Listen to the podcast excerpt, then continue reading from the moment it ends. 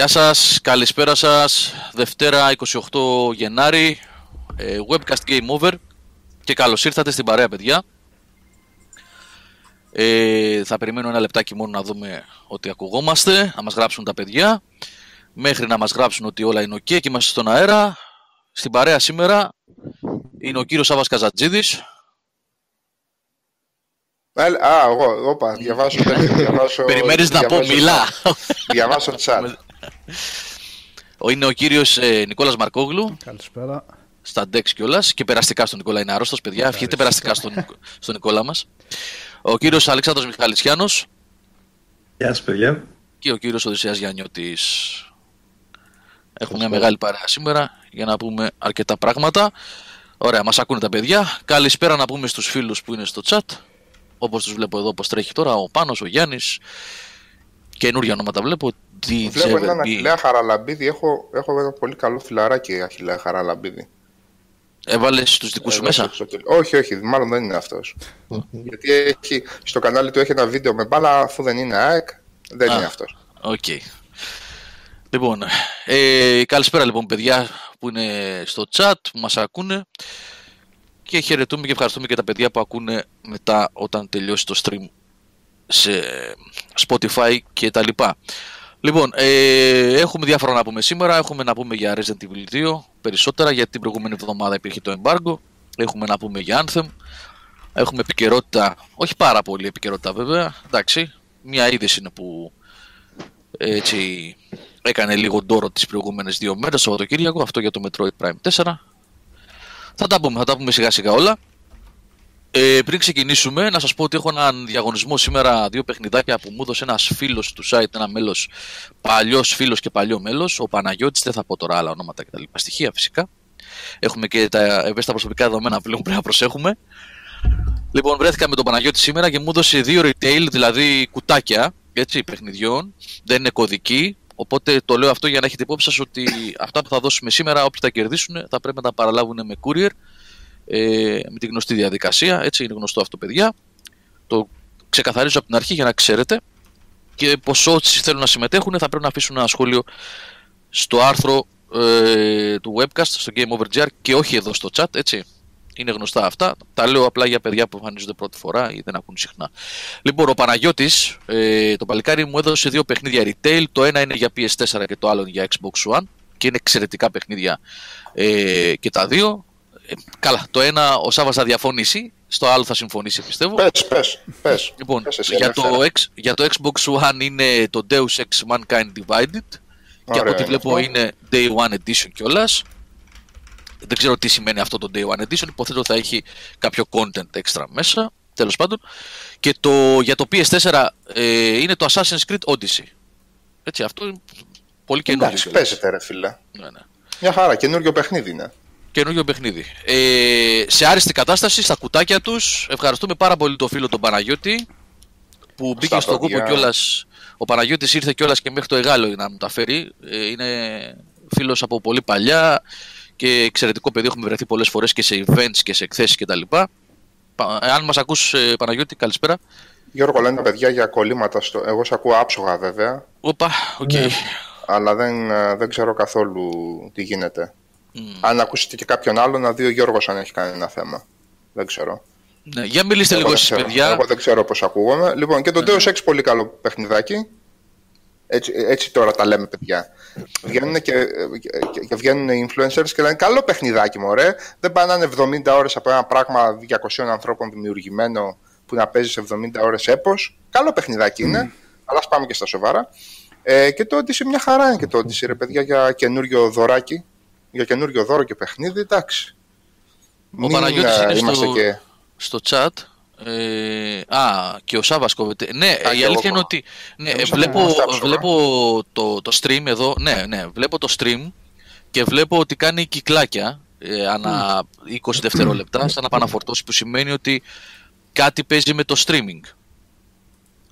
Ε, και σίγουρα η γραμμή του Νικόλα δεν φταίει που βγαίνει, γιατί τα έχουμε ξαναπεί. Ο Νικόλας έχει 20 upload. Κάτι γενικά, παιδιά, το YouTube μας έχει σκίσει το τελευταίο διάστημα. Υποθέτω πολύ περισσότερο έχει σκίσει ε, πολύ μεγαλύτερα κανάλια και αυτούς που έχουν πολύ περισσότερο traffic. Κάτι, κάτι δεν πάει καλά με το YouTube αυτές τις ημέρες. Δεν φεύγουν ειδοποιήσεις για τα live, δεν φεύγουν ειδοποιήσεις για το βίντεο που ανεβαίνουν. Όχι, παιδιά, τεστάρω την ταχύτητα αυτή τη στιγμή και μια χαρά όλα δείχνουν να είναι από, το, από δικιά μου πλευρά και upload και download. Εμείς μεταξύ μας ακουγόμαστε μια χαρά, δεν έχει διακοπές, οπότε ναι, ναι, νομίζω ότι είναι, είναι το YouTube, αυτό υποθέτω.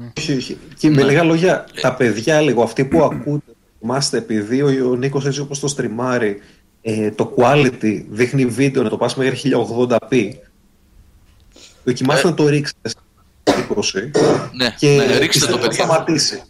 Λογικά το αυτόματο που έχει το YouTube σας το έχει τεζάρει mm. και έτσι. Ναι, ναι. Ε, ναι ρίξτε, παιδιά. έγραψε και ο πρόεδρος μέσα στα 760, 720 δεν κολλάει. Εσύ τι στριμάρεις με 1080p τα εξώφυλλα. Το δεν είναι. έτσι, έτσι είναι η ρύθμιση. Έτσι, έτσι το βγάζω. Βάλτε και 360 να πάει στη αλλά να πάει. Δεν έχει τέτοια επιλογή το OBS. Το OBS έχει τι φτάνει η γραμμή σου. Εγώ φτάνω 16 ναι, upbeat και το έχω βάλει να κάνει upload με 6 αυτή τη στιγμή. Α κατεβάσουμε ε, λοιπόν, παιδιά, όλε τα ναι. Λοιπόν, ρίξτε παιδιά για να μην γίνεται αυτό το κολληματάκι. Για το διαγωνισμό, επειδή κοβόμουν από ό,τι μου είπατε προηγουμένως, λοιπόν, ε, ο Παναγιώτης, ο οποίος είναι στο chat μέσα κιόλας και τον ευχαριστούμε πολύ για την προσφορά του, το φίλο, έδωσε ένα Xbox One Deus Ex Mankind Divided και ένα PS4 Assassin's Creed Odyssey στο Game Over GR. Μπαίνετε, θα σας δώσω το link και στο chat τώρα για να αφήσετε ένα σχολιάκι να δηλώσετε συμμετοχή.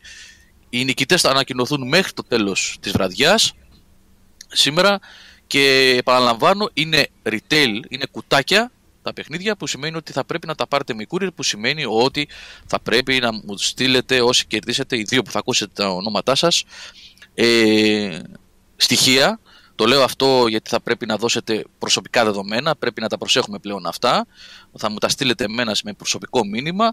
Τα προσωπικά δεδομένα εννοώ το όνομά σας, το επίθετό σας και μια διεύθυνση και ένα τηλέφωνο για το courier. Έτσι για να σας φεύγουν τα, τα πακετάκια, τα φακελάκια με τα δώρα όπως κάνουμε στους διαγωνισμούς γενικότερα. Έτσι, αυτό είναι καλό να το έχετε υπόψη σας γιατί ε, χρησιμοποιούνται για αυτό το λόγο και μόνο και τίποτα άλλο. Απλά πρέπει να τα λέμε. Λοιπόν, αφήνετε ένα σχόλιο και στο τέλος της εκπομπής ένα Odyssey και ένα Mankind Divided θα πάνε σε δύο φίλους. Λοιπόν, ε, εμείς ε, οι περισσότεροι από εμάς πιο σωστά το Σαββατοκύριακο. Ε, γεια σου ρε πάνω. Πάνω να παίξεις Άνθεμ, είναι καλό. Λοιπόν, εμείς οι περισσότεροι από εμάς λοιπόν το Σαββατοκύριακο ασχοληθήκαμε με το Άνθεμ από ό,τι καταλάβατε. Θα είδατε, νομίζω, υποθέτω και όσοι παρακολουθείτε και το κανάλι, αρκετά πράγματα που ανεβάσαμε και σε stream και σε κάποια βιντεάκια που έκανα εγώ βασικά. Ε, και νομίζω ότι αξίζει να πούμε μερικές κουβέντες γι' αυτό. Πώς μας φάνηκε και τι εντυπώσεις πρώτες έχουμε από τον demo, γιατί ήταν demo men, αλλά με αρκετό περιεχόμενο. Έτσι, για αυτό που θέλαν να κάνουν δηλαδή. Νομίζω ότι ήταν αρκετό το περιεχόμενο. Οπότε νομίζω αξίζει να συζητήσουμε λίγο. Ε, να πάμε με τη σειρά Οδυσσέα. Θες να ξεκινήσεις εσύ, με ακούς; Έλα. Θες να μας πεις λίγο τις εντυπώσεις σου από... Εσύ έχεις κάνει και ένα να σας πω και εγώ, να σας πω και εγώ τις εντυπώσεις μου. Να μας πει ο Νίκος. ναι, εγώ αυτό θα έλεγα Γιώργο, ότι πριν μπούμε στι εντυπώσεις του παιχνιδιού, να πούμε τις εντυπώσεις μας όταν συνειδητοποιήσαμε ακριβώς τι γίνεται πίσω στο Origin. Και πόσο... Ναι. ναι αυτό το ναι. μπάχαλο που λένε όλοι. ναι, γιατί πέρα από το, από το παιχνίδι αυτό καθ' αυτό θα μιλήσουμε δηλαδή τι είδαμε. Υπήρχε και ένα φιάσκο από πάνω από όλα αυτά με το στήσιμο του demo και με, το, με τα accounts, με το Origin κτλ. Ναι, πείτε, πείτε παιδιά. Ε, ε, εγώ βασικά... Έλα, Δεσέα, να πεις. Δηλαδή δεν είπα τίποτα, ξεκίνα. okay. ναι, όσο και αν ξεκίνα, ε, πάλεψα να, να ναι, μπω... Ναι, ξεκίνα εσύ που δεν έπαιξες, Νικόλα, ναι. και γιατί δεν έπαιξες, ναι, ναι. ναι. Ε, γιατί παρέα και αυτά έτσι ζήλεψα και εγώ να μπω να το δω και αυτά. Καλά μου έχει προξενήσει και το ενδιαφέρον, αλλά είχα συνδεδεμένο τον λογαριασμό μου του PlayStation 4 με ένα παλιό παλιό Origin λογαριασμό, τον οποίο δεν γνωρίζω πλέον ποιος είναι. Είναι κάποιο email που πλέον δεν χρησιμοποιώ. Πρέπει να είναι hotmail, πρέπει να είναι κάτι άσχετο. Για κάποιο λόγο λοιπόν η EA δεν έχει κάνει βα- βασικά πάρα, πάρα πολύ δύσκολη τη διαδικασία να αλλάξεις το account, το email account το οποίο είναι συνδεδεμένο με το PlayStation το οποίο συνδέονται ταυτόχρονα το PSN ουσιαστικά με το Origin. Ε, και όσο και αν προσπάθησα και με το support της EA, το support της EA δεν μου επέτρεπε να αλλάξω το account στο PSN. Ε, μου είπαν να μπω σε κάποιο άλλο παιχνίδι του PlayStation 4 που είχα και αν το TCA και αν το αλλάξω από εκεί. Αλλά ούτε το Unravel έχει το Origin, ούτε το Mirror's Edge, ούτε για κάποιο λόγο το Battlefield 4 έχει το Origins. Για σε αγόραζες και σε ένα παιχνίδι, ρε φίλε. Αγόρασε. Αγόρασα το Battlefield 4. Αγόρασε, άμα κάτσε περίμενε. Έχει πλάκα η φάση. Δεν θα το χαρακτηρίσω τώρα αυτό. Όχι, δεν χρειάζεται. το είπα τελείως για πλάκα. το, ε, το ξέρω, αλλά η αλήθεια είναι ότι το έκανα. Για κάποιο λόγο. Τέλος πάντων, εν πάση περιπτώσει, ούτε αυτό λειτουργήσε. Οπότε, ναι. αυτό ήταν ένα φιάσκο για μένα, για να έχεις το demo, να έχεις κανονικά, να, να υποτίθεται ότι μπορείς να έχεις access στο VIP demo αυτό, VIP τρομάρα τους, ε, και να μην μπορείς να το έχεις επειδή δεν μπορεί να σε αλλάξει το, από το ίδιο το παιχνίδι, το Anthem, το οποίο βασίζεται σε online, δεν είχε μία επιλογή μέσα να αλλάξει το Origin account. Δεν μπορώ να καταλάβω για ποιο λόγο το Ε, μπορεί καλά, να αυτό το τώρα κάνει. το Anthem δεν θα είχε γιατί είναι demo, οπότε δεν Τι είχε όλα τα σχέση έχει; χαρακτηριστικά. Όταν πας να μπεις στο Anthem όμως σου λέει να κάνεις login στο Origin. Άμα δεν είσαι logged in σε Origin και πας να ξεκινήσεις Δεν το demo κάνεις στο τίποτα PlayStation εσύ, 4, Νίκο. πώς, τι εννοείς; Νίκο, δεν κάνεις. Κάνει αυτόματα μόνο του login σε Ναι, ναι, δεν Δηλαδή, κάνει τίποτα. Ναι, κάνει αυτόματα Κάνω login άμα έχεις, demo. ήδη- κάνει αυτόματα login άμα έχεις ήδη συνδεδεμένο Origin account. Ναι, και το account του PSN σου είναι συνδεδεμένο με ένα origin. Με ένα origin. Ναι, ακριβώς. Άρα το Origin σαν εφαρμογή υπάρχει μες στο Anthem Demo. Εγώ αυτό λέω ότι είναι παράλογο που δεν βάλανε επιλογές μέσα στο demo να, να βάλεις όποιο account θέλεις εν πάση περιπτώσει. Ναι, Καλά, ε, είναι παράλογο το όλος Είναι σκηνικό. παράληψη εν με, το link, πάση με, περιπτώσει. με το link του Origin ε, με το PSN ή το Xbox Gamer Tag ή οτιδήποτε. Έτσι. Είναι γενικά Ναι. είναι μια τραγωδία αυτό το πράγμα. Εγώ κατά τόλισα. Επειδή είχες παιχνίδι και άλλο και το άλλαξα από εκεί. Εγώ είχα. Εγώ, κοίτα, επειδή εγώ έφαγα 4-5 ώρες την Παρασκευή με αυτό το πράγμα, δηλαδή έβγαλα φλίχτενες. Και σε ευχαριστούμε γι' αυτό, by the way. Γιατί βρήκαμε εμείς. Ε, κοίτα, ήταν κάτι το οποίο το είχα παρατηρήσει και άλλες φορές να μου δημιουργεί πρόβλημα και, επι- και κάθισα εν τέλει και κάθισα και τόλισα με πυρηνική βόμβα μεν, αλλά τόλισα. Το πρόβλημα έχει να κάνει Origin, όλο το σύστημα της EA, πριν ονομαστεί καν Origin, όλα τα κάνουν έτσι όπως τα είχαν, έχει την ίδια λογική η μηχανή γραφικών της Bethesda και το PSN. Κάτι φτιαγμένο πριν από πριν 10 χρόνια, ας πούμε, 12 χρόνια, 15 χρόνια, οποίο αντί να το, όταν αποφασίσαν να φτιάξουν κάτι καινούριο μεγάλο, αντί να το ξυλώσουν και να κάνουν κάτι άλλο, πατήσαν από πάνω του και ξαναπατήσαν από πάνω του και ξαναπατήσαν από πάνω του σε φάση ότι είναι αυτή τη στιγμή τόσο δεμένο με να κάνουν ριζικές. Τα λάθη που έχουν αυτές εδώ πέρα ε, οι δύο μηχανισμοί όπως και το PSN ε, δεν νοείται σε σύστημα σημερινό αλλά δεν μπορούν να το αλλάξουν χωρίς να ξυλώσουν το σύμπαν και άμα ξυλώσουν το σύμπαν θα χάσουν δισεκατομμύρια τόσο online που έχουν οπότε συνεχίζουν τις μπουρδες τους Οπότε μένεις 4 ώρες στην αναμονή να σου μιλήσει κάποιος από το support. Ναι. ξέρω εγώ. Εμένα αυτό που έχει Δεν γίνει φτάσει. είναι- Δεν φτάσεις. μου αυτόματα πριν χρόνια το, ε- συγκεκριμένα εγώ έχω δύο λογαριασμούς στο Origin. Το 2008 και έναν από το 2010 Μου είχα παιχνίδια που είχα αγοράσει ε, μέσα, που είχα μέσα το PSN στον άλλο λογαριασμό είχα παιχνίδια του Xbox και του PC Μμ. Μέσα το Origin ήταν μέσα από PlayStation Αλεξάνδρε, Μην σε λογαριασμός. συγγνώμη που, συγγνώμη που σε Δεν διακόπτω, έτσι. αλλά κάνεις πάρα πολλές διακοπές. Νομίζω και μόνο εσύ. Δεν ξέρω Αλή. τι παίζει. Ναι. Ναι, και δυστυχώς δεν βγαίνει νόημα από τα λεγόμενά σου. Ακούγεται πάρα πολύ χάλια. Δεν βγαίνει νόημα. Η μισή σου Καλά, πρόταση κοίταξε, δηλαδή. ε, επειδή ακριβώς χάνεται. μιλάς για το Origin, κατά πάσα πιθανότητα και χωρίς διακοπές πάλι δεν θα βγαίνει νόημα. Ναι. Οπότε, από ό,τι κατάλαβα δηλαδή, και αυτό μάλλον είναι το ρεζουμέ της υπόθεσης, από ό,τι έχω πιάσει. Πού πω, Ναι, εγώ δεν έχω ούτε ε, ένα, βασικά ούτε ένα παιχνίδι. Να έχει Origin, γαμάτο. Υπέροχο. Σάβα, Ναι, και πρέπει- εγώ έκανα ξέρεις στο τι, support και μου λέει. Το support βάλε ένα παιχνίδι της EA που έχει Origin. Και μεγάλη ιδέα έχετε ότι πρέπει ντε και καλά να έχω ένα Ντε και παιχνίδι καλά πρέπει να έχουμε με παιχνίδι. Origin. Κάτσε, το, ξανα, το ξαναέβαλα το Discord, τώρα έστρωσε με. Ε, θα. Για να δούμε. Θα Για να φανεί δούμε. μιλώντα, ε, Κάπου Αλεξάνδρε. χάνεσαι, κάπου χάνεσαι. Ναι, είναι καθαρός ο ήχος σου. Απλά Ναι. κάνει διακοπές. Ναι, ναι. Κάνει διακοπές. Ναι. Περίεργο. Τέλος πάντων, ρε παιδιά, αποκαρδιωτική ιστορία τέλος πάντων αυτό αυτός ο συνδυασμός. Από Και το καρδιωτική πρόβλημα ιστορία. δεν τελείωσε εκεί. Είχε και συνέχεια. Εντάξει, από καρδιατική ιστορία δεν υπάρχει λόγος να το αναπτύξουν πάρα πολύ. Το σύστημα τους είναι για Με κλωτσιέ. βάση το παιχνίδι, σε σχέση με το παιχνίδι από εκεί και πέρα, επηρέαζε και κάτι με το παιχνίδι, δηλαδή φρέναρε το παιχνίδι, έριχνε την απόδοση ή κάτι τέτοιο; Όχι, κοίταξε. Αφού μπορέσατε να Άπαξ πείτε. και το έλυσε στο, το έλυνες στο θέμα σου, μπορούσες να παίξεις. Ο Ε, Αλέξανδρος, Εντάξει, τέλος πάντων, ρε παιδί μου. ο Αλέξανδρος το έλυσε, ο Νικόλας δεν το έλυσε. Ε, εμένα για καλή μου τύχη έπαιζε από την αρχή γιατί ένα account είχα στο Origin και έπαιξε. Ε, υποθέτω και ο Οδυσσέας κατευθείαν έπαιξε. Δεν θυμάμαι. Νομίζω Οδυσσέα και εσύ δεν έχεις πρόβλημα. Ε, Γιώργο, εγώ δεν έχω αγοράσει παιχνίδι της EA ποτέ μου, οπότε δεν είχα ποτέ ε, ούτε Origin ούτε EA λογαριασμό. Ωραία. Και έκανε τώρα. Έκανες τώρα, Έκανα παιδί τώρα μου. για τον demo. Ναι. Για το Ε, θέμα. είδες. Ωραία. Οπότε- Λοιπόν, αυτό ήταν το πρώτο στάδιο. Αυτό ήταν το πρώτο στάδιο. Το δεύτερο στάδιο του φιάσκου με Ε, το demo Γιώργο. ήταν. Ναι, Ένα, ένα απλά μικρό comment. ναι, ναι. Εγώ το έφτιαξα. Ο τρόπος με τον οποίο το έφτιαξα ήταν να κάνω merge τα δύο account. Το οποίο για την EA αυτό σημαίνει ότι θα χάσεις οτιδήποτε points. Origin points έχεις, οτιδήποτε achievements έχεις, οτιδήποτε αρχεία έχεις και οτιδήποτε saves έχεις και το παιχνίδια έχεις αγορασμένα σε κονσόλες. Δεν περνάνε αυτά από το ένα account στο άλλο. Εντάξει, ό,τι να είναι είναι το σύστημα τους. Ναι. Οκ. Και οτιδήποτε είναι στο άλλο, boom. Μάλιστα. Λοιπόν, το δεύτερο Ένα κομμάτι του κόσμο. Φιάσκο ήταν λοιπόν το, το ότι το demo, οι servers μάλλον το παιχνίδι δεν ήταν έτοιμο.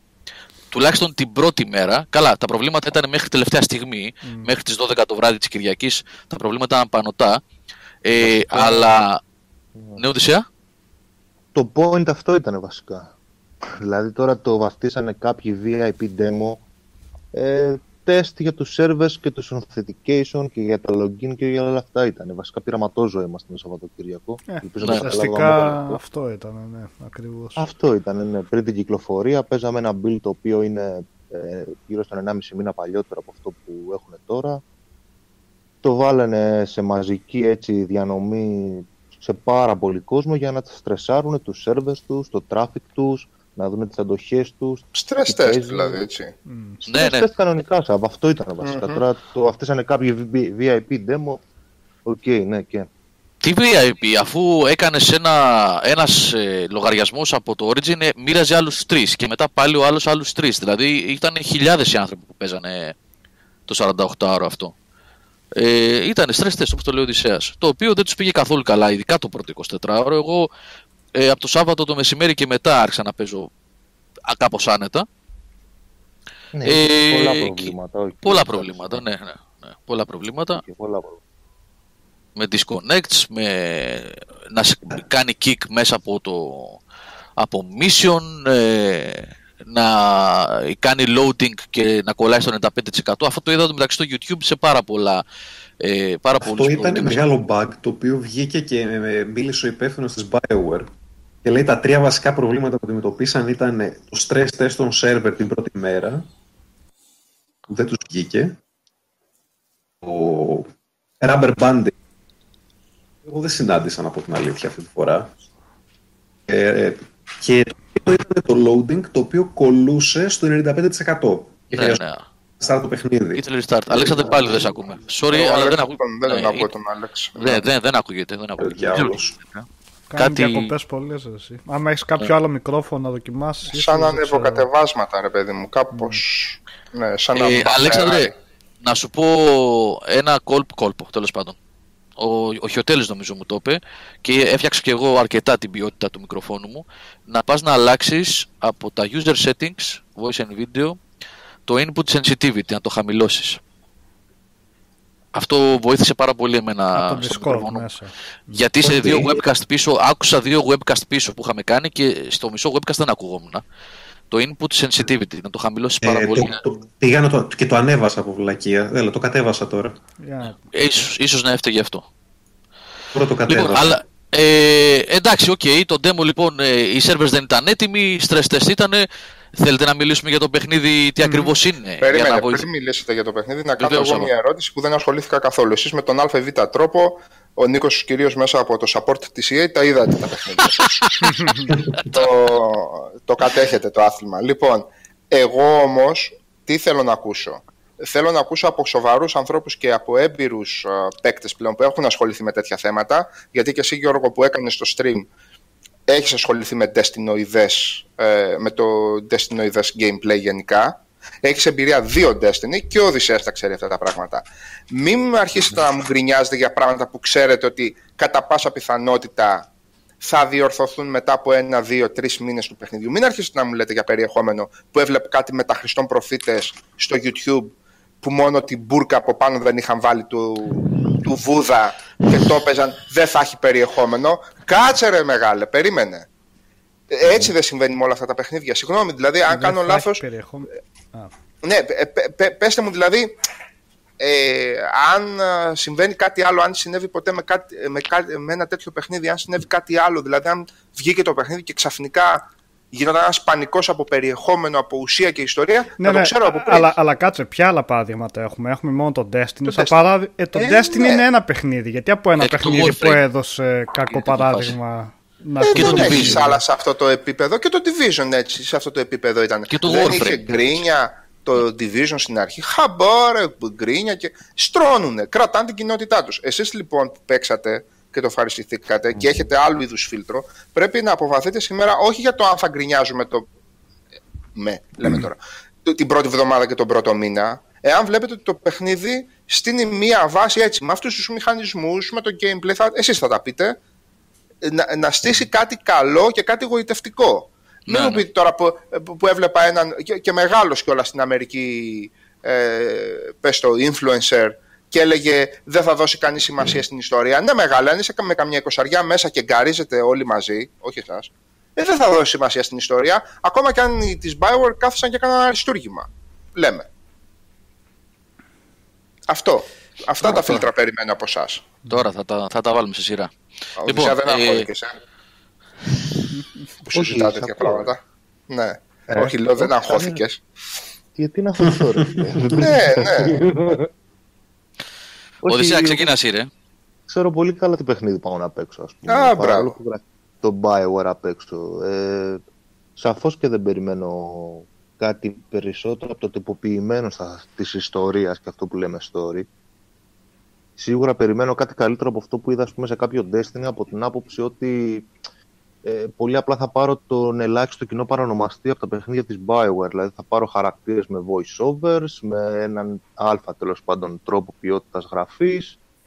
Ε, αυτό, μέχρι εκεί. Δεν περιμένω κάτι, ούτε Mass Effect προς Θεού, ούτε Dragon Age, ούτε τίποτα Όχι ρε παιδί μου, ποιος είπε τέτοια Ξεκαθαρίσω ναι. το κεφάλι. Τώρα το αν θα είναι ενδιαφέρον το story ως story, ο κόσμος ως κόσμος, οι ιστορίες μέσα σε αυτόν τον κόσμο, άσχετα αν δεν θα παίζουν κύριο ρόλο και θα είναι καθαρά το συνοδευτικό τυράκι που θα μας κινήσει στο να κάνουμε loot και shoot και όλα αυτά τα σκηνικά. Ε, για μένα να σου πω κάτι, έδειξα ένα πολύ πολύ πολύ μικρό σημείο γραφή στο demo όσον αφορά το, τους NPCs που μιλάμε μέσα στο Tarsis. Ε, τα voiceovers μου φάνηκαν μια χαρά, το επίπεδο γραφής μου φάνηκε ψηλό ενδιαφέρον, αν και δεν καταλάβαινα καν για τι πράγματα μιλούσαν. Mm. Γιατί μας έβαλε σε ένα σημείο πολύ προχωρημένο, μας έβαλε 10 level και μιλούσαν για κάποια πράγματα, για τεχνολογία που υπάρχει σε αυτόν τον κόσμο, για lore, για καταστάσεις που δεν τα πολύ έπιασα, γιατί πολύ απλά δεν ήξερα για ποιο πράγμα μιλάγανε. Αλλά φαίνεται να έχει το ενδιαφέρον του. Ε, από εκεί και ύστερα εντάξει, υπάρχει ένα τελείως τυπικό πατάω το L2 για μια απάντηση, πατάω το R2 για μια άλλη απάντηση που ανάθεμα και αν έχει κάποιο λόγο ύπαρξης, απλά και μόνο για να το κάνει λίγο πιο διαδραστικό στον παίχτη. Ε, από εκεί και ύστερα αυτά τα είδαμε στο demo. Τώρα, από όσο γνωρίζω εγώ για τον τίτλο γενικότερα, έχουν πει ότι στο θέμα του story πολύ απλά έχεις ένα, φτιάχνεις ένα χαρακτήρα τον πιλότο, ας πούμε το freelancer, πόσο ανεβαίνεις ε, level, διαμορφώνεται και ο χώρος μέσα στο Fort Tarsis. Ανοίγουν νέα districts, νέα NPC, νέα quests και τέτοια πράγματα. Μμμ. Αλλά και πάλι δεν, ξερα- δεν φεύγει ε, καθόλου από μια φόρμουλα Diablo 3 ή Destiny. Έτσι. Δηλαδή τέτοιο παιχνίδι πάμε να παίξουμε στο Anthem. Δεν πάμε να παίξουμε ούτε Andromeda ούτε κάτι άλλο. Ωραία. Μμ. Αυτό από το θέμα του story. Έτσι. Τώρα, Και από παιχνίδι- κόσμο, ρε παιδί μου, ναι, αν σε κρατάει. Γιατί δεν ξέρω κατά πόσο ένα τέτοιο παιχνίδι, όπως, είπε, όπως είπαμε, Division ή Destiny, από ένα σημείο και μετά τους παίκτες που τους κρατάνε τρει-τέσσερι μήνες, ένα χρόνο, πλέον τους ενδιαφέρει κιόλας κάποιο... Λέω, αν έχει μια γοητεία, αν, αν διέκρινες εσύ δηλαδή σε αυτό που δημιουργήθηκες μια γοητεία σαν setting, να προσπάθησαν να κάνουν κάτι ξεχωριστό όντως, κάτι ενδιαφέρον, κάτι με βάθος. Εμένα Ναι, αυτό αυτό. το, α, το ότι σκάνε οι Iron Man, ξέρω εγώ, και ο Tony Stark με τους Iron Man στο, στην παντόρα του Avatar, ε, δεν μου πολύ κάνει κλικ. Έτσι. Μμμ. Δεν μου πολύ κάνει κλικ το world building, ε, αυτό το, το πολύ πρωτόγωνο και το ένα και το άλλο. Η αλήθεια είναι ότι το demo με περιόρισε πάρα πολύ. Δηλαδή μου έχει μια πολύ μικρή τελικά περιοχή που μπορώ να πάω, ενώ όλοι οι άλλοι δρόμοι είναι ανοιχτοί και μπορώ να εξερευνήσω τα πάντα. Με το που πάω εκεί σου λέει γύρνα πίσω γιατί ξέρω εγώ δεν είναι το content έτοιμο. Θα σε κάνω το teleport πίσω. Δεν με άφησε να εξερευνήσω. Παρ' όλα αυτά μου έβγαζε την αίσθηση του να πάω να εξερευνήσω. Ωραία. Δηλαδή έχει ένα τέτοιο ενδιαφέρον. Απλά δεν μου κάθεται λίγο αυτό το, το παντόρο αβατροειδή. Θα το εισπράξω όμως εν καιρό. Ε, εδώ βέβαια έρχεται σε ως αντιστάθισμα ότι το gameplay στο χειριστήριο είναι απόλυτα απολαυστικό. απόλυτα απολαυστικό. Δηλαδή η κινησιολογία, το traversal, το πέταγμα, τα dodges, τα χρήση των abilities, τα combos, η συνεργασία μεταξύ των παιχτών, όλο αυτό το σκηνικό ε, είναι ο πυρήνας που θα κρατήσει κάποια βάση και θα πατήσει πάνω σε αυτό το παιχνίδι. Είναι το κύριο πιάτο του παιχνιδιού, το gameplay του. Έχει και abilities α, φάση πέρα από το shooting δηλαδή και τα διαφορετικά modes που έχει ένα όπλο Έχει και τα κλασικά τώρα χειροβομβίδες και τα λοιπά έχει και παραπάνω abilities που θυμίζουν ας πούμε σε λογική τα ε, Mass Effect. Που θυμίζουν Mass Effect σε λογική Ναι. Είχαν πολύ να δω biotics και τέτοια. Έχει, έχει. Ε, ψιλομοιάζει, ναι. Η αλήθεια είναι ότι Ο ψιλομοιάζει. Storm ειδικά έχει. υπάρχει, τέτοια, ναι. ποι- υπάρχει ποικιλία δηλαδή Τεράστια. Νομίζω πως υπάρχει ποικιλία γιατί τα abilities ουσιαστικά είναι Destiny, Σάβα, από την άποψη ότι έχεις το L1, το R1, το συνδυασμό του L1 και R1, δηλαδή μιλάμε για τρία διαφορετικά skills και έχεις και το Ultimate που πατάς απλά το πάνω στο σταυρό, ξέρω εγώ, έτσι. Α, οπότε Λοιπόν, υπάρχει ήδη αυτό σαν δεδικασμένο στο Destiny. Υπάρχει. Ναι, Δεν ναι, είναι ναι. ότι- Η διαφορά, η διαφορά με το Destiny είναι ότι έχεις ας πούμε το χαρακτήρα σου και έχεις αυτό, αυτό και αυτό και αυτό. Είναι αυτά τα τρία που θα έχεις και ανάλογα πώς θα τον αναβαθμίσεις λίγο να τα αλλάξεις. Αυτό αλλάζει το build σου πάνω σε αυτά τα Δεν είναι με τα level σου. Δεν είναι ότι ανέβηκες level και σε κλείδωσε καινούριε δυνατότητες. Αλλά είναι με εξοπλισμό. Το οποίο αυξάνει πάρα πολύ τη, το loot hunting. Α πούμε, εξοπλισμό ο οποίος σου δίνει ability να πετάς flaming, ε, no, μάλλον homing ε, rocket. Μετά βρίσκω εξοπλισμό για το ίδιο, για το ίδιο slot να έχω, πώς το λένε, flame ray αλλάζοντας τον εξοπλισμό σου, αλλάζουν και τα ability σου. Οπότε έχει ο κάθε, ε, το κάθε javelin έχει νομίζω γύρω στα 40 διαφορετικά. Μπορώ να πετύχεις κάποιον με τους ίδιους συνδυασμούς μαζί σου. Οπότε κάνει πολύ μεγαλύτερη παραμετροποίηση από ό,τι περιμένει συνήθως σε τέτοιο Ναι. παιχνίδι. Synergy Ναι, υπάρχει αυτό. σε αυτές τις περιπτώσεις; Υπάρχει, Εννοείς. Σάβα, υπάρχει, ναι. Μεταξύ Φάση των παιχτών συγκου- εννοείς. έτσι. Μεταξύ των παικτών. Ναι. Υπάρχει, Φα- υπάρχει. Ε, ναι, ναι, ναι, Φάση ναι. throw ή pull singularity ξέρω εγώ. Άντε. Έχει ice, ας πούμε. Με... Αυτό μια φορά μου έτυχε εμένα με το Ε, κόμμα. κάτι που λέει ο για Σάββας τα primer και detonation δεν λέγατε ότι υπάρχει μέσα.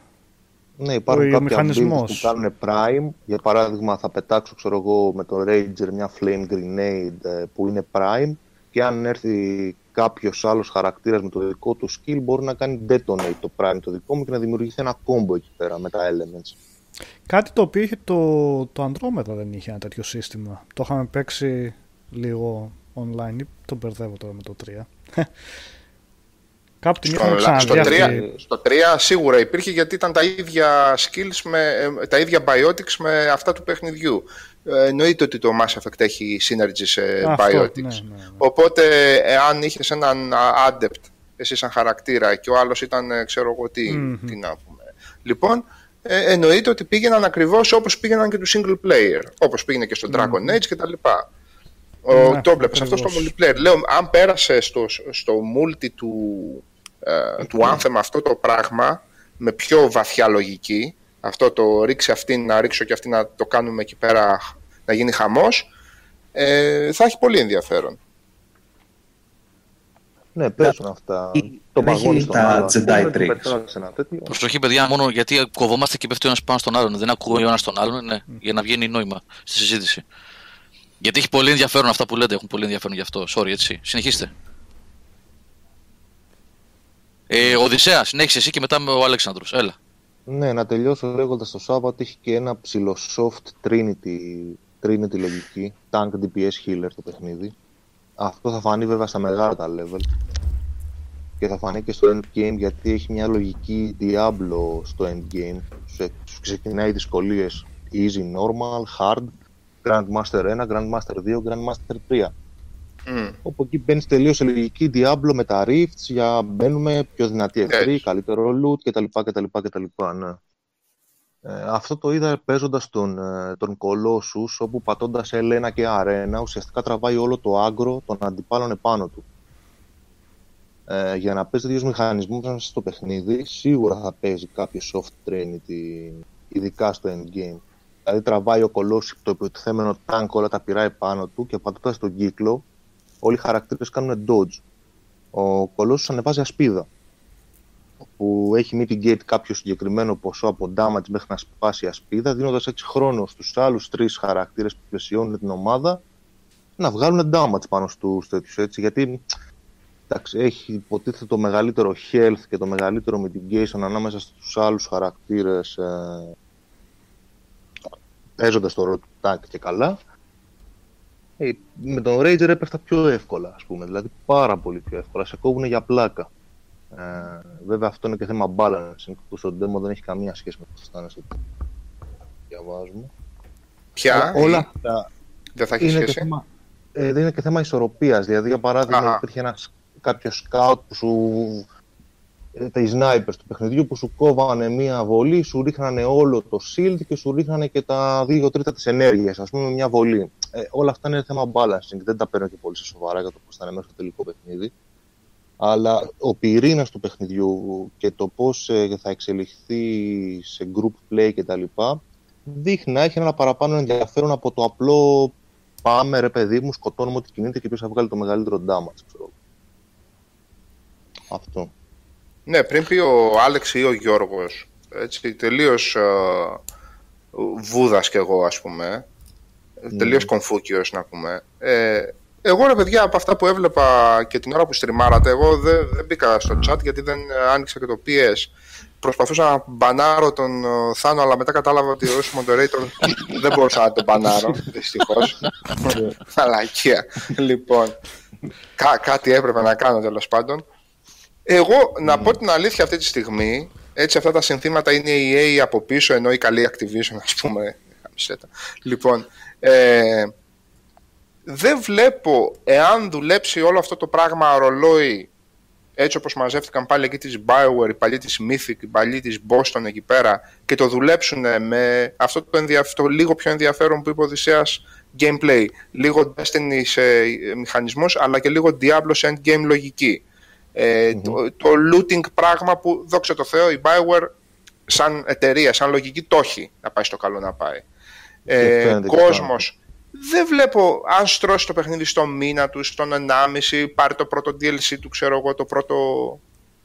Δεν βλέπω τρόπο γιατί να αποτύχει. Γιατί πέρα από όλα τα άλλα σας άκουγα και το είπε και ο Οδυσσέας προηγουμένως, ότι παίζει και καλά το παιχνίδι. Δηλαδή το ευχαριστιέσαι. Ναι, πολύ καλά. Δηλαδή αυτό Ναι, που το γκρίνιαζε καμιά ευχαριστώ. φορά ο Γιώργος που του βγαίναν από πίσω και έλεγε «Ωχ, και άλλοι βγήκανε και κύμα, ξέρω εγώ». Και... Εντάξει, αυτά είναι, νομίζω διορθώνονται, παίρνουν feedback. Πιστεύω στο δίμηνο θα έχουν στρώσει αυτά τα πράγματα. Όχι, ε, εγώ το δεν έχω spawn, αυτά εκεί. Καμε- Ναι, τε- καμία σχέση η πρώτη μου μέρα στο παιχνίδι με τη δεύτερη μέρα που παίξαμε με τον Αλέξανδρο τον Οδυσσέα και ένα φιλαράκι ε, άσχετο, ε, άγνωστο παιδί. Φιλαράκι λέω γιατί μας βοήθησε πάρα πολύ. Ε, στο μεγάλο dungeon που κάναμε. Η- Δηλαδή 180 μοίρες στροφή στην εμπειρία μου και στην, ε, στην αίσθηση που πήρα από το παιχνίδι. Αλλά εντάξει, να μην πω τώρα εγώ εμβόλυμος. Να συνεχίσει ο Αλέξανδρος αν τελείωσε η Σάβα. ναι, αυτό. Να το έχει έτσι όπως το λέω, δηλαδή να το σκεφτεί Ναι. και ο Άλεξ αυτό και να, να μας πει. Έλα, Αλέξανδρε. Κατα, ε, καταρχάς να απαντήσω στο Σάβα. Κοίτα, εγώ πιστεύω ότι Μμ. άμα, αποτύ, άμα αποτύχει αυτό το παιχνίδι, δηλαδή, και δεν είναι αποτύχει λόγω του ότι η σερβερ είναι για μπάτσες ή ότι το παιχνίδι είναι, έχει βγει και απλά είναι σκουπίδι από ένα σημείο και μετά. Από gameplay, αυτό που έχουμε δει, εμένα ξεκάθαρα μου λέει ότι το παιχνίδι δεν είναι σκουπίδι, ότι είναι πάρα πολύ καλά στοχευμένο. Ναι. Το παιχνίδι βγήκε είναι ok και οι σερβες τους στρώσουν. Ο μόνος λόγος για να αποτύχει θα είναι ένα γερό αδιανόητο κράξιμο επειδή είναι EA από πίσω. Ναι. Εγώ ας πούμε με την ε, κριτική του Andromeda που το παιχνίδι ρε παιδί μου είναι ένα 7 το- 7-8 όπως το βλέπει περισσότερο ο κόσμος και η συμπεριφορά που δέχτηκε ήταν σαν ένα παιχνίδι του 3. Έτσι μπορεί να αποτύχει αυτό το πράγμα άμα βγει ένα παιχνίδι της προκοπής. Οπότε στην ουσία εσύ βλέπεις, προ... βλέπεις έτσι όπως είναι δουλεμένο αυτό που είδες Ναι, ναι. δηλαδή με την εμπειρία που έχεις ε, ότι είναι ένα παιχνίδι το οποίο, πάνω στο οποίο μπορεί να χτιστεί κάτι που, που θα πετύχει αν- άνετα. Και να σου πω γιατί. Ε, καταρχάς, ε, γιατί συμφωνώ με αυτό που λέει ο Οδυσσέας, ότι το, και ο Γιώργος, ότι το gameplay είναι πάρα πολύ καλά δουλεμένο. Η κίνηση μέσα στο χώρο, το να πετάς και να κάνεις κολοτούμπες και το verticality και όλα αυτά είναι... Έστεινε όλος, όλος, πλα- όλος παραδόξος χθες, μετά το Anthem, και ένιωθα λίγο... Ποιο έπαιξες; Έπαιζα Μετά το το Destiny το 2 χθες, Α, ε, μετά το Anthem και νιώθα λίγο σαν να παίζω ξαφνικά Doom 1. Δηλαδή ένιωθες ότι είσαι... Δόση το Anthem σε τέτοιο κόσμο ήταν πάρα πολύ ευχάριστη και μου λείπει αυτή τη στιγμή από το παιχνίδι. μμμ. Θυστικό το gameplay του, πολύ καλό. Και ο κόσμος του που έλεγε ο Παντόρα, θα συμφωνήσω απόλυτα, ε, με μια παρένθεση, ε, επειδή νομίζω ότι ο Οδυσσέας δεν είχε δει το προηγούμενο demo, εδώ πέρα δεν σημαίνει ότι θα είναι αυτός ο μόνος που θα δούμε. Ναι, δεν το είχα δει. Δείχνει Παντόρα που έχουμε δει στα βίντεο, δεν σημαίνει ότι είναι μόνο αυτό, γιατί εγώ που είδα το πρώτο το demo, το πρώτο το demo είναι το tutorial του παιχνιδιού, που είχαν δώσει πριν ε, κανένα μήνα. Εκεί, εγώ ήμουν σε μια, ε, παίξαμε μέσα σε μια περιοχή που ήταν όλο λάβα, φωτιές και καταστραμμένη πόλη, ας πούμε, και τέτοια πράγματα. Καμία σχέση Τώρα, δηλαδή, μα- το τώρα μας τα λες αυτά. όμως. Κυριακό. Καλά, τόσο μυστικά έτσι. ναι. Οπότε, Δύο μέρες που παίζαμε δεν είπε είναι- τίποτα. Ναι. Ε, ε, τόσα πράγματα λέγαμε. Ε, δεν είναι απίθανο. Θα Δεν τον υπά- ακούμε. ναι. Αλέξανδρε, Ναι. Αλέξανδρε, σπάσε το Ε, μικρόφωνο σου, όπως είναι. Ναι. Κάτι δεν πάει καθόλου καλά. Αλέξανδρε, sorry που σε διακόπτω για μια ακόμα φορά, αλλά κάτι δεν πάει καθόλου καλά με τη, το μικρόφωνο, τη σύνδεση. Ε, Δεν ακούγονται τα μισά που λες και είναι κρίμα. Είναι κρίμα, δηλαδή είναι πολύ το ενδιαφέρον. μικρόφωνο τώρα και Θέμα είμαστε εξωτερικό. μικροφόνου πρέπει να είναι. ναι. Ναι. Κάτι δεν πάει καθόλου καλά. Ε, Έλα, τώρα μπορείς έβγαλα να- το εξωτερικό με αυτό, να μου πείτε πώς πάει. Για Οκ. δοκίμασε, ναι, ναι, ναι. Ε, τι λέγαμε, ε, για τον κόσμο. Οπότε, ε, γενικά πιστεύω ότι υπάρχει πολύ ψωμί. Έτσι. Ε, Ε, Καλά, τώρα κολλάει περισσότερο. Α, όχι. Κάτι, Περισσότερο. κάτι άλλο φταίει. Κάτι... Αλέξανδρε, ναι, sorry, sorry που σε κόβω, αλλά δεν, δεν, δεν ακούγεσαι. Δεν, ακούγεσαι. δεν το φημώνουμε, ρε, Κάνουμε ένα restart διασωληνωμένο όλο άνθρωπο, το τον σύστημα και θα άνθρωπο. ξαναμπω. Ναι, κάνε ένα restart, ναι, ρε, Αλέξανδρε. Άμα κάνει και τη σύνδεση μια restart. Ναι, ναι. Μέχρι τότε να πω εγώ δύο πράγματα. Νομίζω ότι ο Οδυσσέας μου δημιουργεί- δημιούργησε πρόβλημα τώρα, δεν ξέρω τι να πω. Πες τα πάλι ρε φίλε. Γιατί; Α υπάρχει και μια κουβέντα που να έχει θετικά. Αν και δεν παρακολούθησα, να πω την αλήθεια δηλαδή εκ των υστέρων, δεν παρακολούθησα. Αλλά υποθέτω, υποθέτω ότι επειδή το ranting είναι επάγγελμα, θα πέσει ένα ranting. Και τα λέω εγώ αυτά που δεν θα το παίξω και πολύ το παιχνίδι, μάλλον. Ή μπορεί να το παίξω λίγο, δεν ξέρω. Ε, όχι, θα δω. εγώ νομίζω ότι στην παρούσα Ε, παίξ' φάση. το Και, λίγο, πώς. ναι, ε, λοιπόν, στην παρούσα φάση ε, και κρίνοντας ένα demo που έχει συνολική διάρκεια, ξέρω εγώ, πόσο είναι και να βρεις και τα dungeons στα extra Οδυσσέα, κάνα τρίωρο να είναι όλο μαζί; Τι τρίωρο μου, Κάθε- ρε, 15 ώρες το Μόνο παίξατε; τρίωρο. Το όχι, όχι. Σαββατοκύριακο. Δεν, Όλη μέρα δεν λέω πόσο παίζαμε. ρε. Το content εννοώ πόσο καθαρό είναι, πόσο καθαρό content έχει. Τέλος πάντων. Έχει υποτίθεται τρία missions. Το επαναλαμβανόμενο, το Stronghold, το Dungeon, υποτίθεται το τεσάρι. Και, και μετά σε άφηνε να παίξει free play σε ένα μικρό. Τα μέρος. free play όμως Α, είχαν missions μέσα τα οποία είναι ψηλοοργανικά, δηλαδή δεν εμφανίζονται στο χάρτη. Πρέπει να ταξιδεύεις κάπου, πετώντας ή περπατώντας ναι, και ενεργο- γίνονται trigger την ώρα που περνάς από το χώρο. Ναι. Δηλαδή αυτό το dungeon που σας έγραψα χτες το βράδυ στο Discord ότι ξαφνικά βρήκα στην ε, μία από τις δύο free play areas που μετά φορτώνει και είναι ένα ολόκληρο dungeon κρυμμένο σε μια σπηλιά μέσα και στο σημείο που είναι οι παράγκες και ένα, τέλος πάντων πώς λεγόταν η περιοχή The Mandible, ναι ε, δεν φαίνονταν πουθενά με εικονίδιο στο χάρτη. Δεν ήταν δηλαδή ως objective επάνω στο mission για να το ξεκινήσεις. Προέκυπτε καθώς εξερευνούσε το χώρο. Τέλος πάντων, Αυτό. Νομίζω ότι ο Οδυσσέας είπε και ο Αλέξανδρος έχουν καλύψει το παιχνίδι, το, συγγνώμη, το demo, αυτά που είδαμε στο demo σ- στο μέγιστο δυνατό βαθμό και ε, δεν έχω να προσθέσω πάρα πολλά πέρα το ότι εγώ ήμουν πάρα πολύ ευχαριστημένος με το gameplay όπως είπε ο Οδυσσέας είναι απολαυστικό. Εγώ για να είμαι ειλικρινής παιδιά θα σας πω ότι σήμερα έπαιξα για κάνα τρίωρο περίπου το Mass Effect Andromeda, το βάλα επίτηδες ε, για να φρισκάρω λίγο τη μνήμη μου στο σύστημα μάχης. Ε, και η αλήθεια είναι ότι έχουν, δηλαδή αν το, το φρεσκάρεις και το ξαναβάλεις και το δεις, ε, είναι σε πολύ μεγάλο βαθμό ε, μια εξέλιξη αυτού του συστήματος, αλλά νομίζω το απόσταγμα είναι πολύ πολύ καλύτερο σε συνδυασμό με την, ε, με την πτήση. Η πτήση και το, verti- το verticality που είπε ο Αλέξανδρος προηγουμένως, δηλαδή η δυνατότητα να ε, όχι μόνο να πετάς για να κάνεις βόλτα στο χάρτη και να χαζεύεις τους καταράκτες και τα βουνά, αλλά να σου δώσει μια τακτική στη μάχη, είτε για να ξεφεύγεις, είτε για να είσαι ψηλά ως Storm που έχεις unlimited ε, πτήση και δεν έχεις αυτό το, το cooldown. Ε, νομίζω το Storm είναι έτσι που έχει unlimited πτήση, αν θυμάμαι καλά, το hovering του.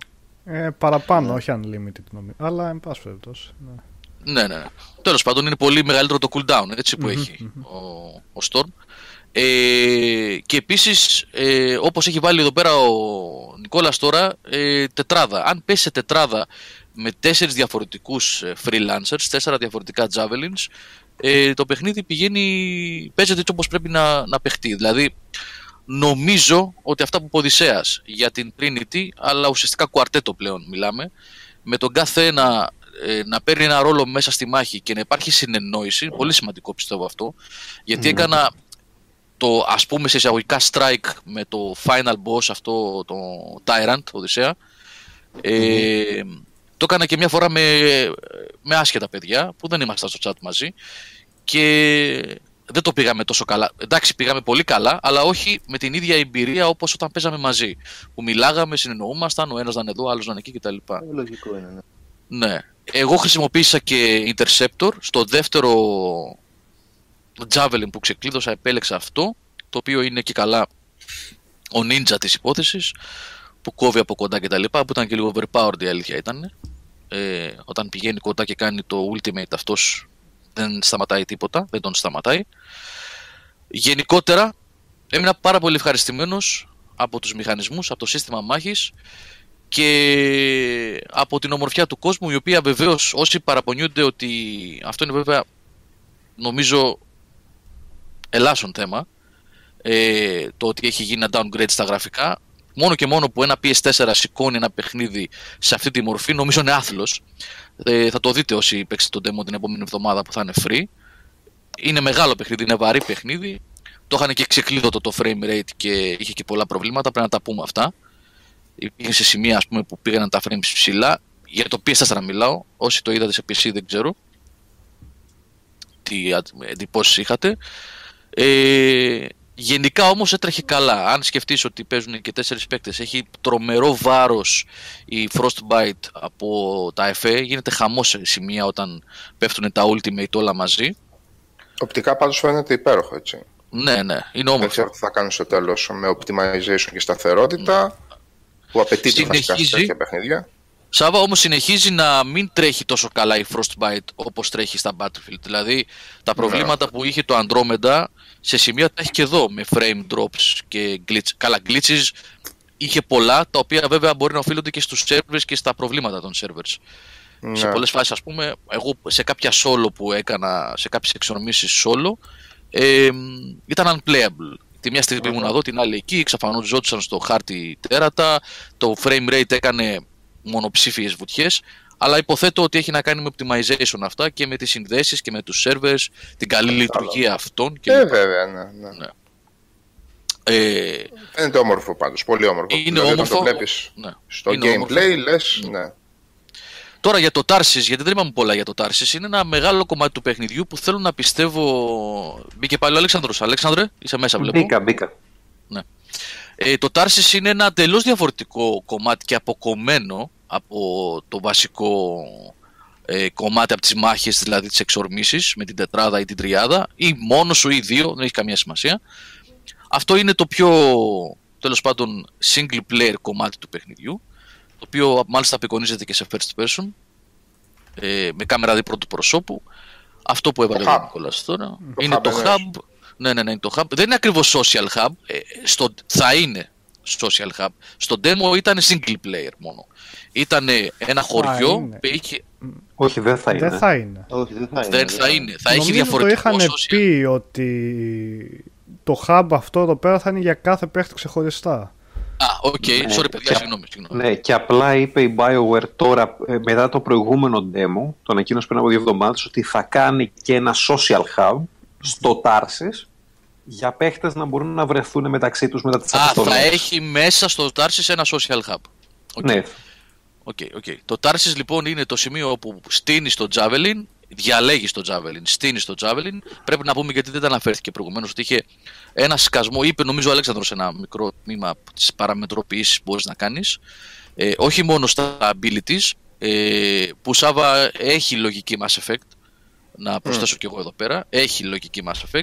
Σε μια Καλά, πιο φαντάζομαι. ναι. ναι, απλουστευμένη μορφή βέβαια, αλλά έχει και νομίζω ότι θα παίξει πάρα πολύ μεγάλο ρόλο η συνεργασία αυτών των abilities του εκάστοτε Javelin στην ομάδα. Λοιπόν, το Tarsis είναι το σημείο που υπάρχει εξέλιξη της ιστορίας, έχει το Cortex, το λέω σωστά παιδιά, που είναι ουσιαστικά το Codex του παιχνιδιού, μέσα από το Μμμ. οποίο θα μαθαίνεις για το lore. Από ό,τι έγραψες στα μηνύματα του tutorial, ξεκινώντας, λέει ότι μέσα από το Cortex θα μαθαίνεις πράγματα, θα είναι κάτι σαν grimoire δηλαδή, θα μαθαίνεις ε, για το lore, τους χαρακτήρες, την ιστορία κτλ. του κόσμου. Ε, ελπίζω να υπάρχει μια ανάπτυξη και μέσα από αλληλεπίδραση με χαρακτήρες, ομιλίες, cinematics κλπ. Είχε κάποια cinematics στο demo, είχε, νομίζω ότι ο, ο Μαθάιας, ο Ματθαίος τέλος πάντων, που έγινε αυτό το σκηνικό που έγινε. Έλα, Οδυσσέα. Ένα καλό δείγμα αυτό, ας πούμε. Ήταν καλό δείγμα, ναι, ναι, ναι. Μμμ. είχε μια εξέλιξη σχετική με ένα quest. Πήρες ένα αντικείμενο το οποίο προκάλεσε κάτι πολύ σημαντικό στον κόσμο του παιχνιδιού και στο συγκεκριμένο χαρακτήρα. Ε, και μετά από τις αποστολές αυτές έκανα μια βόλτα, δύο-τρεις βόλτες βασικά μέσα στενάκια του χωριού αυτού το οποίο έχει ένα πολύ ιδιαίτερο vibe, ένα έτσι ανατολίτικο θυμίζει κάτι σαν Μαρόκο.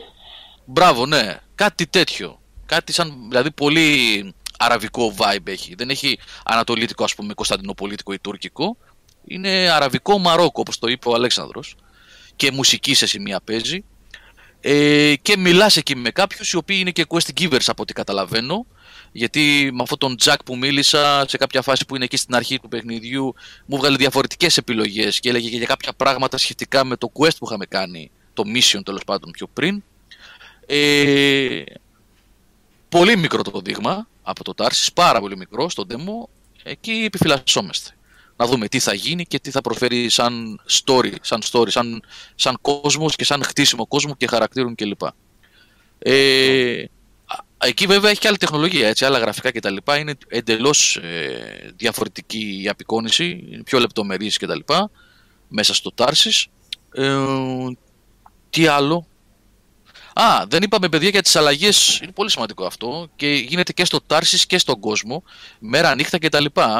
Ε, το οποίο εμείς κάναμε ένα quest, νομίζω παιδιά μαζί που ήταν νύχτα, το οποίο το έκανα άλλη στιγμή εγώ το ίδιο και ήταν άλλη ώρα της μέρας. Ήταν μέρα.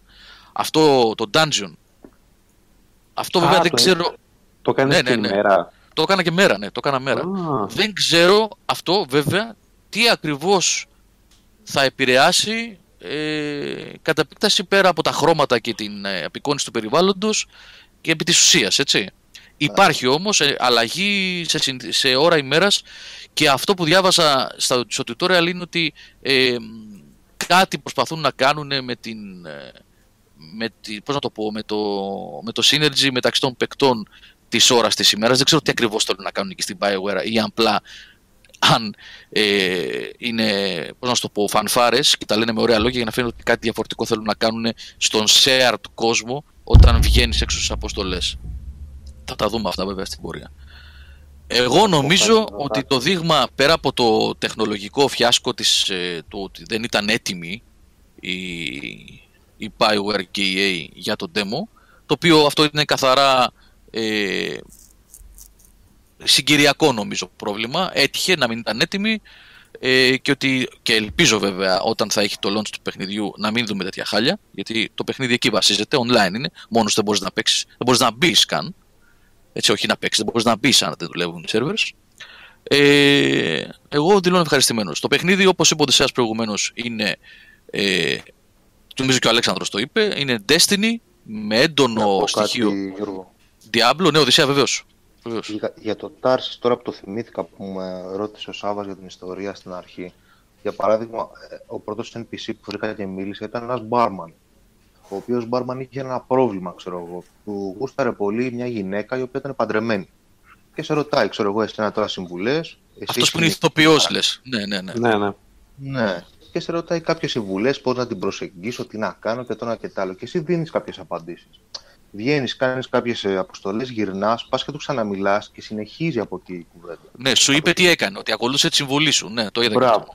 Ναι, ναι. Αυτό λοιπόν το πράγμα, εγώ προσωπικά θα ήθελα να έχει και κάποια κατάληξη. Δηλαδή, εγώ στα μάτια μου τώρα αυτό είναι ένα side quest το οποίο λόγω demo δεν ολοκληρώθηκε ποτέ. ναι. Δεν θέλω να είναι για το Θεαθήνε, ας πούμε, αυτή η κουβέντα. Καταλαβες. Δηλαδή, ε, αυτή η άλλη επίδραση ήταν ωραία, ρε παιδί μου. Δηλαδή, του μιλάς, το αφήνεις το quest, ας πούμε, σε ένα σημείο, αν είναι quest αυτό και όχι απλά μια κουβέντα, δεν ξέρω τι θα είναι. Βγαίνεις, κάνεις τις αποστολές σου, γυρνάς, συνεχίζει το story. Ε, αυτό το πράγμα λογικά, στο δικό μου το μυαλό, πρέπει να έχει κάποια κατάληξη. Δηλαδή, ίσως να είναι ένας ένας τύπου side quest μέσα στον κόσμο του Εγώ Tarsus. θέλω να πιστεύω ότι θα είναι quest givers αυτή η Οδυσσέα. Ναι, αυτό. Και ότι θα έχει. Γιατί αυτό σε κάποια φάση, δεν ξέρω, έκανες τρίτη συζήτηση με αυτόν που λέει για κάποιο πακέτο ύποπτο κτλ. ναι, ναι, ναι. Θέλω να πιστεύω ότι αυτό στο παιχνίδι θα είναι κάποιο mission, ότι αυτό το πακέτο Λογικά τι αυτό είναι. είναι, έτσι. Ναι, ότι είναι suspicious και τα λοιπά. Ναι, θύμιζε Πάντως- εκείνα εκεί. Ναι, ε, Σάβα, αυτό λέω μόνο. Θύμιζε εκείνα εκεί τα μικρά, μικρά side quests στο Mass Effect που ήταν κάπου σε κάποια γωνιά, σε έναν πλανήτη και πήγαινες και έπαιρνες και ανακάλυπτες κάτι, ξέρω εγώ, για σχέσεις μεταξύ ανθρώπων που μπορεί να είχαν και μεγαλύτερο νόημα, ξέρω εγώ, στη μεγάλη εικόνα μετά. Σάβα, Ναι. Ήταν οργανικό κομμάτι του παιχνιδιού σε αυτές τις περιπτώσεις. ναι. Λίγο λιγότερο στο Andromeda, αλλά εντάξει, οκ. Αυτό ήταν λόγω και της φύσης του παιχνιδιού και στο Andromeda και στο Inquisition. Πάντως, σε τέτοιου είδους παιχνίδι, να μπορέσει να τρέξει κάτι παράλληλα, σαν μικρό story, σαν μια καθημερινότητα εντός εισαγωγικών που να εκτελήσεται παράλληλα με όλα major events του παιχνιδιού, αυτό θα είναι επίτευγμα. Αυτό το πράγμα θα είναι επίτευγμα γιατί εγώ καταλαβαίνω τη δυσκολία, ιδίως όταν είναι ένα συνεργατικό παιχνίδι τεσσάρων ανθρώπων με την επαναλαμβανόμενη φύση και την επανάληψη και όλα αυτά, πέρα από τα major events, με- πέ- πέρα από τα φοβερά, από τα τρομακτικά γεγονότα που συμβαίνουν γενικώς, να συμβαίνει και κάτι άλλο. Είναι δύσκολο αυτό το ότι ο, ο καθένας βγαίνει στο Τάρσις και ξαφνικά έχει την ιστορία του και ακολουθεί την Ναι, ιστορία ναι, του. είναι δύσκολο, ναι. Λοιπόν, αυτό είναι. Θέλει πολύ μαγιά, θέλει πο- πολλές παραχωρήσεις από, τη- από, από τη μεριά του παίκτη. Να το καταλάβει δηλαδή αυτό. Να πει: OK, παιδιά, καταλαβαίνω τι κάνετε εδώ πέρα. Ε, δεν είμαι μαλάκας να γκρινιάζω που ό,τι μου είπε εμένα ο Μπάρμαν το είπε και στον Νίκο και στους άλλους 600.000 Νίκους που παίζουν αυτή τη στιγμή. Ναι, οκ, το καταλαβαίνουμε αυτό πιστεύω, έτσι. Ε, καλά, εντάξει. Πάντως, αν γίνουν αυτές οι παραδοχές και αυτές οι υποχωρήσεις και δημιουργηθεί κάτι καλό παράλληλα, εγώ νομίζω πάντα ότι είναι υπέρ ε, ενός τέτοιου κόσμου που δημιουργείται. Τώρα αυτά τα μεσιανικά τα, ε, θα γίνει πάλι το, το μεγάλο καταστροφικό event και θα γίνει πάλι ο τεράστιος κακός. Που... Εντάξει, αυτά τα μεσιανικά συμβαίνουν σε όλα τα παιχνίδια. Ε, πρέπει να έχει ζωντάνια και ο κόσμος. Και επειδή λέω ζωντάνια, κάτι λέγατε, επειδή εντάξει, το Destiny εδώ και πολύ καιρό δεν το παρακολουθώ, ε, για ζωάκια που επιτίθενται άσχετα από εκεί που θα γίνει η επίθεση ότι είναι ζωντανός ο κόσμος. Κάτι λέγατε εκεί στο βίντεο, στο stream. Ε, ότι υπάρχει πανίδα, ρε παιδί μου, που σου πέφτει. Ναι, ναι, υπάρχει, υπάρχει πολύ πανίδα. Υπάρχει, ναι, ναι. Και έχει και ποικιλία υπάρχει αλήθεια σε αυτό που είδαμε. Ποικιλία και πλούτος δηλαδή, αυτό εννοώ. Ε, όσο είδαμε, ναι, εντάξει, εντάξει. Είδαμε πολύ σκορπιό και πολύ αράχνη βέβαια, αλλά υπήρχαν αρκετά πράγματα. Ναι, ναι, αλλά πόσο κι εγώ σας είδα να παίζετε, συνεχώς έβγαινε κάτι καινούριο και από τους εχθρούς δηλαδή. Ναι. Με αυτούς ναι, τα ναι, όπλα ναι, βγαίνανε ναι, καινούργια και από τα ζώα. Τώρα ελπίζω να μην χώσαν όλη την ποικιλία που είχαν μέσα στο demo και μετά βλέπεις τα ίδια, αλλά ε, νομίζω από ένα demo είναι ένα καλό δείγμα ότι σου έρχονται συνέχεια καινούργιοι εχθροί, κάτι που δεν το είχε το Destiny, ας πούμε. Έτσι. Α, γεια σου, σε πολύ μεγαλύτερη διάρκεια παιχνιδιού. Έβγαλα τρεις πλανήτες χθες το Destiny το 2. Τρεις πλανήτες. Είδα λιγότερη ποικιλία εχθρών από ό,τι είδα μέσα στο, σε ένα demo για το Anthem. Mm-hmm. Για μένα αυτό είναι μεγάλη, έχει μεγάλη σημασία. Παιδιά, να βοηθήσω λίγο τη συζήτηση εδώ στο chat που έχετε έχουν κάνει και έχει πολλές ερωτήσεις των παιδιών. Συγγνώμη που δεν έχουμε απαντήσει τόση ώρα, αλλά βλέπετε η ερώτηση συζήτησης πώς πάει. Ε, για story και τα λοιπά δεν μπορούμε να πούμε τίποτα περισσότερο, τι διάρκεια θα έχει και τα λοιπά. Μόνο όταν κυκλοφορήσει το παιχνίδι θα καταλάβουμε αν θα έχει story, πόσο σημαντικό Ο θα είναι. Ο Αλέξανδρος ρωτάει αν θα έχει campaign. Βασικά, μάλλον τι εννοείς campaign με αποστολές που να τελειώνουν και μετά άλλο να είναι το υπόλοιπο παιχνίδι, δεν νομίζω. Όχι, όχι, δεν υπάρχει τέτοιο πράγμα. Ε, το Your Story, όπως το λένε στην Bioware, είναι στο Tarsis και μετά οτιδήποτε κάνεις εκτός Tarsis, εκτός της βάσης, εκτός του χωριού δηλαδή, ε, είναι πάντα με την ομάδα σου ή μόνος σου, αλλά σε shared κόσμο, σε ένα κοινό ναι, περιβάλλον. αλλά ίσως το campaign εννοείται και αυτό. Οι αποστολές που παίρνεις από το Tarsis, ναι. ας πούμε, και μπορείς να τις ε, ολοκληρώσεις και με ίδια... τους φίλους σου. Οπότε... Ναι, δεν θα έχει ίδια λογική με το Destiny ναι, ναι. και το Division.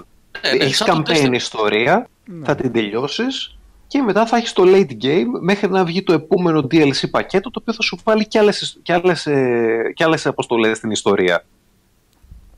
Δηλαδή, το, αυτό δεν το, δεν το είπαμε κάποια στιγμή, αλλά το Anthem ε, δεν θα έχει DLC με πληρωμή. Θα, είναι, θα έχει συνεχόμενη επέκταση της ιστορίας του και των αποστολών του ε, δωρεάν. Όλα δωρεάν. Το μόνο που πληρώνεις θα είναι cosmetic ε, microtransactions. Ναι, το πλάνο αυτό είναι. Το οποίο είναι πάρα πολύ σημαντικό για τέτοιο παιχνίδι, γιατί είναι το μεγαλύτερο αγκάθι στο Destiny.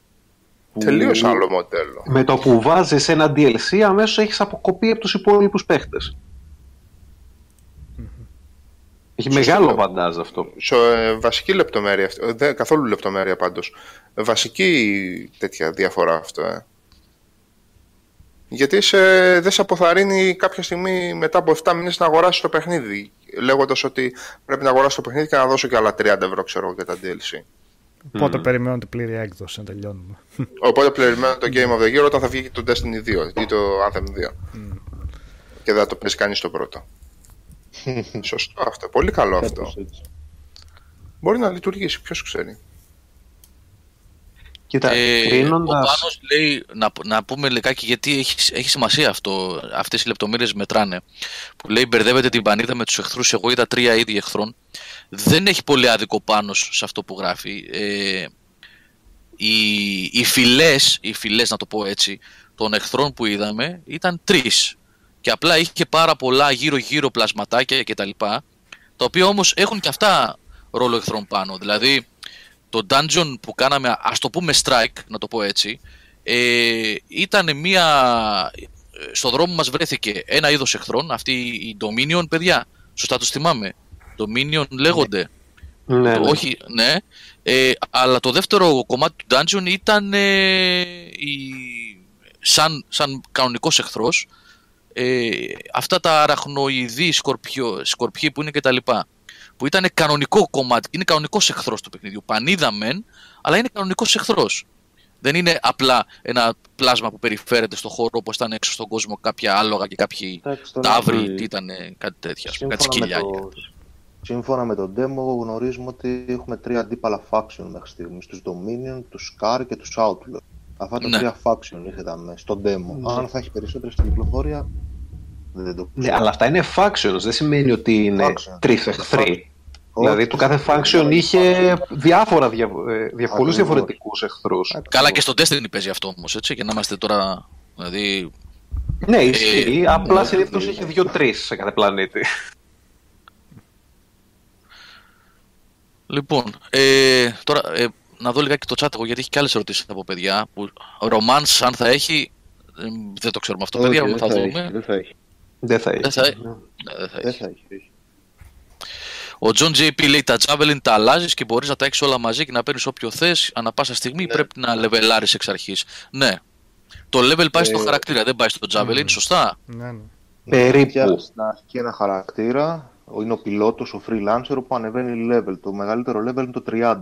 Υπάρχουν κάποια milestones, παραδείγματος χάρη στο level 2 μπορεί να διαλέξεις το πρώτο από τα 4 javelin και παίζεις με αυτό. Σε κάθε level παίρνεις και διάφορα άλλα πράγματα και καινούργια components, ανεβα... ανοίγεις slot ας πούμε για equips και τα ένα και τα άλλο. Μέχρι Αλλά, να πάει σε ε, XP... XP και τα 6 και τα 4 Ε, javelin. XP όμως Οδυσσέα και Αλέξανδρε δεν παίρνει το Javelin, παίρνει ο freelancer, ο πιλότος. Ναι, παίρνει ο χαρακτήρας. Απλά δεν ξεκλειδώνεις 4 javelin από την αρχή του παιχνιδιού και τα αλλάζεις. Όχι, όχι, όχι. Φτάνεις level διάφορα. 12, ξεκλειδώνεις το δεύτερο. Φτάνεις level 20, νομίζω, δεν θυμάμαι που είναι, ξεκλειδώνεις το τρίτο. Εσύ επιλέγεις ποιο θέλεις να είναι. Δεν είναι δηλαδή ότι σου λέει θα πάρεις τώρα αυτό, μετά θα πάρεις εκείνο, μετά θα πάρεις εκείνο. Εσύ επιλέγεις ποιο θα ξεκλειδώσεις. Απλά σου ξεκλειδώνει το πόσα μπορείς να ανοίξεις. Για να αλλάξεις όμως, θα πρέπει να γυρνάς πίσω στο τάρσες για να αλλάξεις. Δεν μπορείς να αλλάξεις όταν είσαι έξω στον κόσμο. Και και λογική αυτό. Blade of Mind, of Might μάλλον πιο σωστά, λες NPCs εκτός του main hub πάνω στον κόσμο. Ναι, εγώ έπεσα σε άλλους freelancers και σε κάποια outposts που δεν κάνουν τίποτα, απλά πρέπει να τους βοηθήσεις, είναι σαν μικρά patrols ας πούμε. Δηλαδή έτυχε ας πούμε ένας freelancer να είναι κάπου, να είναι χτυ- συγγνώμη, χτυπημένος και να πρέπει να τον βοηθήσεις. Με αυτή την έννοια NPC, δεν κάνει τίποτα, απλά είναι σαν μικρά missions αυτά, έτσι, side- ού- ούτε καν side quests. Patrols τα λες, μικρά missions που σκάνε ε, θα το επαναλάβω αυτό γιατί μου έκανε εντύπωση ε, παίζοντας, πετώντας το χώρο και τα λοιπά, εξερευνώντας ε, αυτά τα μικρά ε, οι μικρές μάχες, σύντομες μάχες κάποιες μεγαλύτερες κιόλας ήταν όχι τόσο σύντομες ε, κάναν trigger την ώρα που περνούσες από εκεί ενημερωνόσουν ας πούμε από τον ασύρματο ότι υπάρχει εκεί ένας που θέλει τη βοήθειά σου και πήγαινες ε, δεν ήταν δηλαδή στο χάρτη μόνιμα εκεί που περιμένουν να πατήσει το χ και να ενεργοποιηθούν να πας να τα κάνεις, να τα εκτελέσεις. Νομίζω αυτό δίνει μια πιο έτσι ωραία ροή στην εξέλιξη της περιήγησης στο free play μιλάμε πάντα έτσι, στο free play. OK. Ο Τάκης κακο, κακός ή κάκος λέει εγώ από σένα Γιώργο τον είδα τον παίχτη αυτόν γιατί τρεις μήνες που έπαιζα δεν συνα... Ποιον; Ιωπ. τους έκανε generate αυτούς. Σε χάσαμε Ναι. λίγο Γιώργο. Με χάσατε. Ναι, μου βγάζει, μου βγάζει κόκκινο εδώ πέρα εμένα τώρα για κάποιο λόγο. Οκ. Έτσι, έστρωσα εγώ, τώρα εσύ. ναι. Τώρα με ακούτε, μου βγάλε Ναι, πράσινο ναι, πάλι ναι, τώρα το ναι. Discord. Λοιπόν, έλεγα ότι στον Τάκη εδώ πέρα που είπε για, Α, το, μπράβο. για αυτό το παίχτη ότι δεν ξέρω το demo πώς τους κάνει generate αυτούς και πώς έτυχε. Εμένα μου το είχαν δύο φορές αυτοί σε free play mode. Ε, ο John JP έχει απόλυτο δίκιο. Σαν το Monster Hunter είναι η δομή. Ακριβώς. Ωραία. Η δομή του πώς λειτουργεί το hub με το Μμμ. έξω που παίζεις. Αυτό. Είναι πολύ καλό παράδειγμα. Λοιπόν, νομίζω παιδιά ότι είπαμε αρκετά. Δεν ξέρω, αν ξεχάσαμε κάτι σημαντικό. Πιστεύετε ότι σαν και Αλέξανδρε και λέω σας που παίξατε ή αν έχετε ο Νικόλας αν θέλει να πει κάτι ο Σάβας πάνω παρα... περισσότερο. Παίξουμε για την άλλη ομάδα. Να μας πείτε, ναι. Ωραία. Λοιπόν, αυτά από το Anthem, παιδιά. Έτσι, μπορείτε να δείτε τα βιντεάκια που έχουμε ανεβάσει. Είναι 2, 3, 4, πόσα 4 διαφορετικά. Βασικά είναι 4 γιατί πέφτανε οι σερβέρες και κοβόντουσαν τα streams και αναγκαστικά όταν ξεκινούσαμε ξανά γινόταν ε, εκκίνηση στο, στο stream. Γι' αυτό έχουν γίνει σπασμένα αυτά τα βιντεάκια. Μπορείτε να τα βρείτε σε διάφορα σημεία του παιχνιδιού που καλύπτει ένα τε- πολύ μεγάλο κομμάτι του demo, αν όχι το μεγαλύτερο. Ε, λογική Destiny, λογική Diablo, πολύ σωστά το είπε ο Οδυσσέας αυτό από την πρώτη στιγμή, μας το έγραψε στο Discord όταν παίζαμε, ε, ειδικά με τις δυσκολίες, ότι μπορείς να επιλέξεις κάθε φορά ε,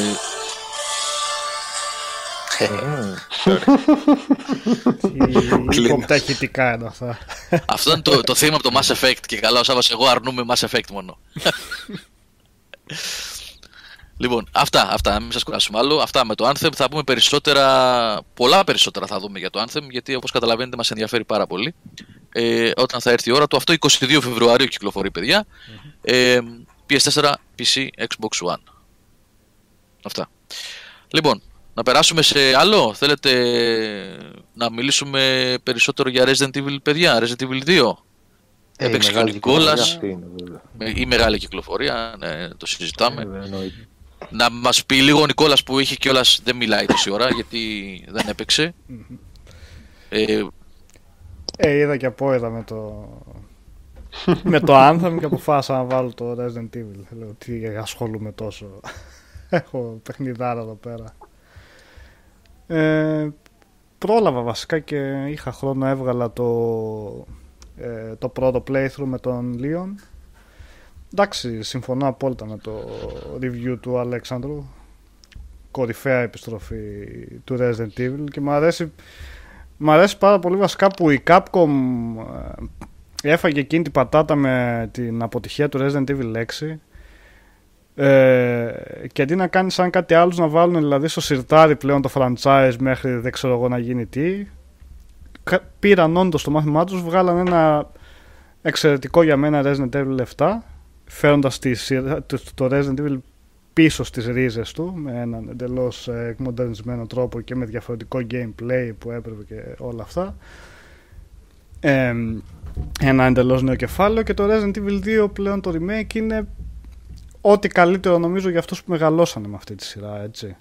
Πήρανε δηλαδή ίσως το ε, ε, τουλάχιστον ένα από τους καλύτερους τίτλους της σειράς και κάνανε ένα, ένα εξαιρετικό remake ε, το οποίο εντάξει μπορεί μεν να πηγαίνεις να καταλαβαίνεις τη ροή του άμα έχεις παίξει το, το παλιό του 96 πότε ήταν 97 ε, μπορεί να καταλαβαίνεις να ξέρεις λίγο πολύ πώς θα πάει η ιστορία αλλά πάλι μιλάμε για ένα ολοκένουργιο παιχνίδι έτσι. Δηλαδή σε κανένα σημείο εννοείται δεν, δεν ένιωσα ότι έπαιζα μ, ε, κάποια μικρή αίσθηση επανάληψης ή κάτι τέτοιο επειδή ήσουν ίσως σε κάποιες παρόμοιες περιοχές.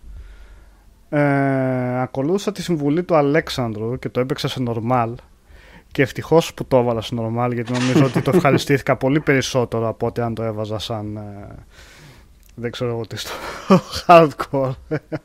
Αν ήθελα να, να νιώσω ότι θέλω να αποδείξω κάτι σε μένα τέλος πάντων και να το πάω κατευθείαν σε hardcore γιατί ε, στο normal ήδη είναι πολύ απαιτητικό το παιχνίδι έτσι. Και είναι πάρα πολύ θετικό που το κάνανε έτσι. Δηλαδή σε κανένα σημείο δεν ένιωσα ότι έχω ε, ότι δεν, δεν θα πρέπει να αγχώνομαι για σφαίρες. Ε, συνέχεια κάθε σφαίρα έπρεπε να τη μετράω και να ξέρω ότι στοχεύω καλά. Ε, με, τα, με τις ενέργειες στα health πάλι το ίδιο. Οι εχθροί θανατηφόροι ειδικά όταν έχουμε να κάνουμε με, lev- με εχθρούς που δεν είναι τα απλά zombies αλλά άλλοι. Εμ, και εντάξει, εξαιρετική ε, εξαιρετική ατμόσφαιρα το παιχνίδι ε, οι φωτισμοί όλα η μηχανή γραφικών που έχουν είναι λες και είναι ιδανική για τέτοια για survival horror παιχνίδια ε, γι' αυτό τη φτιάξανε. ε, γι' αυτό ναι και τους Yeah. βγήκε πάρα πολύ καλά ναι. ε, σαν χώρο θα είναι έξω θα πάει, θα πάει και εξαιρετικά χωρίς να αναλώνεται σε jump scares που δεν πρέπει να έχει κανένα τρόπο να το σκέφτομαι. Άλεξ, δεν ξέρω αν θυμάσαι κάτι τέτοιο σε αυτό το παιχνίδι, αλλά δεν θυμάμαι να έχει κάτι που να σου πετάγεται Πολύ, με μουσική πολύ και έτσι. λίγο Ναι. και σπάνιο, Ναι. ε, δηλαδή να σου πεταχτεί κανένα... Ξέρεις τι, δεν έχει το jump scare με τη λογική μπαμ και σου ανεβάζει και τη μουσική στο τέρμα. Αυτό, ναι, δεν έχει. τέτοιο. Έχει ότι ξαφνικά έσπασε ένα τζάμι από δίπλα σου και μπαίνει ένα ζόμπι, αλλά δεν θα Ναι. το κάνει έτσι όπως το έκαναν τα παλιά Resident Evil τα οποία ήταν ε, φτιαγμένα για να, σε, για να ξυπνήσουν όλο το οικοδομικό τετράγωνο όταν γινόταν το jump. Όχι, έχει γίνει πολύ ομαλά. Ναι, Εγώ μπορώ ναι, να πω ακριβώς. μία φορά τρόμαξα που πήδηξα κάτω, ήμουνα μέσα σε μια περιοχή με διάφορα, όχι και ηλιά, ε, περιφράξεις, είχε ένα γρίφο με περιφράξεις που Μμμ. είχα ανεβεί στο πάνω επίπεδο και πρέπει να πηδήξω στο κάτω και με το που πηδά στο κάτω ε, είναι ένα ζόμπι εκεί πέρα και κατευθείαν σε πιάνει ε, από πίσω σε δαγκός και λέω κάτσε ρε φίλε, τώρα ήμουνα κάτω, που βγήκες εσύ. Ναι. εκεί, Αλλά- εκεί τα χρειάστηκα, λίγο την άχτηκα από, το, από τον πολυθρόνα. Αλλά κατά, κατά βάση τον τρόμο τον χτίζει ακριβώς επειδή είναι άβολο το περιβάλλον. Επειδή είναι τρομαχ... σου- όλο αυτό το αποπνικτικό έτσι, της ατμόσφαιρας εκεί πέρα, ότι ξέρεις ότι υπάρχουν ε, τριγύρω σου τέρατα. Χω- Δεν, δεν χρειάζεται δηλαδή το jumpscare για να σε κάνει να σε τρομάξει. Όλο το παιχνίδι σε βάζεις σε αυτή τη φιλοσοφία ότι πρέπει να νιώθεις μαγκωμένος και τρομαγμένος επειδή είναι και ευάλωτος ο χαρακτήρας ε, ο ίδιος από, από τις επιθέσεις και αυτά. Και τα ζόμπι, ο σχεδιασμός τους, ο, ο τρόπος της κίνησής του, όλα αυτά, εντάξει, είναι, είναι σίγουρα τα πιο τρομακτικά ζόμπι που έχω δει σε παιχνίδι, έτσι. Και αυτό το καταφέρνουν ακόμα και ενώ αν έρχονται ένα-ένα ή δύο-δύο. Δεν χρειάζεται δηλαδή να έρθουν ορδές για να νιώσεις τον τρόμο τι θα κάνω. Ακόμα και ένα-δύο Αυτό. να σου βγουν κάπου κοντά, ε, σου προξενούν αυτή την ένταση, έτσι, από μόνα τους. Ότι της, της τροτότητας. Δεν είναι αυτό το ότι ε, εντάξει ένα ζόμπι, ε, να του ρίξουμε με το μαχαίρι δύο σφαίρες και τελείωσε. Αυτό Νικόλα που λες είναι πολύ σοβαρό, πολύ σημαντικό κομμάτι. Εγώ είπα- να πω εδώ στα παιδιά ότι ε, δεν το έχω δει ακόμα το παιχνίδι. Η μόνη μου επαφή ήταν αυτό το μικρό που είχα δει στην E3, ενα τεταρτάκι demo. Δεν, δεν μπορώ να πω. Ε, απλά μου κάνει εντύπωση αυτό που λες, γιατί τα zombies στα Resident Evil από ένα σημείο και μετά ήταν εντελώς γκυμικιά, δηλαδή για πλάκα τα είχες. Δεν, ήταν canon fodder. Και απλά περίμενες πότε θα βγει το κάτι πιο... κάποιος leaker ή... Ε, η mold ας πούμε εχθροί στο 7 ήταν mold σωστά τους λέω αυτά τα, Ναι, mold, τα ναι. μαύρα πλάσματα ναι. Ήταν λίγο creepy, ήταν κάπως ας πούμε. Γενικά δεν τα φοβόσουν τα zombies στο, στα Resident Evil τα τελευταία χρόνια. Είχαν γίνει εντελώ. Καλά, δεν το συζητάω καν για τα action παιχνίδια που για 6 και, και 5 Ναι. ας πούμε. Έτσι, που ήταν. Ναι. Που το Ε, 5 δεν είναι- είχε ακριβώς zombies, αλλά τέλος πάντων, ναι, ναι. Ε, εντάξει, το 5 και πιο action δεν θα γινόταν στο τρομάξ εκείνο. Το 4 ναι. Θα έλεγα. Αλλά εν πάση περιπτώσει εδώ πέρα είναι αυτό το σύνολο ότι και τα ζόμπι τα έχουν σχεδιάσει πολύ τρομακτικά. Το animation που έχουν ε, ε, βάλει στα ζόμπι και ποικιλομορφία έχει και είναι ε, φοβερά λεπτομερές και εκφραστικό για ζόμπι, αν μπορούμε να το πούμε έτσι. Εμ, και η τροτότητα του χαρακτήρα, όπως είπα, άμα σε πλησιάσει πολύ, δηλαδή σε γραπώνει κατευθείαν όλη αυτή το zoom της κάμερας που κάνει από πάνω στο ζόμπι και αυτά τα έχουν πετύχει και αυτό πολύ ωραίο. Δηλαδή φαίνεται ότι δώσανε πολύ σημασία ώστε να ξανακάνουν τα ζόμπι πραγματικά ένα κομμάτι, ένα, ένα τμήμα του σημαντικού κινδύνου που υπάρχει σε αυτή την πόλη και όχι όπως Canon Fonder όπως λες ακριβώς πως ήταν στα προηγούμενα στα, σε διάφορα Resident Evil εν πάση περιπτώσει. Ο Ναι. Φρινέξ εδώ πέρα γράφει στο chat κάποιος που δεν τα μπορεί τα horror, ας πούμε, το παίζει με άνεση.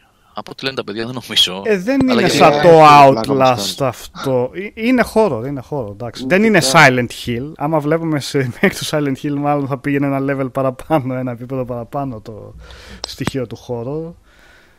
Τώρα τι να σου πω, αν Είναι- δεν μπορείς να παίξεις κανένα horror παιχνίδι, Κοίτα, από όλα τα Resident Evil, αυτό και το 7 είναι τα πιο τρομακτικά. ναι. Τα προηγούμενα δεν θα έλεγα ότι τρομάζεις κάτι ιδιαίτερα ή σε κρατάει στην τζίτα, αλλά στο 7 και σε αυτό είσαι αρκετά στην τζίτα, τουλάχιστον στο πρώτο μισό του παιχνιδιού. Μετά λίγο ηρεμείς. Όχι Ραφαέλ, ότι είναι καλύτερο από το Atlas εννοείται. Απλά το Atlas το 2 ήταν. Δεν γινόταν. Εγώ δεν μπορούσα να το παίξω το βράδυ μόνος μου. Όσο και αν χόλαινε σε gameplay και τα λοιπά, ήταν τόσο extreme σε βία και στο περιεχόμενο που εμένα με είχε φέρει στα όρια μου. Το Resident Evil το 2 σε τρομάζει μένα, αλλά είναι αυτό που θέλεις και να παίζεις, ξέρεις, που είσαι με την κουβέρτα ως πάνω στα μάτια, αλλά λες για να δω και τι γίνεται παρακάτω. Στο Atlas 2 εντάξει, ας το βγάλω να δω καμιά κομμωδία για να μπορέσω να κοιμηθώ το βράδυ, ας πούμε. Απλά μην παίξεις με headphones, έτσι. ναι, γιατί, τα εντάξει, βγάζω. Δεν, δεν, δεν. Εγώ την Κυριακή που δεν ήθελα να ενοχλώ την κοπέλα μου στο σπίτι γιατί την είχα πρίξει τώρα δι- μια εβδομάδα με το Resident Evil, Λέω θα παίξω με ακουστικά. Ε, τα χρειάστηκε η ψυχούλα μου. Όλο ήλιος έξω, παιδιά. Κυριακή μεσημέρι, λιακάδα full. Σε ένα σημείο απλά στα πατάω πώς, βγάζω τα ακουστικά. Λέω δεν μπορώ άλλο, παιδιά. Εντάξει, έχω φαρθεί. Ε, Έτσι πάτε τι και Λουίτζ, με κουβέρτα στα Ναι. μάτια. Σε σχέση Ε, με το Evil Within, λέει εδώ, να, αυτό είναι ενδιαφέρον Ε, ερώτημα. Λέει ο Εννοείς Πόλης, τώρα αυτά για ζήτησε. σαν σα χώρο στοιχείο ας πούμε έτσι. Νομίζω το πάει μ, πιο φυσικά το Resident Evil το 2. ναι, Ναι. ναι, ναι, Πιο, σίγουρα. πιο Το ωραία Evil Within δεν το είναι σύνολο. Πιο γκορ και Μ, γλίτσα. Εδώ πέρα το Resident Evil το 2 δεν, κα- δεν είναι σαν ένα Resident Evil 4, 5, ε, 6 που έχει τα, τους Kraken εχθρούς με πάρε γλίτσα, πάρε Mortal Kombat Fatalities, πάρε ό,τι μπορείς υπερφουσκωμένο. Είναι αγνός παραδοσιακό B-movie, δηλαδή Ναι, zombies και ακριβώς. δύο-τρεις Ναι. εχθροί, that's it. Το κρατάει Εντάξει, καλά. Πάλι εξαιρετική δουλειά σαν remake. Έτσι. Πολλές νέες περιοχές, πολλές αλλαγές μέσα. Ε, αρκετά κοινά στοιχεία με το παλιό, χωρίς να το παρακάνει όμως ώστε να νιώθεις μια οικειότητα σε σχέση με το Resident Evil το 2 το παλιό, ακριβώς επειδή είναι remake. Αλλά και πάλι το νιώθεις σαν νέο παιχνίδι, έτσι. Δηλαδή, μ, τι να πω, α, έτσι μακάρι να βγαίνανε και τα τρία και το, και το Nemesis και το Code Veronica ή όποιο θέλετε θα ήταν, ε, θα ήταν πολύ ενδιαφέρον να δούμε τέτοιες προσπάθειες, τέτοια αναγέννηση παλιών παιχνιδιών που παίζονται δύσκολα πλέον αλλά αυτό το ρετουσάσμα πραγματικά ε, τα, τα ανα, ε, δημιουργεί μια αναβίωση με το καλύτερο δυνατό τρόπο γιατί δεν μιλάμε κιόλας για ένα προς ένα ε, μεταφορά ε, εντάξει, Ε, μ' άφησε γενικά απόλυτα ικανοποιημένο. Ένα θεματάκι που είχα που νομίζω το ανέφερες στο review και, στο review και εσύ, Αλέξανδρο, ήταν για τα boss fights, τα οποία δεν είναι άσχημα μεν, αλλά είναι τέτοιος ο χειρισμός του χαρακτήρα που δεν σου επιτρέπει, δεν, το, gameplay, το, ίδιο, το gameplay το ίδιο δεν επιτρέπει κάτι πιο εξεζητημένο σε boss fights. Έτσι. Ναι. Οπότε είναι πολύ Περιμένεις- απλοϊκά και Ναι. Περιμένεις ένα sidestep σε αυτούς, τους, ε, στα, στα bosses Ναι. που είναι κάτι το οποίο θα περίμενες από όλα τα third person παιχνίδια σήμερα Ναι. να μπορείς να κάνεις μια κολοτούμπα ή να κάνεις ένα sidestep έτσι όπως σου τρέχει ο άλλος πάνω σου και δεν μπορείς να τον αποφύγεις με τίποτα. ναι. Και άσε τα bosses, εγώ σου λέω το μεγαλύτερο πρόβλημα είναι τα σκυλιά. τα σκυλιά. Μμ. Τα σκυλιά. Ναι, αλλά που ξέρεις... άπαξ και δεν ναι. στοχεύσεις με τη μία έχει σου έχει κατευθείαν ε, πέσει πάνω σου, ας πούμε, και έχεις φάει damage. Ε, το Είναι θέμα πρόβλημα είναι το δεν έχει ότι- sidestep. ναι, και στους πιο απλούς εχθρούς όμως είναι έτσι το gameplay που αν καταφέρεις να έχεις τα ανακλαστικά να τους πετύχεις θα τους δείξεις πίσω, πίσω κάτι θα κάνεις. Ναι, ναι, ναι. τα ναι. bosses όμως εκ των πραγμάτων δεν γίνεται να τα ρίχνεις πίσω μια, μια σφαίρα γιατί απλά θα τους βαρούς συνέχεια και αυτά θα ήταν σε μια απόσταση οπότε πρέπει να σε πλησιάζουν αλλά εκεί πλέον δεν έχει ο χαρακτήρας ε, την κινητικότητα που θα έπρεπε για να δώσει ένα βάθος στο boss fight. εν πάση Έχετε περιπτώσει. καλομάθει εσείς από τα boss fights του Dark Souls και του Bloodborne να πούμε. Ε, Έτσι, μια ασπίδα δεν έχει να σηκώσει ένα. Ναι.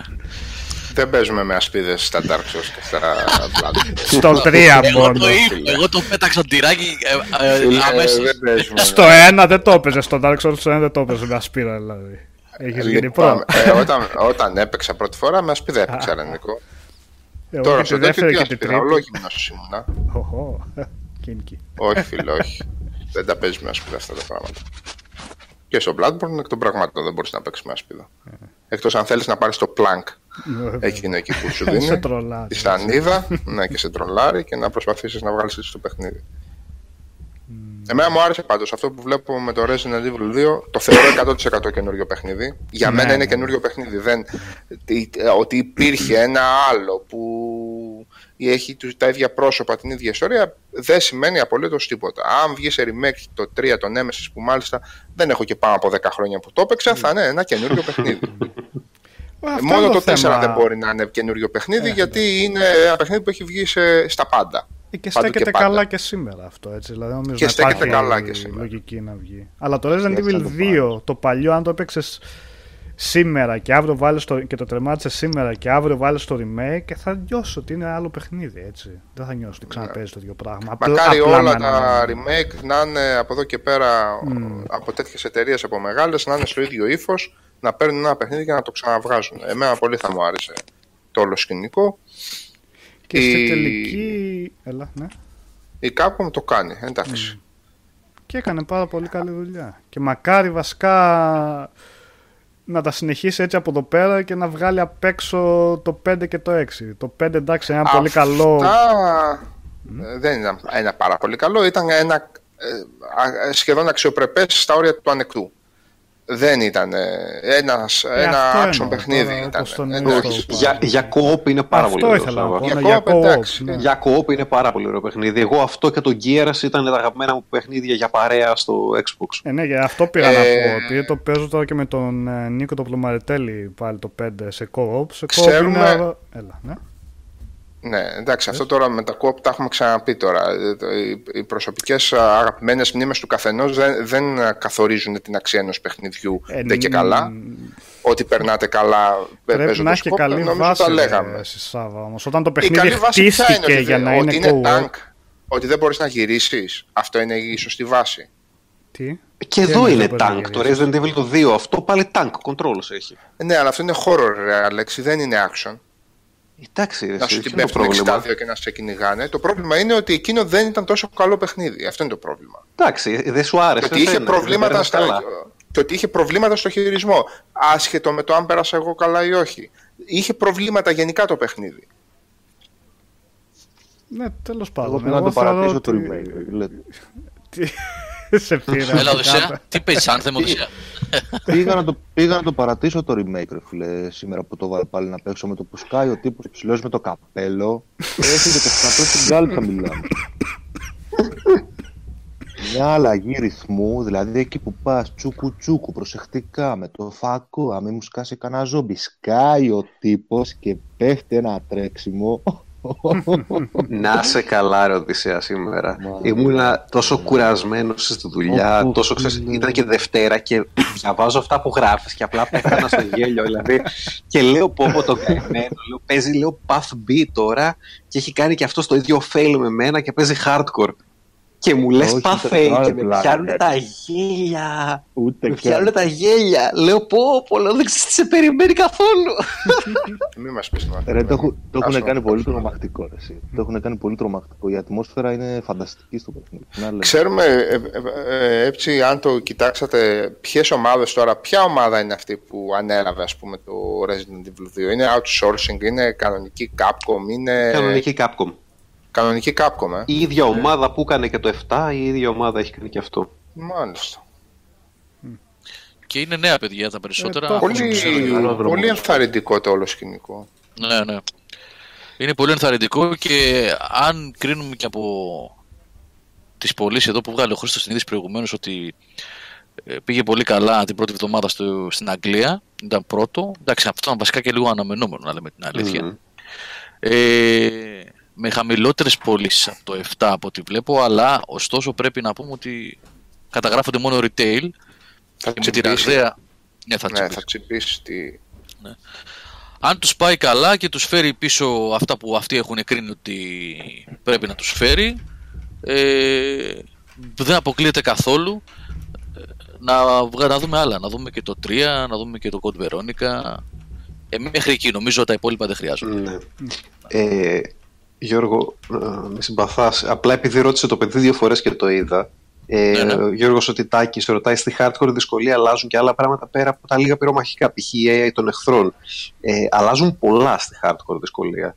Πέρα από τα πο- πολύ, πολύ, πολύ λιγότερα πυρομαχικά, όχι απλά πιο λίγα, πολύ πιο λίγα. Ε, ε, πεθέ- ε, το damage που τρως από τους εχθρούς είναι πολύ ψηλότερο. Δηλαδή, με εξαίρεση τα zombies, οι άλλοι εχθροί και με ένα χτύπημα μπορούν να σε ρίξουν κάτω. Ε, ή αν όχι ένα, 1,1. Ε, και έχεις ε, περισσότερους εχθρούς δεν, έχω, συ- δεν μπορώ να σου πω με σιγουριά γιατί δεν έχω ξαναπαίξει Path A σε hardcore αλλά είναι ανατριχιαστικά πιο δύσκολο να επιβιώσεις και να σκοτώσεις τους εχθρούς. Είναι, δηλαδή, έχουν και παραπάνω επιβιώ ενέργεια οι εχθροί. Εγώ αυτό που έλεγα, που γελ, γελούσα πριν που έλεγα για τον Οδυσσέα, εγώ, ξε- εγώ παίζω τώρα Path B με το δεύτερο χαρακτήρα, το οποίο Path B πάντα είναι πιο δύσκολο έτσι κι αλλιώς το παιχνίδι. Γιατί σου, αυτοί που έχουν παίξει από παλιά το Resident Evil το 2 ξέρουν ότι το Path Β σου έχει του, τα, τους, μεγάλ, τους πιο δύσκολους εχθρούς πολύ πιο γρήγορα, ε, τα bosses να σε κυνηγάνε πιο νωρίς, έχει διάφορες αλλαγές τέτοιες. Ε, εγώ το έκανα το λάθος να το παίξω σε hardcore, γιατί λέω εντάξει, το μάθα το παιχνίδι, το έχω. Και κλαίω. Αυτή τη στιγμή κλαίω γιατί απλά υποφέρω. Τρώω τόσο πολύ ξύλο, τόσο μα τόσο μα τόσο πολύ ξύλο που δεν ξέρω από πού να σωθώ. Δηλαδή δεν έχω πυρομαχικά πάνω μου, προσπαθώ να περάσω στην επόμενη περιοχή και δεν μπορώ να περάσω γιατί με σκοτώνουν από παντού. Είναι, είναι ζόρι. Συν ότι το hardcore επίπεδο έχει και το hardcore original στήσιμο για τα saves. Δεν υπάρχουν ε, checkpoints και σώζεις μόνο σε συγκεκριμένα σημεία που είναι γραφομηχανές και μόνο άμα έχεις βρει ένα αντικείμενο το οποίο λέγεται ink, μελάνια ας πούμε, για να τα βάζεις στη γραφομηχανή για να σώζεις. Μόνο έτσι. Κοινώς, ε, όχι απλά σου δίνει τα χέρια πίσω την πλάτη, σε δένει ολόκληρο χειροπόδαρα και σε, σε βάζει μέσα σε ένα σεντούκι και σε πετάει μες στη θάλασσα. Δεν θα το τελειώσουμε ποτέ δηλαδή. Ε, σε, Στο σε, σε hardcore, hardcore, ναι. hardcore είναι... Στο normal κάτι γίνεται. σε- Και σε δεν μπορείς normal- να, δεν μπορείς να κατεβάσεις τη δυσκολία άμα ξεκινήσεις, έτσι. Ναι, τελικά. αυτό είναι, αυτό, είναι, αυτό είναι το θέμα μου. Νομίζω Ότι δεν γίνεται μπορώ ρε να εσύ κατεβάσω. Άλεξ Αφού όταν έκανε όταν σε σκοτώνανε Σου έβγαζε με το τετράγωνο να πας να αλλάξει game mode Κάτι τέτοιο έλεγε Μήπως δεν το παρατήρησες; Δεν, πάντως όταν παίζεις μέσα ε, δεν έχει. Και τρεις Εκτός φορές άμα είναι μόνο ε, σκοτώνει. Στο normal όταν έχασα τρεις φορές απανωτά μου έβγαλε από μόνο του Θες να σου κατεβάσουμε την δυσκολία γιατί είσαι άχρηστος Γιατί Μόνο έχεις, αυτό έχεις, πρέπει. adaptive, έχεις adaptive σχολεία στο normal. Ok. Στο Ninja Gaiden τα κάνει αυτά θυμάμαι. Μετά το τρίτο, το τρίτο κόψιμο λαιμού σου λέγε Μήπως θες να βάλουμε τη δυσκολία πιο χαμηλά φιλαράκι γιατί Μήπως- δεν... Μήπως θες να αλλάξουμε Ναι. παιχνίδι Μήπως να βάζεις να παίξεις Μάριο. Εγώ γι' Θα αυτό με- έβαλα και έπαιζα Destiny μετά. Γιατί Θα- λέω θα με εντάξει, φάνε λίγο τώρα. να ηρεμήσω. Θα με φάνε τώρα, θα πούνε γιατί τα Μάριο είναι εύκολα ρε. Ναι, ναι, Σε ναι. σχέση με τον Ninja Gaiden Το νους σου. Ε, Λοιπόν, Αλλά εντάξει. ναι, το προτείνω Ναι. για, για normal εγώ τουλάχιστον την πρώτη φορά για να εξοικειωθείτε. Είναι, είναι λίγο σκότωμα να το ξεκινήσει κάποιος με hardcore θεωρώ. Ε, και να τα βρείτε στραβά, εντάξει, μην τρέπεστε, υπάρχει και easy. υπάρχει και easy. Δεν είναι Δεν κακό. το πήρες. ε. Όχι, το οποίο easy δεν είναι easy. ε. Για να μην. ε, Όχι, ε. είναι συ- συγκριτικά δηλαδή με τα προηγούμενα παιχνίδια θα έλεγα ότι είναι σαν το normal για τα περισσότερα παιχνίδια του είδους. Απλά έχεις, αρ- έχεις αρκετά πυρομαχικά από όσο είδα. Δηλαδή που έπαιξα καμιά ώρα, μια μισή στο easy να το δω πώς είναι. Ε, εντάξει, δεν είχα πρόβλημα από πυρομαχικά, αλλά πέθαινα, πέθαινα. Άμα δεν πρόσεχα, θα πέφτα. Λοιπόν, πάμε παρακάτω. Άρα, τι- Αυτά για το Resident Ε, αν έχετε, αν έχετε να προσθέσετε κάτι και μην σας κόψω απότομα. Δεν έχετε Δα, να, παιδιά, να, πάρτε. να ενίσταται κανείς. Ωραία. Σαβά, Μμμ. θες να μας πεις εσύ τι έκανες το Σαββατοκύριακο; Αν δεν είναι προσωπικά δεδομένα ευαίσθητα. Είναι. Τώρα πρέπει να μας πεις.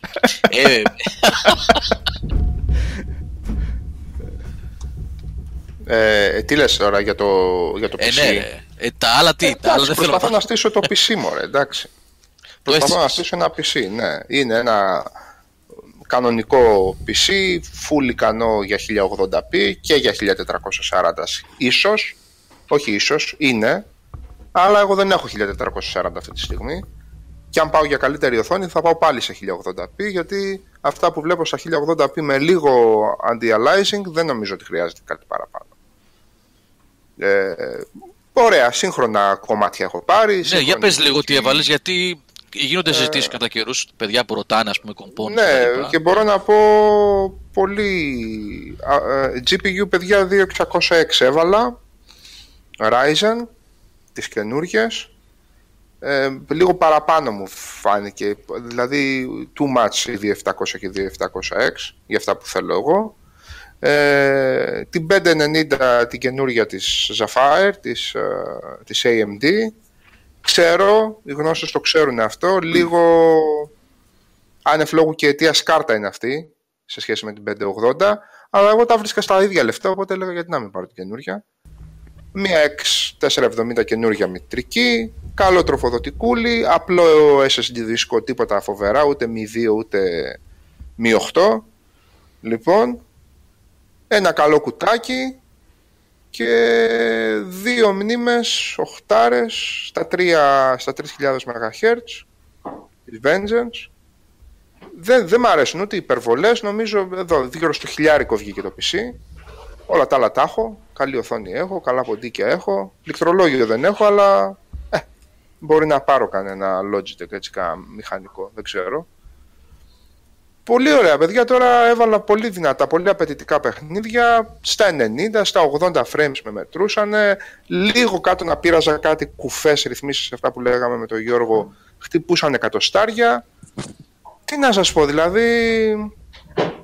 εννοείται ότι LED έχω και αυτά που έχουν από πάνω τα έσβησα, όχι τα έσβησα, δεν τα βλέπω γιατί είναι κλειστό το κουτί, εννοείται.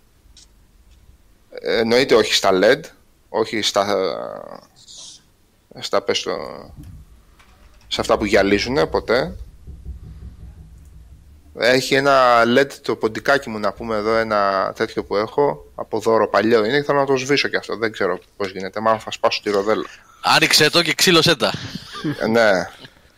Λοιπόν, τα θεωρώ τραγωδίες αυτά τα πράγματα. Ε, ε, προσοχή, δεν θέλω να μιλήσω υποτιμητικά για αυτούς που τα γουστάρουν, αλλά λυπάμαι παιδιά, Τώρα όταν ε, έχουν δώσει 8 κωδικούς διαφορετικούς για την ίδια κάρτα τη μητρική επειδή το ένα έχει RGB και περισσότερα LED από την άλλη με ίδια heatsinks, με ίδια τα πάντα εντάξει αυτό τώρα πηγαίνουμε πλέον στην τραγωδία του PC Gamer ή του PSA γενικώς. Λοιπόν ε, γενικώς ε, επειδή διάβαζα κάνα δυόμισι μήνες με τρεις πέρα από τη βοήθεια που με έδωσε και ο Πλωμάρης σε αυτά τα θέματα ε, γιατί σου έκανε νερά η 580 Black Cube; Για πες μας, γιατί... Γιατί σου έκανε νερά; Και σου, και σου λες, και λες τώρα ότι σου έκανε νερά, ίσως ήταν κατασκευαστικό αν ήταν νερά. Ε, και μου μιλάς για μια RTX 2060 αυτή τη στιγμή, όπου όπου και να κοιτάξεις, εκτός από τα πολύ μεγάλα πλερωμένα κανάλια, που απλά γλύφουν όπου δουν ζάχαρη και μέλι, ουσιαστικά πρόκειται για πλασάρισμα μιας γνωστής τεχνολογίας για να κάνεις ray tracing σε πιο ακριβώς παιχνίδι να το κάνεις το ray tracing. Γιατί εγώ έβαλα, έβαλα τα βίντεο δίπλα-δίπλα τα συγκριτικά για να δω τι διαφορά κάνει αυτό το φοβερό και τρομερό ray tracing το οποίο βρίσκεται σε ένα μαζικό παιχνίδι αυτή τη στιγμή και, και δεν μπορούσα να καταλάβω περί τίνος πρόκειται και μη έγινε άλλος και μου έδειχνε μετά ότι εδώ αυτές τις γραμμές τις βλέπεις στο νερό Εκεί υπάρχουν, εκεί δεν υπάρχουν.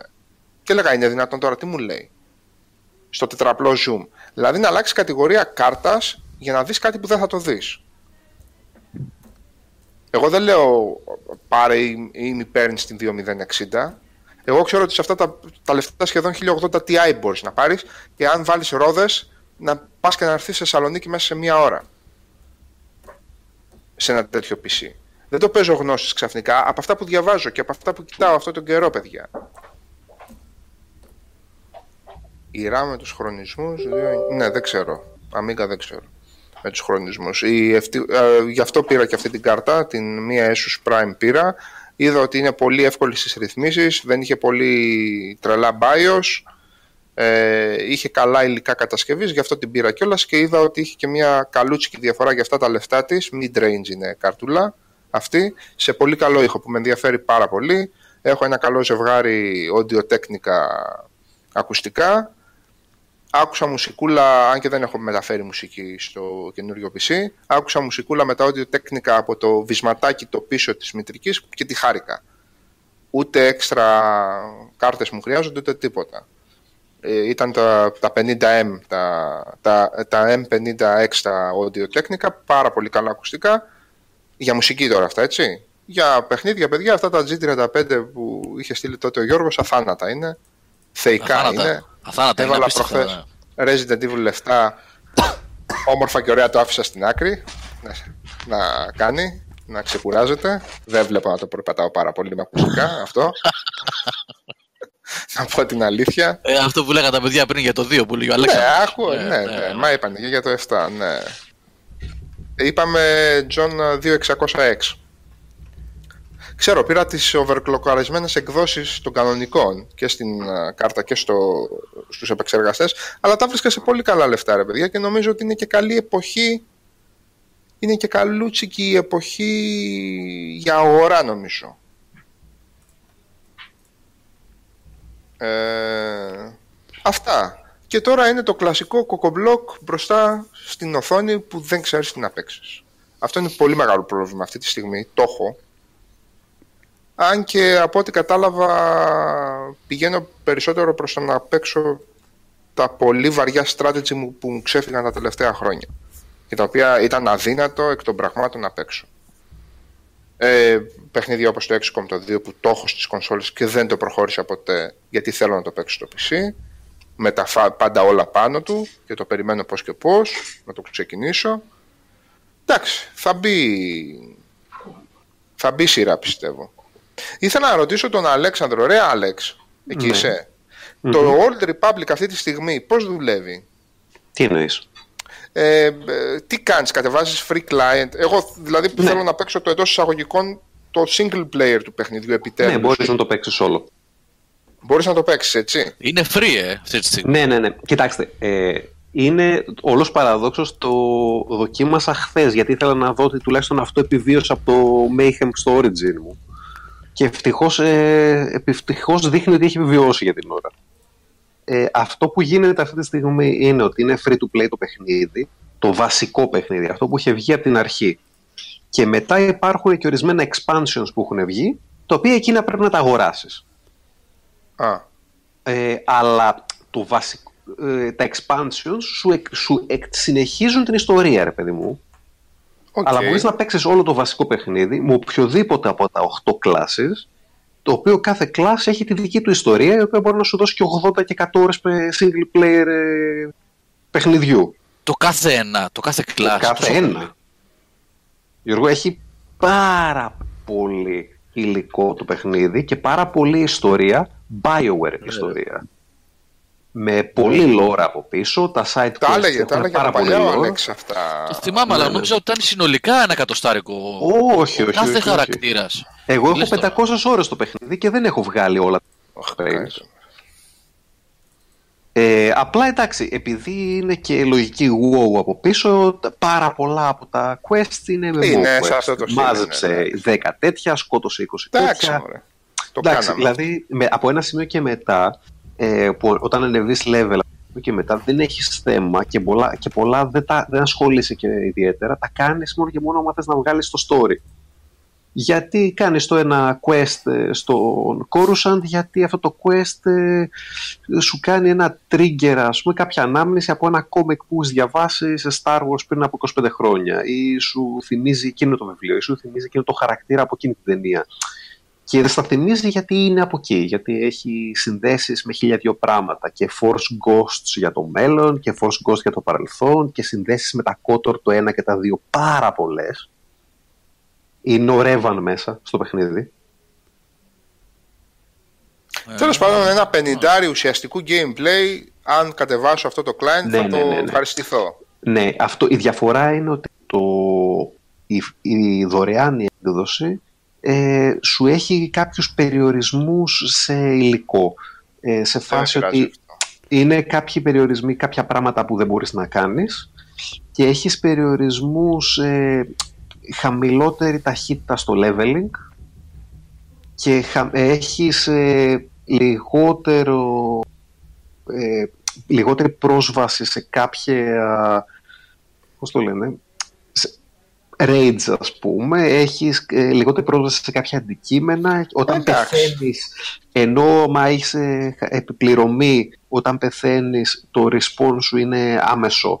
Εδώ όταν πεθαίνεις το respawn θέλει κάποιο χρόνο και, μετά, και άμα δεν μπορείς να κάνεις respawn στο ίδιο σημείο σε στέλνει πίσω ε, δηλαδή στην κοντινότερη πόλη ας πούμε έχεις κάτι τέτοια χαζά που, σε, που μπορεί να σε εκνευρίσουν ε, όταν έχεις επί πληρωμή έχεις slots για παραπάνω χαρακτήρες ενώ μόνος σου νομίζω έχεις ένα ή δύο δεν θυμάμαι Οκ, εντάξει. αλλά ακόμα και αυτά Παλεύεται έτσι όπως δηλαδή. είναι φτιαγμένο το store του ε, σου αφήνει ρε παιδί μου να πεις ότι θα αγοράσω ένα μήνα αγοράζεις ένα μήνα ή θα αγοράσω ένα ακόμα slot θα αγοράσεις μόνο ένα ακόμα slot δηλαδή θα αφήνει να πειράξει να αγοράσεις τρία Κατάλαβα. πράγματα δεξιά αριστερά να το Μμμ. στρώσεις και να παίζεις ε, single play, ε, δωρεάν άμα θέλεις Ωραία.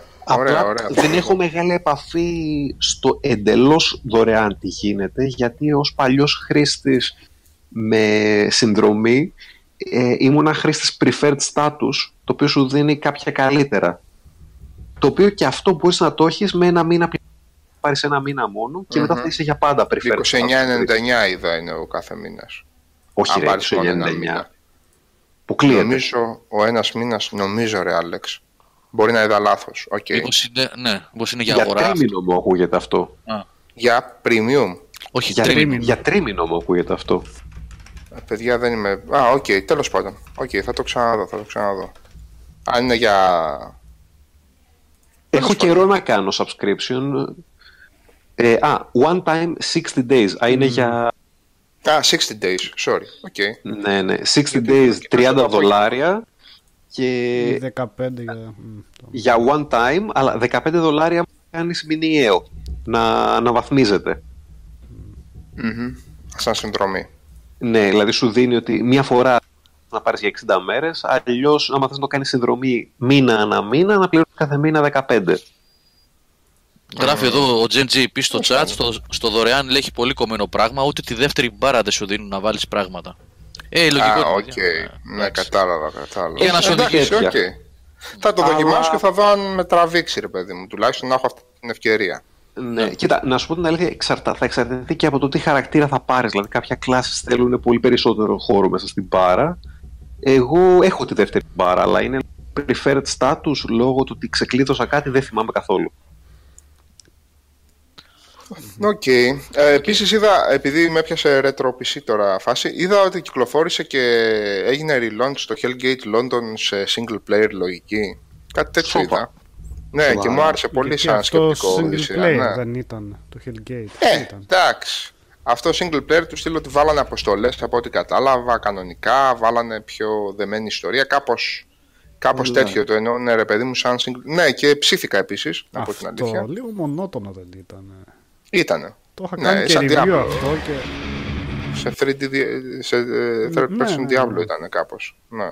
πω, mostly Και- negative στο Steam για κάποιο λόγο. Έλα, ναι.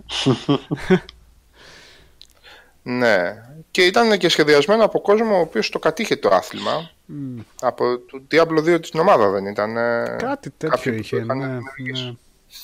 Κάτι. Εί- Είχε, είχε πολύ πρόθεση τότε. Πολύ εξώφυλλο και κακό, πολύ διαφήμιση. Τώρα δεν ξέρω τι είχε γίνει. Σάβα δεν Αλλά βλέπω για να ένα single πολύ player θα το παίζεται πήγαινα. αυτό. Βλέπω κάτι βίντεο τώρα, μ, λίγο Το ξέρω, δυσκολάκι ξέρω είναι. πώς είναι, ρε. Ξέρω πώς είναι. Ξέρω. Ναι. Ε, Τέλος πάντων, είναι λίγο πελάγωμα πάντως, παιδιά, το πράγμα. Αν βάλεις και το δεδομένο των emulators μέσα, εντάξει, άστο εκεί μετά χάνεται το, χάνεται το παραμύθι. Αυτό που λέει ο DK Luigi είναι ενδιαφέρον εδώ πέρα που λέει ευκαιρία Σάβα να δεις παιχνίδια στυλ Mass Effect λέει και λοιπά με mods για τρομερά γραφικά. Ε, το, Mass, το Mass Effect τώρα δεν έχει και πολύ mod. Από ό,τι- Δεν έχει, Ναι, δυστυχώς. νομίζω κι εγώ. Ε, πάντως, ούτως ή άλλως το 2, το οποίο εννοείται πρόλαβα κατεβάσαμε full deals κτλ. Καταλάβω. Ε, είναι μια, μια χαρά όμορφο. Δηλαδή δεν νομίζω να χρειάζεται και πολλά mods αυτό το πράγμα. Εντάξει, τώρα δεν μιλάμε για τους elitists ε, PC gamers που θέλουν να βάλουν ε, ocular ε, τέτοιο να πούμε στα πάντα. Ούτε έχω καμιά 4K οθόνη να θέλω να δω HDR σε αυτά τα παιχνίδια. Ξέρω, ξέρω πολύ καλά τι, τι θέλω να... Τώρα, να πω την αλήθεια, να έπαιζα κανένα της Bethesda με κανένα mod σοβαρό πάνω. Εκεί θα να είναι δεις playable. διαφορές. Εντάξει. Εκεί Η θα δεις τραγωδία πολύ βέβαια μεγάλες είναι ότι διαφορές. ε, δύο μήνες πριν πάρω καινούργιο PC μετά από 10 χρόνια έπαιζα, ε, έπαιξα 140 ώρες New Vegas, οπότε τι να πεις. Τραχωδία είμαι. Το Shadow Tactics να παίξεις να σας άρεσαν τα commandos. Το Να Shadow το έχεις τα Tactics υπόψη. το έχω στα... Παιδιά είναι, πω, πω, Καλά είναι, είναι πάρα, πάρα πολλά. πω, πω, είναι πάρα πολλά. Εννοείται με τη μία είχα στα... Και το είχα αγορασμένο κιόλας ο Θεός χρόνια ολόκληρα το Company of Heroes full πακέτο, το 2. Άντε επιτέλους να το παίξω σαν άνθρωπος, χωρίς να κολλάει η οθόνη. Όλα αυτά τα strategy δυστυχώς παιδιά, αυτά Ραφαέλ, το Έλα, πέτυχες βγαίνει και ακριβώς. καινούριο το Talgor τώρα. Ε, λίγες μέρες. Ποιο βγαίνει; και λίγο, China, και λίγο ποιο το είναι; Talgor. Το Three Kingdoms, ναι. Αυτό, ναι. Στην Κίνα. Καλά, εγώ φοβάμαι να Fallout. βάλω το Total War πάλι παιχνίδι. Και εγώ φοβάμαι, Νίκο. Ναι. Κάψεις Το βέβαια. Fallout 4 έχει πολύ καλά mods, δεν είναι πολύ καλό το παιχνίδι. Κοριοντίνα, οπότε- μας, κα- μας κάνει τη χάρη. Εκτός και αν υπάρχει mod που να αλλάζει και η ιστορία για περιεχόμενο, οπότε... Υπάρχει mod του οποίο αλλάζει. Πώς το λένε, είχα να παίξει, μην ρε. βλέπεις, Ρε, παιδιά, είχατε ε, παίξει yes τα και no, DLC. αλλά να. Τα είχα και αγορασμένα ο Θεός εγώ. Τα Κάτι DLC μεγάλα του 4. DLC. Ναι. Εσύ γιατί Όχι, τα έχεις δεν αγορασμένα κανείς. το 4. Δεν ξέρω, κάπου τα είχα βρει πακέτο ρε φίλε, δεν θυμάμαι τώρα. τα έχω εκεί και κάθονται, αλλά Μαζοχισμός. είναι πολύ αποκαρδιωτικό. ήταν το ένα, ήταν πολύ μεγάλο, άλλαζες και περιοχή. Δεν, ούτε, δεν ασχολήθηκα ποτέ. Παίξε 76 με mods. Καλά τώρα, παιδιά, καταλαβαίνετε δε, καταλαβαίνετε δε το σκηνικό ότι είμαι μπροστά σε μια λίστα με περίπου 670 παιχνίδια και βλέπω τον κόσμο να παλεύει με τα 76 και δεν ξέρω αν θα κλάψω ή αν θα γελάσω, έτσι. Το καταλαβαίνετε αυτό το πράγμα. Παιδιά, ε, να υπενθυμίσω το διαγωνισμό και τον υπενθυμίζω γιατί μπορεί να μπήκαν κάποια παιδιά πιο μετά και να μην το ξέρουν. Λοιπόν, ε, δύο παιχνίδια μας έδωσε ένας φίλος ο Παναγιώτης. Βρεθήκαμε σήμερα και μου τα έδωσε χέρι με χέρι γιατί είχα να τον δει και καιρό το φίλο και τον ευχαριστούμε πάρα πολύ. Ένα Assassin's Creed Odyssey PS4 και ένα Deus Ex Mankind Divided για Xbox One, retail κουτιά. Αυτά που Sure. έβαλαν όλες εδώ. Έτσι. Και επειδή έριξα μια ματιά τώρα στην είδηση, ε, όποιος ενδιαφέρεται αφήνει σχόλιο στην είδηση του webcast στο Game Over GR για να μην χαθεί στο chat. Αυτό είναι το link, σας το βάζω εδώ. Και το λέω, το υπενθυμίζω γιατί έχετε δηλώσει μόνο για το Assassin's Creed Odyssey. Φαίνεται ότι Phil Spencer που είσαι, είσαι και στο chat κάτι πρέπει να κάνεις να μεγαλώσεις την εγκατεστημένη βάση του Xbox One φίλε γιατί ούτε μια συμμετοχή μέχρι στιγμής για την παιχνιδάρα έτσι για το Mankind Divide. Ε, νομίζω, νομίζω ότι μια συμμετοχή. Είναι καμιά 25 σχόλια που είναι όλοι για το Assassin's Creed. Εντάξει, ντροπή σας. Τροπή. Όποιος Οπότε, ήθελε να το παίξει, το έπαιξε νομίζω. ναι. Να έχετε υπόψη σας ότι όσοι δηλώσετε συμμετοχή για το Mankind Divide θα έχετε πιο πολλές πιθανότητες γιατί είναι λίγες συμμετοχές. Οπότε, ναι, είναι πολύ καλές πιθανότητες όποιος δηλώσει για το, για το One. Πάει ο Άγγελος λέει να δηλώσει. λοιπόν, ε, Συγκινητικά Νομ- καλό παιχνίδι το Mankind Divided. Αν και μισό όπως έχουμε πει χιλιάδες φορές. Ήταν το άχαρο δεύτερο μιας τριλογίας που. το άχαρο δεύτερο μιας τριλογίας, ένα μισοτελειωμένο. Δυστυχώς. Κακοήθειες, κακοήθειες. Παιχνιδάρα, τέλεια τελείωτη ήταν. Υπερπλήρες, δεν χρειαζόταν τίποτα παραπάνω. Μα ήταν καλό τέλος. παιχνίδι, ρε άνθρωπο. Και συνέχεια. Άρα είναι μισό. Ε, εντάξει. Ε, εντάξει, ρε Νίκο. Μισό παιχνίδι. είναι. Μισό. Ό,τι Είναι περιμένεις ο- το επόμενο. Κάτσε, 20 ώρες είχε. Δηλαδή είναι σαν να βλέπαμε το Παραπάνω. Fast. Ήταν, ναι, ήταν σαν να βλέπαμε το Mass Παραπάνω. Effect 2 και να λέγαμε «Ε, τι να μας πει τώρα, μισό παιχνίδι είναι. Μα ξέραμε ότι θα βγει το τρίτο. Το Deus Ex το φτιάχνει το, Ma- το Mankind Divided ξέροντας ότι θα βγει τρίτο. Αλλά δεν Αλλά ξέρανε το ότι. Θα ήθελες να το παίξει σε 20 ώρες. Ε, πώς Τι; νιώθεις; Ποιο, τι, πώς; Λέω ότι το Mankind Divide, το Mass Effect 2 θα ήθελες να το παίξεις σε 20 ώρες. Αν βάλεις και τα, και τα Όχι, έξτρα δεν είπα, περιεχόμενα. είπα όρος για το Ναι. Mass Effect 2. Όχι. Όχι, να, πω όχι, λίγο, λέω. να πω λίγο κάτι, παιδιά. Συγγνώμη που διακόπτω τη συζήτησή σας. Sorry, χίλια συγγνώμη. Αλλά επειδή έγραψε κάτι εδώ ο Γιάννης 77 και ε, είναι ένα θέμα αυτό και είναι σημαντικό, πρέπει να το πω. Λέει ο Γιάννης εδώ ότι το Deus Ex, ε, το Mankind Divided έχει 4 ευρώ καινούριο και στην περίπτωση που το στέλνουμε με courier είναι 12 ευρώ. Έχεις δίκιο. Αυτό είναι πρόβλημα. Δηλαδή το να κερδίσει ένα παιδί αύριο το Deus Ex σήμερα το βράδυ. Ή το, Assa- το Assassin's δεν έχει 4 ευρώ ακόμα. Έχει 45-50-55.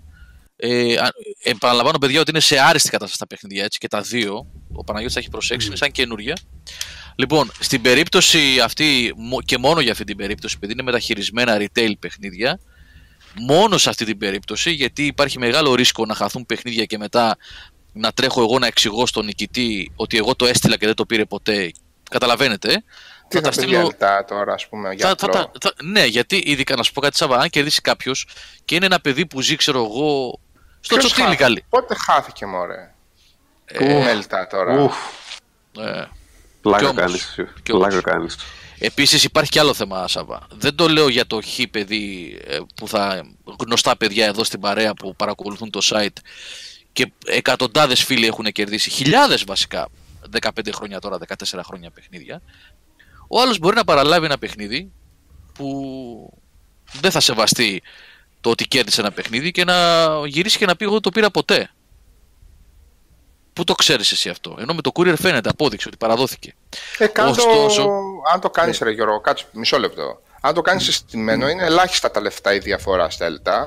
Θα το αναλάβω εγώ αυτό το κόστος, ρε. Θα τα στείλω συστημένα με, με, το ταχυδρομείο. Ναι, θα το κάνω συστημένο με το ταχυδρομείο, οποίο παιδί κερδίσει. Για τέτοιο φάκελο πώς θα είναι, 3-3,5 ευρώ θα είναι. Ναι, ναι, δεν πειράζει. Για αυτή τη φορά μόνο, για αυτή τη φορά μόνο θα το κάνω έτσι. Και συστημένο, sorry παιδιά, δεν ξέρω σε, σε ποιο Los Angeles ε, παίζει το πράγμα. Δεν νομίζω να χάνονται έτσι εύκολα από το πρωί μέχρι το βράδυ. Δόξα τω Θεώ, δουλεύω κι εγώ με ελτά. Τώρα, επειδή είναι μικρό χωριό εδώ πέρα, δεν χάνονται; Και χάνονται στις πόλεις; Δεν ξέρω. Εγώ δεν έχω τέτοια. Δεν ξέρω, ρε Γιώργο, τώρα. Δεν, δεν πειράζει. Θα, το κάνω... θα το κάνω έτσι στην περίπτωση αυτή, μιας και είναι και μεταχειρισμένα παιχνίδια και είναι και προσφορά φίλου κιόλα από το site κτλ. Θα το κάνουμε έτσι. Με ταχυδρομείο, συστημένο να τελειώνουμε. Για να μην πληρώνουμε συστημένο, τα παιδιά. έχει tracking, έχει τέτοιο, ναι. μια χαρά. Τι. 10 ευρώ και 12 ευρώ τώρα για ένα παλιό παιχνίδι, ειδικά για το Mankind Divided, έτσι, που είναι παλιότερο. Οπότε θα το κάνουμε έτσι. Οπότε, παιδιά, στην περίπτωση αυτή λοιπόν, ε, θα τα κάνουμε έτσι γιατί οι τελευταίοι διαγωνισμοί είναι με κωδικούς συνήθως που μας δίνουν και δεν έχει χρειαστεί courier κτλ. Αλλά τώρα, να ξέρετε, παιδιά, ότι μου έχουν προτείνει και άλλες φορές από αντιπροσωπείες, από όλες τις αντιπροσωπείες στην Ελλάδα κατά καιρούς, άλλους διαγωνισμούς που δεν τους παίρνω γιατί είναι καπέλα, είναι μπλουζάκια κτλ. Και, και ακριβώς επειδή ε, σκέφτομαι ότι δεν μπορεί ο άλλος τώρα να δώσει 10 και 12 ευρώ που είναι όπως είπα προηγουμένως, καλή ώρα στο τσοτήλι ή στο χ τσοτήλι, έτσι και είναι μακριά και θεωρείται σε εισαγωγικά απομακρυσμένη περιοχή. Ναι, να πληρώνει 15 ευρώ για να πάρει μια μπλούζα ή ένα καπέλο. Έτσι. Ε, και δεν το δέχομαι. Αν μου δώσουν και παιχνίδια, οπότε φτιάξω ένα πακετάκι για να δικαιολογηθεί ένα κόστος από τον νικητή να παραλάβει το δώρο του, έχει καλώ. Φιλανθρωπικό ίδρυμα δεν είναι, δεν είναι δικό μου, δικά μου τα παιχνίδια Λόμι. Είναι του Παναγιώτη, του φίλου που τα έδωσε. Οπότε, λοιπόν. Θα το κάνουμε έτσι λοιπόν, παιδιά. Θα τα βάλουμε με, με ΕΛΤΑ αυτή τη φορά. Ε, ειδικά για το Mankind Divided που είναι πολύ φτηνό και να μην πληρώνουν τα παιδιά ε, άδικα χρήματα. Δεν υπάρχει κανένας λόγος. Να έχει και νόημα ο, ο διαγωνισμός έτσι και το δώρο. Εξωφρενικές τιμές τέλος πάντων. Πάντως. Οκ, okay, δεν θα το σχολιάσω αυτό. Είναι εξωφρενικό πράγμα για, να, για, για, ένα σκηνικό το οποίο. Ε, τέλος πάντων, ας, να μην ανοίξω το στόμα μου τώρα γιατί ξέρω και παιδιά μέσα. Και... Ε, Φίλ Σπένσερ, όχι όλες οι αντιπροσωπείες. Και η Microsoft. η δική σου, το παραμάγαζο. Εδώ, βασικά εννοώ.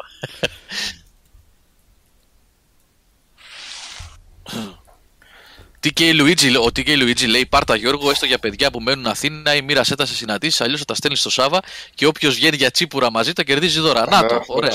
Έχω κάποια εδώ. Έχω κρατήσει κάτι, κάτι μπλουζάκια, κάτι καπελάκια, κάτι κονκάρδες που μου έχουν στείλει κατά καιρούς. Μπλουζάκια ε, θέλουμε, ρε. Ναι. Θα τα στείλω στο Σάβα να βγαίνετε εκεί για τσίπουρα να σας τα μοιράζει γύρω-γύρω. Μπλουζάκια θέλω. Μέσα. Παιχνίδια δεν θέλω γιατί δεν. εκτός αν είναι αποκλειστικότητες. Που όχι αποκλειστικότητες έχω να παίξω κανένα τρεις μήνες, τέσσερις. Από τον God of War βασικά έχω να παίξω. Θα παίξει crackdown σε 10 μέρες. Θα είναι το crackdown, ωραία, ναι. Λοιπόν, ε, τελευταία, νομίζω, τελευταίο θέμα της ημέρας που χρήζει σχολιασμού, τώρα δεν ξέρω πόσο σχολιασμό μπορεί να σηκώσει αυτό ή όχι, είναι η, η ακύρωση του Metroid Prime 4. Πιο σωστά είναι ακύρωση και έναρξη εκ νέου, γιατί δεν ακυρώθηκε το παιχνίδι, έτσι. Ε, έγινε ουσιαστικά scrap ό,τι είχε φτιαχτεί μέχρι τώρα από ό,τι ανακοίνωσε η Nintendo. Γιατί σύμφωνα με την ανακοίνωση δεν ήταν το αποτέλεσμα. Το ξέρουμε αυτό; Ναι, βγήκε ανακοίνωση. Όχι, το ξέρουμε αυτό ότι έγινε scrap.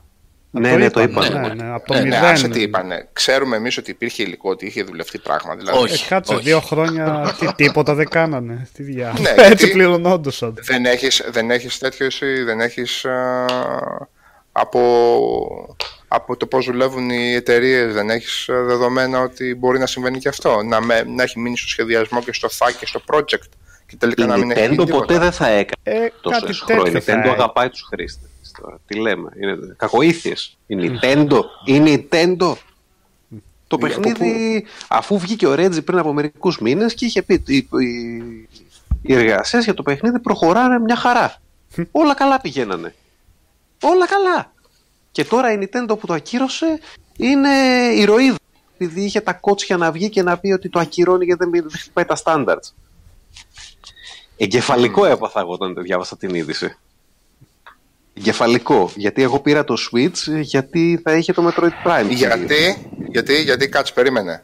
Άσε το Metroid Prime. Γιατί εσύ πήρες το Switch επειδή θα έχει το Metroid Prime; Το Ναι. είχες δει το Metroid Prime, δηλαδή πότε, δηλαδή σε Όχι, έξι ανακοι... χρόνια. ανακοινώθηκε Έβαζε σε, Metroid κα... Prime ναι, 4. έβαζε σε καβάτσα τη συσκευή για τέσσερα χρόνια μετά, δηλαδή εσύ. Εγώ το πήρα Και για αυτό το τώρα- Xenoblade και το Xenoblade το Α, πήρα για το Xenoblade επομένως. και το Metroid. Αυτά τα δύο με ενδιαφέραν κυρίως. Τώρα, εσύ τώρα για- γιατί κάνεις déjà vu χαρακτήρα που έλεγε ότι θα π- πήρα με 700 ευρώ το PlayStation 3 για να παίξω το Final Fantasy 13. Καλά, Αυτά δεν έκλαιγε έχουν κόσμο. μείνει στη, στη- στη δεκαετία του 2000. Ναι, ναι, όχι, 2007. μα λάθος δικό μου είναι αυτό. Εγώ δεν κράζω την Nintendo για αυτό το λάθος. Αυτό είναι δικό μου Ούτε λάθος. 13 νομίζω είσαι, έτσι. Είσαι Όχι, ένας όχι. πεπειραμένος 35 Ναι, ναι, ναι. φεύγα Μα. Και σκέψω ότι άνθρωπος. εγώ δεν ακουμπάω τα pre-orders. Αλλά εδώ την πάτησα Ναι. γιατί το Metroid είναι το αγαπημένο μου Ναι. παιχνίδι στην εταιρεία με χαοτική διαφορά από το δεύτερο. Και την πάτησα. Και δει τα αμερικάνικα, υποθέτω. Ναι, ναι. Ναι, Και εγώ το είπα ότι ε, τα, τις εξυπνάδες τύπου ότι έχει κότσια η Nintendo και όλα αυτά, εγώ τα κόβερεσε. Η Nintendo πούλησε φούμαρα. Η Αυτό ρε Nintendo φίλε που γυρίζει ο κόσμος και έκανε κάνει μπουρδες. spin και PR για μια εταιρεία, αυτό είναι εκπληκτικό, ε. Όχι, όχι. Η Nintendo μας πούλησε τρελά φούμαρα. Δύο χρόνια τώρα που είχε με εξαίρεση το Mario, το Odyssey και το Zelda είχε ένα ε, χλιαρό πακέτο μεγάλων τίτλων. Είχε καλό launch. Ναι, έβγαλε παιχνίδια καλά. Ναι, δεν είχε γιγάντιους τίτλους πέρα από αυτούς τους δύο. Έβγαλε ένα Metroid Prime να το ανακοινώσει, να κρατήσει πολύ ενδιαφέρον του hardcore κοινού. Ε, το βγάλε σαν τυράκι. Δύο χρόνια η Nintendo την ξέρει όλοι ότι και καλά ότι όταν ανακοινώνει κάτι το έχει πολύ σύντομα να βγει. Θα βγει, θα βγει, θα βγει. Όλοι λέγαμε για 2019. Ε, τώρα πάει για 2022 και για την επόμενη κονσόλα έτσι όπως πάμε. Και μιλάμε για, για, για παιχνίδι που θα βγει στην κονσόλα που ξεσκίζεται σε πωλήσεις. Εγώ δηλαδή κρατήθηκα πάρα πολύ να μην τα χώσω ε, στο, ε, στο θέμα για αυτό το πράγμα, αλλά εντάξει. Θεωρώ όπως με κάθε, με κάθε ε, δίκαια στάση έχουμε ρίξει τρελό κράξιμο στην, ε, στην EA για ακυρώσεις παιχνιδιών. Ακούγεται, παιδιά, συγγνώμη που διακόπτω, Αλέξανδρε, με συγχωρείς. Ακούγεται ένα story που σαν ένα. Για άλλο αυτό. αυτό. Ναι. Αυτό, αυτό. Ε, και αυτό. Μήπως είναι από σένα, γιατί βλέπω Από όταν. σένα πρέπει να είναι, Αλέξανδρο. Σαν να τρίβεις το μικρόφωνο, ένα, χ- σαν ένα κομμάτι χαρτί πάνω στο γραφείο. Δεν ξέρω, κάτι Κάτσε, τέτοιο. περίμενε. Ναι. Ε, Ίσως το μικρόφωνο τρίβεται πάνω στην μπλούζα, κάτι. κάτι Μπορεί, δεν μισό. ξέρω. Ναι, ναι, ναι. Οκ. Ε, όπως κράξαμε λοιπόν κάθε εταιρεία για τεράστιες καθυστερήσεις παιχνιδιών, όπως, ε, όπως κράξαμε εταιρείες που, καθ- που ακυρώσαν παιχνίδια, έτσι θα κράξουμε και την Nintendo. Η Nintendo δεν είναι στο απυρόβλητο. Αυτή η παρουσίαση που έκανε για ένα παιχνίδι το οποίο ήταν αέρας και τώρα ποιος μας λέει κιόλας ότι αυτό που είπε ο Σάββας, ποιος μας λέει ότι όντως ήταν στην παραγωγή γιατί ούκο λίγες φορές αυτό το πράγμα συμβαίνει. Αν ότι- μας δείξουν discarded υλικό, θα πω ναι, είχαν ξεκινήσει, τους έκατσε αλλιώς το πράγμα, ρε παιδί μου, θέλανε να το αλλάξουν. Αλλά εγώ το μόνο που έχω δει από Metroid Prime είναι ένα, ένα logo και κάτι αλλαλάζοντες από κάτω να το παίζουν ε, ε, οι παοξίδες της Nintendo, ας πούμε, και οι αξίδες της Nintendo. Εντάξει τώρα. Okay. Αυτό. Στο, εντάξει, η- θα βγει όταν βγει, θα είναι με την ρέτρο καλό αυτό, κακό αυτό. Ε, γιατί η Nintendo έχει σώσει παιχνίδια από κακή παραγωγή και άλλες φορές στο παρελθόν. Ταυτόχρονα η Nintendo πρόσφατα μας έδωσε και το Star Fox Zero. Να σου πω, εσύ που βάζεις τώρα την uh, εικόνα Νίκο, είσαι σίγουρος ότι θα κοπούμε μετά λόγω εικόνας. Καλά λένε τα παιδιά. Όχι, όχι, με εικόνες δεν έχεις πρόβλημα. ε, καλά, εντάξει, όχι. ναι. ναι.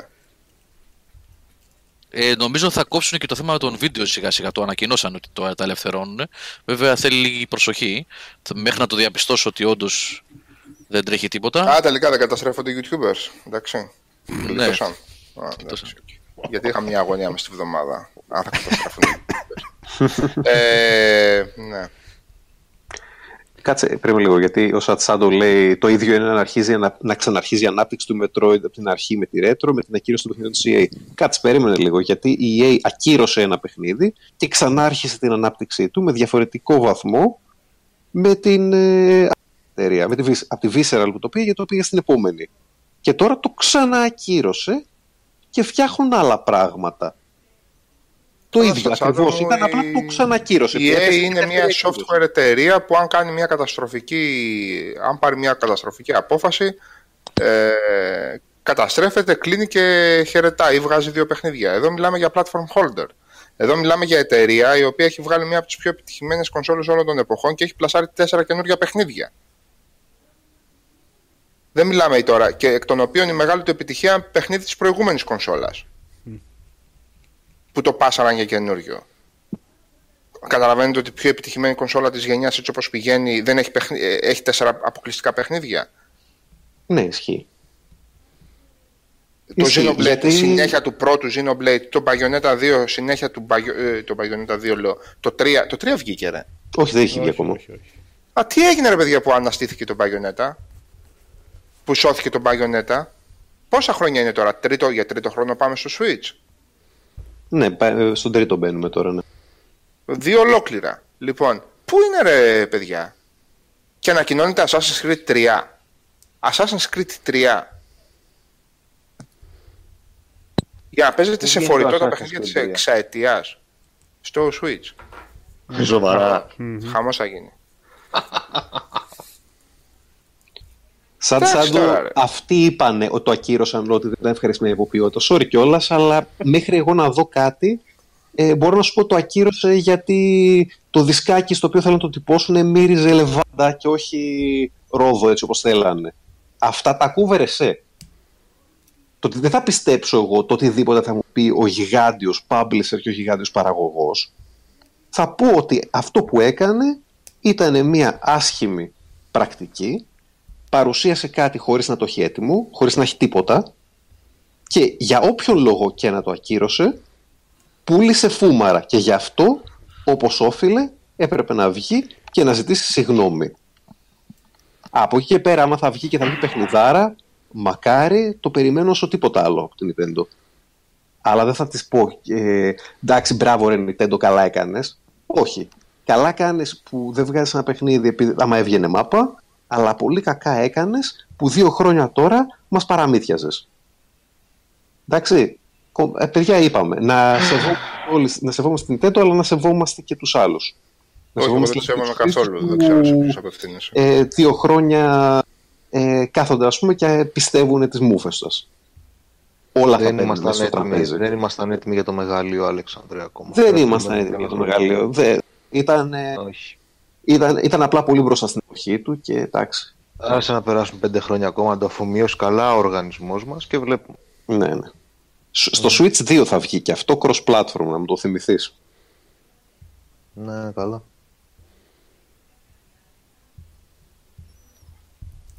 Ε, το Final Fantasy 7 που γράψει ένας φίλος πιο πάνω, τι σχέση έχει με τη συζήτηση; Ε, το Final δεν είναι της Sony. Και αργή.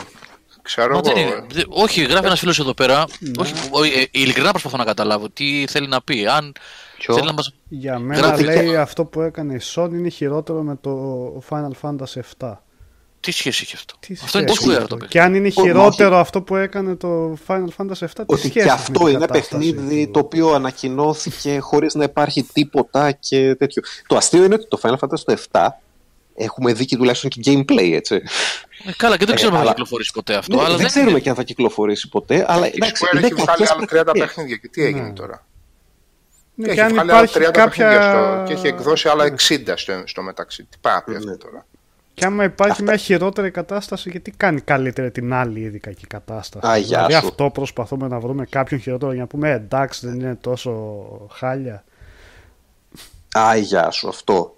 Δηλαδή, οκ, η... πώς η το λένε; Nintendo πάντως ζήτησε τουλάχιστον συγγνώμη. Δηλαδή αυτό είναι το θέμα. Αν η EA για τις ακυρώσεις έβγαινε και έλεγε συγγνώμη για το Star Wars το 13 και το άλλο που έβγαζε έλεγε συγγνώμη, θα λέγαμε εντάξει δεν τρέχει τίποτα. Ζήτησαν συγγνώμη, δεν πειράζει. Αυτό, που θα έκανε κάνει η Nintendo, διαφορά. παιδιά, αυτό που κάνει η Nintendo με το βίντεο είναι μια πάρα πολύ ωραία κίνηση καθαρά ιαπωνικής κουλτούρας. Πρέπει να καταλάβετε ότι αυτό είναι θέμα τιμής για την Nintendo, ότι είναι θέμα ιαπωνικής κουλτούρας και έχει να κάνει με το ότι ε, δείχνουν, εντάξει, προφανώς θέλουν να δείξουν ένα σεβασμό στη, στην κοινότητά τους και καλά έκαναν και, Και το έκαναν ένα αυτό το PR βίντεο. παράλληλα όμως Έτσι. να δείξουν τώρα. Εντάξει. Ναι. Ότι Δηλαδή το ότι. Είναι ακυ- καλό ο- αυτό. Ναι, Είναι καλό, είναι καλό που υπήρξε μια ενημέρωση τέτοια με, μια, με τον Ιάπωνα να υποκλίνεται και να ζητάει ειλικρινή συγγνώμη για, από την κοινότητα. Δεν είναι κακό αυτό. Αλλά δεν εξετάζει κανείς το βίντεο αυτό καθ' αυτό. Ναι, παιδιά, αλλά σε ό,τι- όσες ακυρώσεις βγαίνουν και τη CA και με ποια άλλα γίνανε πρόσφατα, ξέρω εγώ, πάντα βγαίνουν και λένε, με, όχι πάντα, τουλάχιστον τις περισσότερες περιπτώσεις, δεν έγινε γιατί δεν έφτανε τα στάνταρ που θέλαμε, δεν έγινε γιατί δεν πετύχαινε το ένα, δεν, έ- δεν το ακυρώσαμε γιατί η ομάδα δεν είχε συνοχή και δεν μπορούσε να βγάλει το κάποιο όραμα.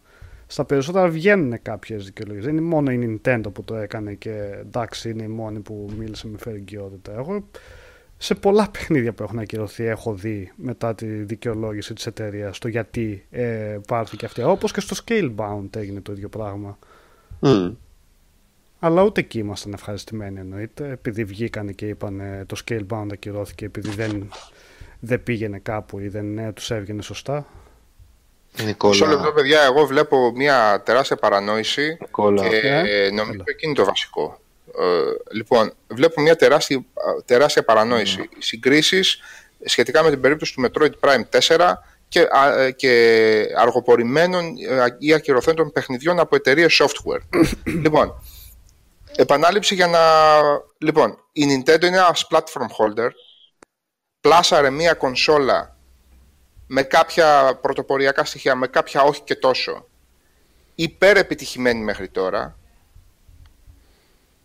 και πάνω στη- στο υποσχεσιολόγιο της κονσόλας αυτής, βασικό κομμάτι, δε, όχι δεν πούλησε αυτή η κονσόλα, πέρα ίσως από τον Μιχαλητσιάνο, για το Metroid Prime 4, αλλά στο υποσχεσιολόγιο της κονσόλας αυτής και πυλώνας ήταν και το logo που έσκασε ως Metroid Prime 4 στην E3 πότε είχε ανακοινωθεί. Δεν θυμάμαι Δύο κιόλας. χρόνια ε, πίσω. Nintendo Ναι, ναι, τέτοιο στην σε E3 ήταν. Λοιπόν, το, χ- το χέσιμο που φάγανε κατά καιρούς ιδίως η Microsoft και κυρίως η Sony, γιατί συγκρίνουμε platform, platform holders με platform holders, όχι software εταιρείες. Για ακυρωμένα ή τραβηγμένα πίσω projects, ενώ από πίσω έχουν γίνει τεράστιες προσπάθειες σε άλλα θέματα, για, από τη Sony σε εξασφάλιση πάρα πάρα πολλών παιχνιδιών, περίπου 200 φορών περισσότερων από αυτά που παίζεται στο Switch. Και από την πλευρά της Microsoft η ενοποίηση των πλατφορμών που άλλοι το βλέπουν αρνητικά, δεν ξέρω ποιοι, άλλοι το βλέπουν θετικά. Ότι βγαίνει ένα παιχνίδι και σε PC και σε κονσόλα και στο πλασάρισμα μιας κονσόλας που μέσα στα Χριστούγεννα μπορούσε να βρεις και με 400 ευρώ και το οποίο είναι αντίστοιχο σε απόδοση μηχανήματος που δεν το φτιάχνεις ούτε με 1500 ευρώ. Κατά τα άλλα όμως, όλοι έχουμε να θυμηθούμε το Scalebound και το Crackdown που πήρε πάρα, πάρα πολλές αναβολές και το οποίο βεβαίως βγαίνει κάποια στιγμή. Με δεδομένο ότι άλλαξε όλο το στρατηγικό τμήμα της Microsoft. Για την Nintendo είχαμε να λέμε ότι τι λέτε ρε Χαζή, θα βγάζει παιχνιδάρες από εδώ και πέρα. Έχει βγάλει κάτι ρετουσαρισμένα του Wii U. Τα δύο-τρία κλασικά της που θα βγαίνουν πάντα, ακόμα και σε Brelock θα βγουν αν βγάλει Brelock Nintendo ή Nintendo Στα και ψυγεία. δύο-τρία παιχνίδια τα οποία, sorry μάγκες, κανείς δεν έχει δει. Μα κανείς δεν έχει δει. Τιμή της το ότι κράτησε το Xenoblade και έβγαλε και δεύτερο κομμάτι, που, σημαίνει, που θα έβγαινε το δεύτερο κομμάτι. Τιμή της που στηρίζει την πλάτη μου σε ό,τι αφορά τον Bayonetta και υποθέτω κάποια στιγμή θα το δούμε τον Bayonetta. Το να αναφέρεται ένα και δύο τίτλους που βγαίνουν αποκλειστικοί σε μια κονσόλα που έχει ικανότητες. τεχνικές. Και το Wii U είχε τεχνικές ικανότητες. Να αναφέρετε δύο και τρεις αποκλειστικότητες από μια κονσόλα που έχει τρελαθεί να πουλάει, ε, δεν τιμάει κανέναν. Και δεν μπορώ να καταλάβω από ένα σημείο και μετά τη μεμονωμένη γκρίνια για το Metroid Prime 4. Ή θα το πεις όλο μαζί το ποίημα, και το ποίημα είναι ότι η Nintendo πέρα από τα στανταράκια της δουλεύει τον κόσμο ψηλό γαζί, ή δεν θα το πεις. Οπότε μεμονωμένη γκρίνια για το Metroid Prime 4, αλλά από εκεί και πέρα στην Nintendo στο Switch όλα πάνε καλά και ωραία, εγώ δεν το, δεν το δέχομαι τη μεμονωμένη γκρίνια. Επειδή εγώ είμαι συνεπής σε ό,τι αφορά την γκρίνια μου, όχι την γκρίνια μου, το θάψιμο στην Nintendo, συνεχίζω να, να, να πιστεύω ότι πουλάει φύκια για μεταξωτές κορδέλες. Ξεκάθαρα. Εδώ και πάρα πολλά χρόνια, από το Wii ακόμα, φύκια για μεταξωτές κορδέλες. Κονσόλες που φέραν δισεκατομμύρια και η απάντηση ήταν ημι συνεχόμενα projects και παρατημένα παιχνίδια στην άκρη. Αυτό συνέβαινε πάντα. Ε, αυτό θα συνεχίσει με ιαπωνικές συγγνώμε και ιαπωνικά θέματα τιμής που λέει ο Γιώργος, θα συνεχίσει και τώρα. Γιατί ο κόσμος είναι, βγήκε το Brawl, πώς το λένε το Brawl, το Smash Bros. τελείωσε. Έκλεισε η επόμενη χρονιά. Ε, κάτσε και, κάτσε και μετά και γκρίνιαζε και το Metroid Prime 4. Εσύ το τροφοδότησε αυτό το πράγμα.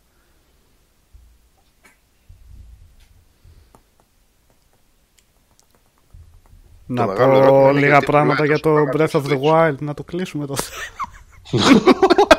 Ναι, please, please. το, περι, το περιμένω πολύ καιρό αυτό.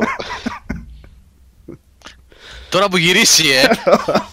Sorry, το πω. Παιχνίδι του Wii U είναι το Breath of the Wild. Το ξέρω, το ξέρω. Tap on the screen λέει. Tap on the screen λέει.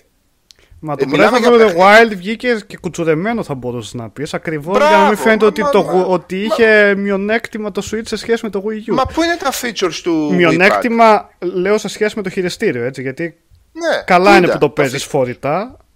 Αλλά φαίνεται ότι ήταν ξεκάθαρα φτιαγμένο για να, για να αξιοποιεί τη δεύτερη οθόνη του Wii U. Που θα βόλευε πάρα πολύ και στο παιχνίδι. Γιατί φαινόταν ότι. Συγγνώμη. φαινόταν ότι μπορούσε να το αξιοποιήσει πολύ καλά αλλά ναι. Ε, κάτσε εσύ μετά, πες, πω, ναι, γιατί η παιχνιδάρα, η παιχνιδάρα έχει τρία χρόνια και πήγαινε πίσω, γιατί το Wii U ουσιαστικά δεν είχε, δεν είχε Zelda το Wii U. Α, είχε το Twilight Princess, το, το τέτοιο, το remaster. Το remaster του remaster. Λοιπόν. Ο remaster. Ο remaster, ναι. και με είχε καταμπερδέψει κιόλας που ήταν Mirror, που ήταν η έκδοση του Gamecube. Τρέχα γύρευε. Ναι. ε, με, με, μετά μια χαρά κονσόλα είχε, δεν τη στήριξε. Έφυγε scrap, έγινε ολόκληρο. Εκεί να δει scrap. Ποιο, το Metroid Prime 4. Εκεί να δει scrap που πήγε στο Wii U.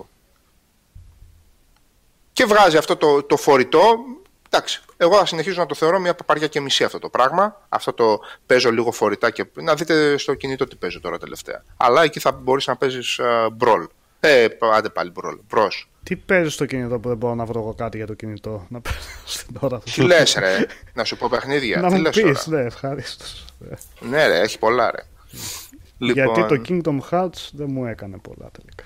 Όχι Kingdom Hearts, λέω. Το, πες το, Kingdom, πώς το, το καινούριο, ναι. το Vengeance. Ναι, πώς το λένε; Ε, εντάξει, πώς να το παίξεις το Kingdom uh, Aman.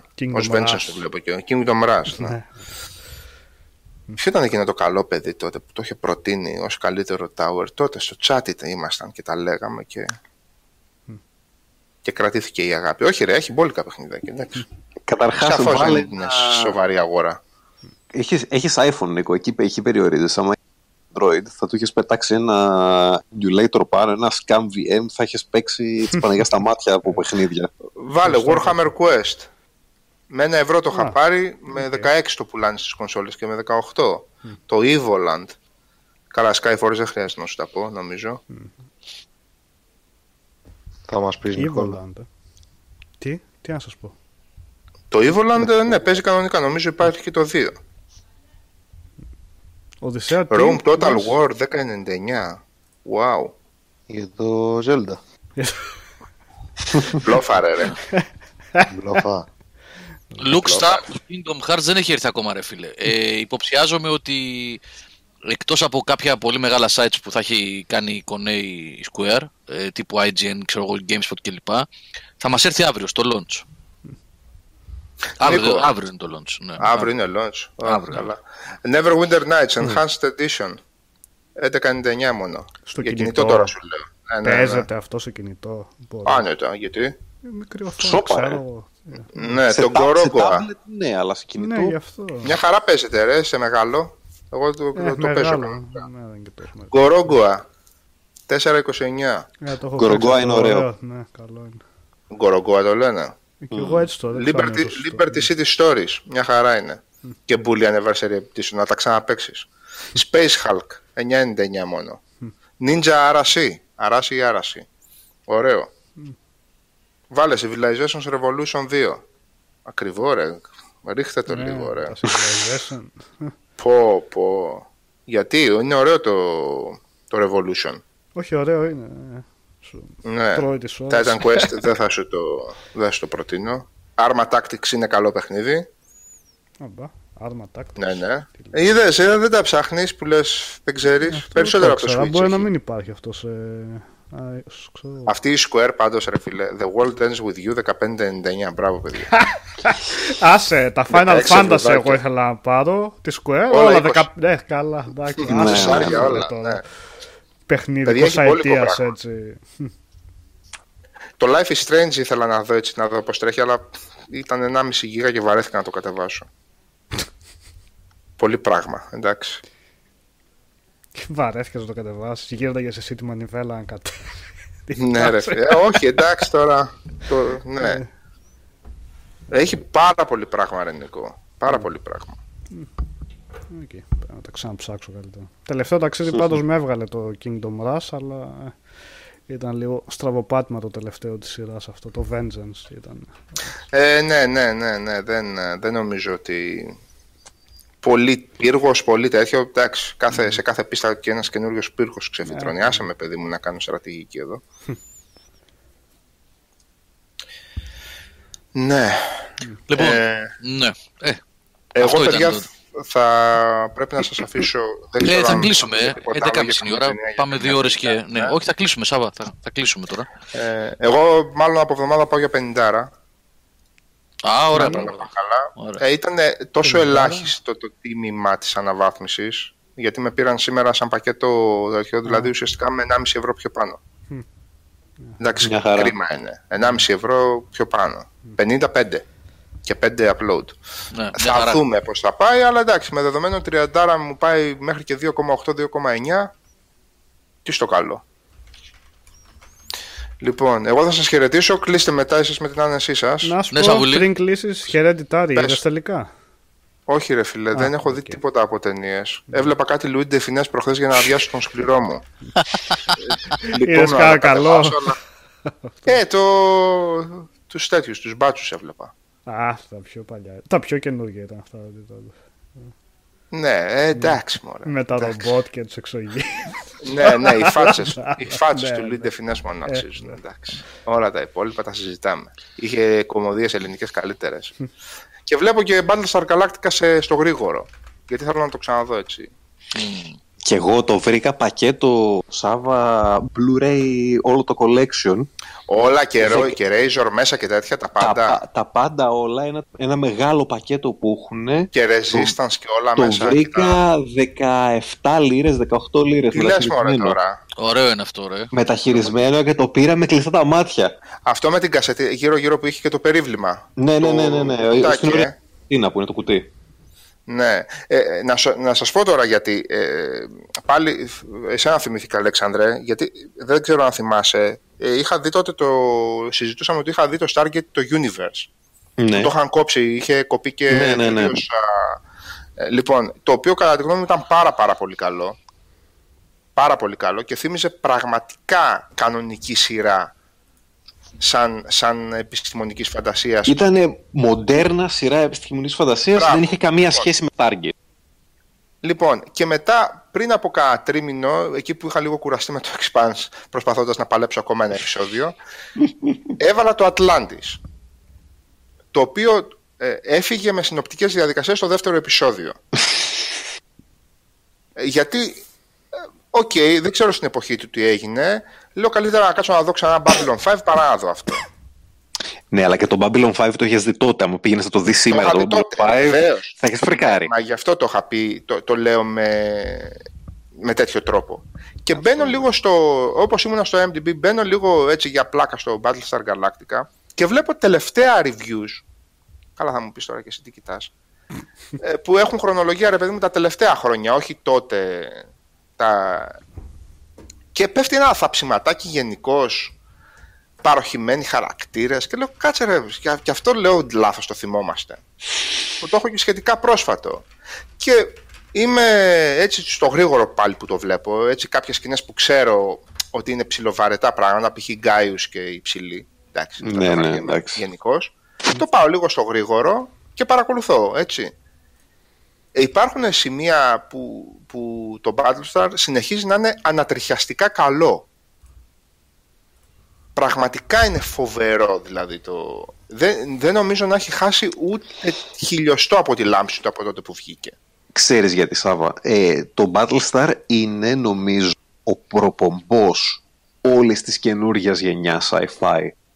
Τα, Σίγουρα αυτό. Το, Ατλα, το Atlantis είναι το κύκνιο άσμα της παλιάς γενιάς. Της παλιάς. Αυτή η Το οποία universe ξεκίνησε ήταν από το 60 Stargate, με τα ακριβώς. Star Trek τα πρώτα και είδαμε μετά Και το Lost in Space Generations και και όλα. Lost in Space και όλα. Νομίζω ο τελευταίος, τα, η τελευ- τα τελευταία τους μεγάλα δείγματα ήταν το Farscape, το Stargate Atlantis και το, το, Andro, ε, το Andromeda. Ε, Ναι. Αυτά πάνω κάτω είναι τα τελευταία μεγάλα ας πούμε, που βγήκανε και μετά ήρθε το, το Galactica και το Universe και αλλάξανε τελείως το στυλ που σε σημείο Star Trek σήμερα και δεν έχει καμία μα καμία μα καμία επαφή με ε, 30 χρόνια Star Trek. Ναι. Ε, το Α, Discovery και δεν εντάξει. έχει καμία επαφή. με όλα τα υπόλοιπα θα είχα θέμα.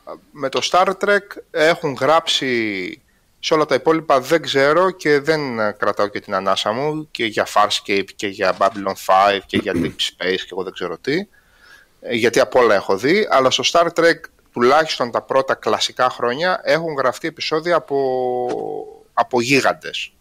Από ανθρώπους οι οποίοι είναι γίγαντες και της επιστημονικής φαντασίας Ναι. και της λογοτεχνίας εκείνη την εποχή. Δηλαδή είναι πολυλειτουργικό το πράγμα που προσέφερε το Star Trek ε, στις πρώτες τρεις χρονιές του τότε. Ξέρεις τι, έχουν αλλάξει τα δεδομένα. Ε, πριν, εννοείται από, πριν από δύο χρόνια, πότε ήταν, είχαμε πάει με τον Νίκο στην ε, MCM, την Comic Con στο Λονδίνο και είχα την ευκαιρία να παρακολουθεί, είχαμε την ευκαιρία να παρακολουθήσουμε ένα Έλα, Τον κόψανε. Δεν επιτρέπεται δεν να με αφήνεις πηγαίνει. με αγωνία. Τι έγινε, Άλεξ. Κανείς δεν μιλάει για την κόμικο. Ένα... Ένα... Σαν κομμωδία ήταν. Και θα έλεγε τώρα τη μεγάλη αλήθεια για τα sci-fi. Δεν θα μάθουμε ποτέ.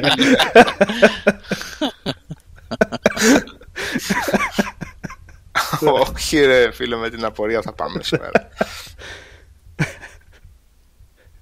Γράψτε το μωρέ. Γράψτε στο chat, κάνε κάτι. Δεν θα έχει πάρει χαμπά, συνεχίσει να μιλάει τώρα από πίσω. θα, θα μιλάει, θα μιλάει ακόμα. Τι Είδατε στην Comic Con. Όλα. Ας του γράψει Λοιπόν, κάποιος παιδιά. λοιπόν, μέχρι, μέχρι να, Στο chat. ότι δεν ακούγεται. Άλεξη δεν σε ακούει κανείς. Ναι, έχει δίκιο ο Low Moral Fiber. Σαν Silent ακούστηκε στο τέλος λίγο, ναι. Να... Λοιπόν, πολύ γρήγορα εγώ να σας πω τώρα εδώ για τους νικητές του διαγωνισμού, γιατί θα κλείσουμε σε λιγάκι.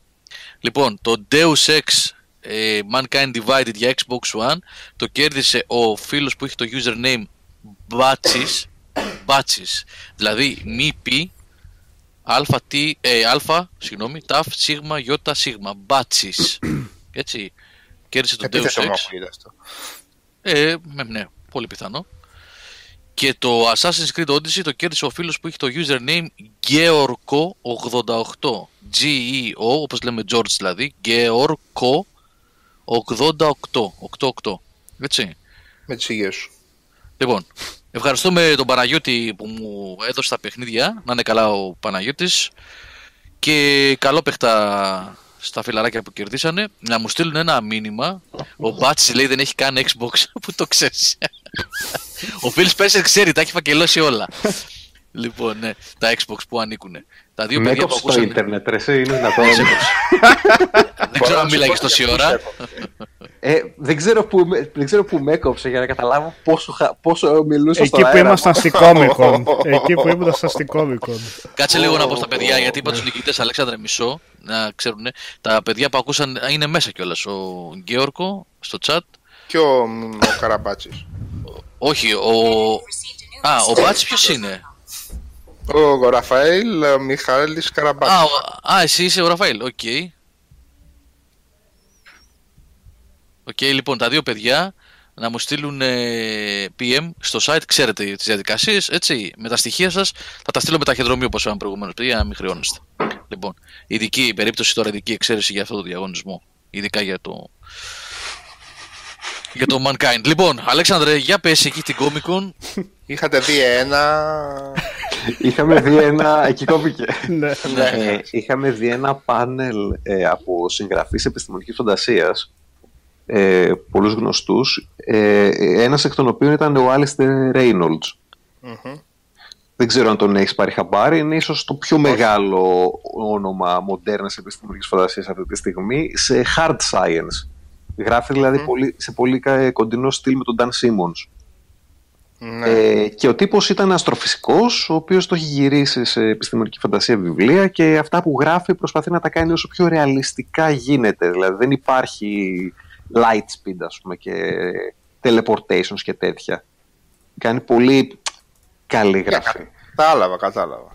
Ε, οπότε τελειώνει το πάνελ και τον πιάνω εγώ στο τέλος ρε παιδί μου και τον έκανα κουβέντα. Λέω πώς λέω και δεν βλέπουμε ε, συγγραφείς λέω του δικού σας βεληνικούς να κάνουν λέω σειρές, να γράφουν έστω και ένα επεισόδιο λέγε, σε σειρές τηλεοπτικές, επιστημονικής φαντασίας, ταινίες, σε video games. Ε, μου λέει Λέω δεν σας ενδιαφέρει. Και πετάγονται όλοι από τριγύρω. Συμπάνε όλοι εκεί πέρα οι συγγραφείς. Λέει πώς δεν μας ενδιαφέρει. Λέει, όλη μας τη ζωή λέει, παλεύουμε να μπούμε μέσα σε αυτό το χώρο. ε, αλλά λέει δεν, ε, λέει, δεν, δεν, δεν μπορείς να μπεις. Ε, μου έλεγε ο Reynolds, λέει, τον είχαν πει να γράψει μία ιστορία, ένα quest σε ένα Mass Effect, αλλά δεν βόλεψε το χρονοδιάγραμμα που του δώσαν, ήταν πολύ μικρό και δεν το έκανε. Και για- σε γενικές γραμμές λέει δεν του συμφέρει τα στούντιο να πάρουν έναν γνωστό συγγραφέα να κάνει ένα επεισόδιο ε, από το αντί να βάλουν 50 πιτσιρικάδες που έχουν μεγαλώσει βλέποντας sci-fi να γράψουν αυτοί ό,τι τους κατέβει και λέει να τους συνθέσει ένας λίγο μεγαλύτερος και να τους δώσει επεισόδια. Και μου έδωσε για παράδειγμα, μου λέει η τελευταία λέει σειρά επιστημονικής φαντασίας λέει που αυτός ήξερε που είχε πάρει μεγάλους συγγραφείς σε πολλά επεισόδια ήταν το X-Files. Ναι. Που είχε κάνει guest επεισόδια από μεγάλους συγγραφείς και τέτοια. Γενικότερα λέει, ε, εδώ, και, πο- εδώ λέει και μια δεκαετία, δεκαπενταετία ε, έχει αποκοπεί πάρα πολύ ε, ο κινηματογράφος, παύλα σινεμά, παύλα τε- σειρές και παιχνίδια από τα βιβλία Από τους σε συγγραφείς. σύγκριση με το πώς Ναι. ήταν ε, παλιά. Έχει αποκοπεί πάρα Μονόδρομος πολύ ήταν και έχουν παλιά, γίνει παιδιά, ναι. ξεκάθαρη διαχωρισμό ότι είσαι συγγραφέας, είσαι writer για ταινίες, είσαι writer για παιχνίδια και είσαι writer λογοτεχνίας. Τους έχει- έχουν αποκοπεί μεταξύ τους. Πολύ ενδιαφέρουσα η τέτοια. Η παρατήρηση, παύλα προσέγγιση. Ναι. Θέλει Ε, κουβέντα. μου, αυτό. έκανε, μου έκανε πολύ μεγάλη εντύπωση να μου το λέει τώρα αυτό το πράγμα ένας κολοσσός ας πούμε για τη σημερινή εποχή στο sci-fi και να είναι από δίπλα του κι άλλοι μεγάλοι πανελίστες και να λένε τα ίδια πράγματα. Ήτανε, για μένα ήταν πάρα πολύ άσχημο για το μέλλον. Μου κάτσε άσχημο Ναι. λέει, στο μυαλό.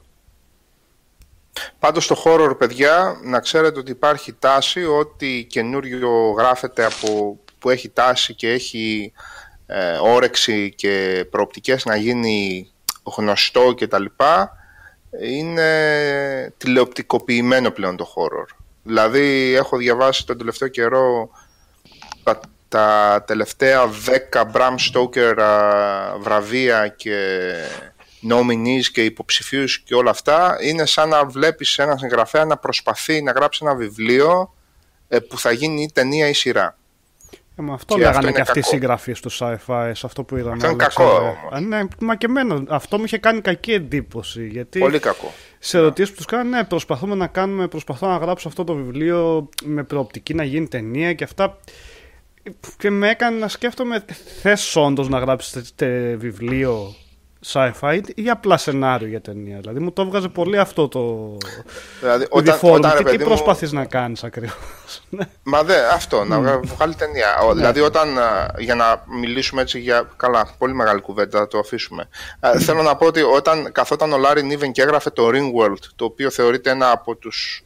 μη- Ένας, μία από τις κολόνες, έτσι, από τους πυλώνες της επιστημονικής φαντασίας, το σίγουρο είναι ότι δεν είχε στο μυαλό του ότι πάνω σε αυτό θα βγει ταινία, γιατί το Ringworld το, το διαβάζεις και παλεύεις στον, στον εγκέφαλό σου να το οπτικοποιήσει. Είναι σχεδόν αδύνατο να το οπτικοποιήσει. Αυτά που περιγράφει, οι δομές που περιγράφει, το, ο κόσμος που περιγράφει, σαν Ringworld, είναι κάτι το οποίο φαίνεται, είναι φανερό ότι ο άνθρωπος δεν έχει στο μυαλό του το πώς θα οπτικοποιηθεί αυτό το πράγμα και πώς Ναι, θα δεν- περάσει σε. δεν- γι' αυτό δεν έχει γίνει και ταινία ποτέ. Γιατί Πού να είναι γίνει αυτό τόσο το πράγμα, Θεέ μου; χαόδες να που δεν βγαίνει. Το ίδιο όταν έκανε, όταν έγραφε ο Μούρκο. Ξαφα... Καλά, και ο Τόλκιν όταν έγραφε τον Άρχοντα των Αθλητών, να πω- που να ξέ, ήξερε ότι θα έχει τρελούς. Όταν έγραφε, ας πούμε, Κόρουμ και Έλρικ. Ε, τώρα αν φτάσαμε εσείς που τα βλέπατε αυτά τα πάνελ να λένε το παλεύουμε, μπας και στείλουμε κανένα επεισόδιο εδώ και κανένα σενάριο εκεί, εντάξει, τώρα αυτό δεν είναι και πολύ θετικό. Ε, όχι, Πάντα έβγαζε μπορεί να κακή βγει το εντύπωση. αριστούργημα, Μμ. πάντα μπορεί να βγει, αλλά καλά έκανε και σου έκανε κακή εντύπωση. Παιδιά, συγγνώμη, να, σ- ε, εκτός θέματος ε, η διακοπή μου, ε, επειδή γράψατε κάποια παιδιά για την ταχύτητα στο site που αργεί και τα λοιπά, το ξέρουμε παιδιά, και για τα ότι πολλά παλιά reviews ανοίγουν πάρα πολύ δύσκολα, έχουμε βρει ποιο είναι το πρόβλημα. Ε, μικρή παρένθεση εδώ πέρα λοιπόν, να πω ότι η πρώτη φάση διόρθωσης του site, που σας είχα πει ότι το ανέλαβε η νέα ομάδα από τον περίπου τέλη Μαΐου που ήταν και τα λοιπά, κάνανε κάποιες πολύ σημαντικές διορθώσεις, γιατί αν θυμάστε, μέχρι και πριν την E3 του 2018, ε, είχαμε τεράστια τεχνικά προβλήματα, έπεφτε το site τα πρωινά, τα, όσοι επισκέπτεται το site συχνά, ξέρετε. Ε, αυτό το εξάμεινο λοιπόν γίνανε κάποιες διορθώσεις, σημαντικές πάρα πολλές, ώστε να υπάρχει σταθερότητα. Να δουλεύει, να λειτουργεί σωστά, να μην πέφτει το site κτλ. Πολύ σύντομα ε, θα κάνουμε μια συνάντηση με την ε, Webo2, τα παιδιά της Webo2 που έχουν αναλάβει το site εδώ και μήνες για να δούμε τα επόμενα βήματα, να δούμε τη διόρθωση αυτή γιατί προσέξτε το site δεν είναι αργό. Το site είναι αργό γιατί υπάρχει ένα πρόβλημα στον κώδικα στο ότι έχει να κάνει με τα σχόλια. Ε, τα παλιότερα reviews που διαβάζετε και τα λοιπά που αργούν πολύ να ανοίξουν έχουμε προ- ε, ε, διαπιστώσει ότι οφείλεται ε, στον κώδικα που τρέχει από πίσω στον, στο σύστημα σχολιασμού. Έχουμε βρει δηλαδή ποιο είναι το πρόβλημα, αλλά δεν φτιάχνονται έτσι με ένα κουμπάκι. Πρέπει να γίνουν. ε, Ναι, και τα νέα review. Αν προσέξετε κιόλας όταν είσαι logged in σε άρθρα που έχουν πολλά σχόλια, όπως το, το Alexander, το Resident Evil 2, του Σάββατο, Assassin's Creed Odyssey ε, και άλλα πολλά τέλος πάντων που πολλά σχόλια, ε, έχουμε, έχουμε βρει τι φταίει τέλος πάντων. Ο σερβερ είναι ε, εξαιρετικός που έχουμε, πολύ γρήγορος. Δηλαδή το έχουμε δοκιμάσει για να σας δώσω να καταλάβετε. Έχουμε απενεργοποιήσει τα σχόλια και οι σελίδες ανοίγουν σε δευτερόλεπτα. Έτσι. Κλικ. Μμμ. Ναι. Μμμ. Και αυτό και άλλα πράγματα, φρεσκάρισμα του φόρουμ ε, και διάφορα άλλα που έχουμε στο μυαλό μας για να βελτιωθεί το site γενικότερα. Το δεύτερο βήμα δηλαδή της εξέλιξης και διόρθωσης του site και της βελτίωσης θέλω να πιστεύω το, στους επόμενους μήνες ε, θα προγραμματιστούν και θα γίνουν. Έτσι. Όχι, όχι, δεν είναι. Πάνω ίσα ίσα. Τώρα που αλλάξαμε την εταιρεία από τον ε, Μάιο και μετά, τα πράγματα έχουν ε, σταθεροποιηθεί σε τεράστιο βαθμό. Απλά υπάρχει, ε, υπάρχει πώς να το πω, πολύ κακός κώδικας από πίσω που δεν αφήνει το site να δουλέψει έτσι όπως πρέπει. Θα γίνουν αυτό. Θα, θα, θα, θα, θα διορθωθεί. Θα διορθωθεί και αυτό. Θα φτιάξουμε και το φόρουμ να βάλουμε ένα καινούργιο theme, να το αλλάξουμε και αυτό. Θα γίνουν και αυτά. Πρέπει να γίνει προγραμματισμός, γιατί καταλαβαίνετε, είναι κόστη αυτά, είναι, δεν γίνονται έτσι.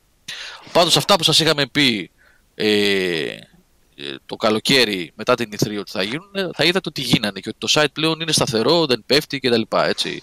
Δηλαδή τα βασικά λειτουργούν. Αυτό με την ταχύτητα που λέτε είναι πραγματικό πρόβλημα. Δεν θα τρελαθούμε τώρα. Έτσι, είναι θέμα.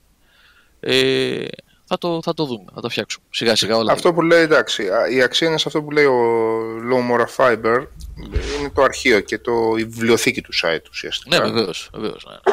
Α, Και ποιος δεν θέλει να έχει πρόσβαση και να πατάει κατευθείαν ένα review, ένα κείμενο που ξέρει ότι κατά 95 έως 97%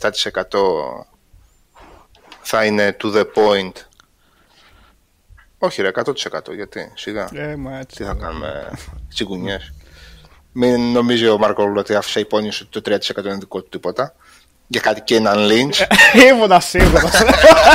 Ήμουνα σίγουρος. Όσα χρόνια για περάσουν. Ήμουνα σίγουρος. Όσα χρόνια περάσουν θα λέει για, για το Kane Lynch και για το άλλο. Καταλάβατε. Στο τώρα. οποίο πρόσεξε έτσι, είχα βάλει 7 που τα είχα βάλει κάνα 8-8 και Εντάξει, είναι παλιό inside joke αυτό. οκ. λοιπόν, ε, είναι, αυτό είναι το σημαντικότερο κατά τη γνώμη μου, αυτό το πράγμα, το αρχείο. Έχουν Ραφαήλ, γραφτεί αυτό- υπέροχα κείμενα, έχουν, γίνει, έχουν δοθεί υπέροχες μάχες από κάτω, ε, κάποιες όχι και τόσο κόσμιες, αλλά το καθένα έχει τη γοητεία του. πικάντικες, δεν πειράζει. Και το Stranger Wrath, ναι, ναι, ναι, αυτό, αυτό, George Σιτάκη και το Stranger Wrath, αυτό θυμάμαι, το Kane Lynch και το Stranger Wrath, αυτά λέει συνέχεια. Ε, και το Ε, shooting στο Uncharted, αλλά αυτό δεν το λέω γιατί είναι δικά σου, είναι πολύ βαθιά πληγή. και δεν συμμετείχα ποτέ σε αυτή την πληγή εγώ. Ραφαήλ, αυτό που λες είναι στο τραπέζι. Το ότι είναι πιο εύκολο να αλλάξουμε site από πίσω ολόκληρο ε, και, και, την, και τη γλώσσα και, την- και την πλατφόρμα που είναι παρά να το να διορθωθεί. Είναι στο τραπέζι και αυτό. Όλα, όλα θα τα θα σκεφτούμε να δούμε τι μπορεί να γίνει.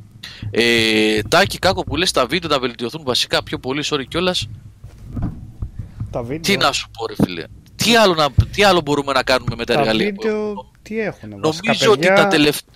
Εδώ και μερικούς μήνες, ό,τι μπορούμε να κάνουμε με τα εργαλεία που έχουμε έχουν γίνει. Τα βίντεος και ο ήχος παλιά που ήταν και το ανέκδοτο του ίντερνετ, δεν έχουμε καλό ήχο κτλ.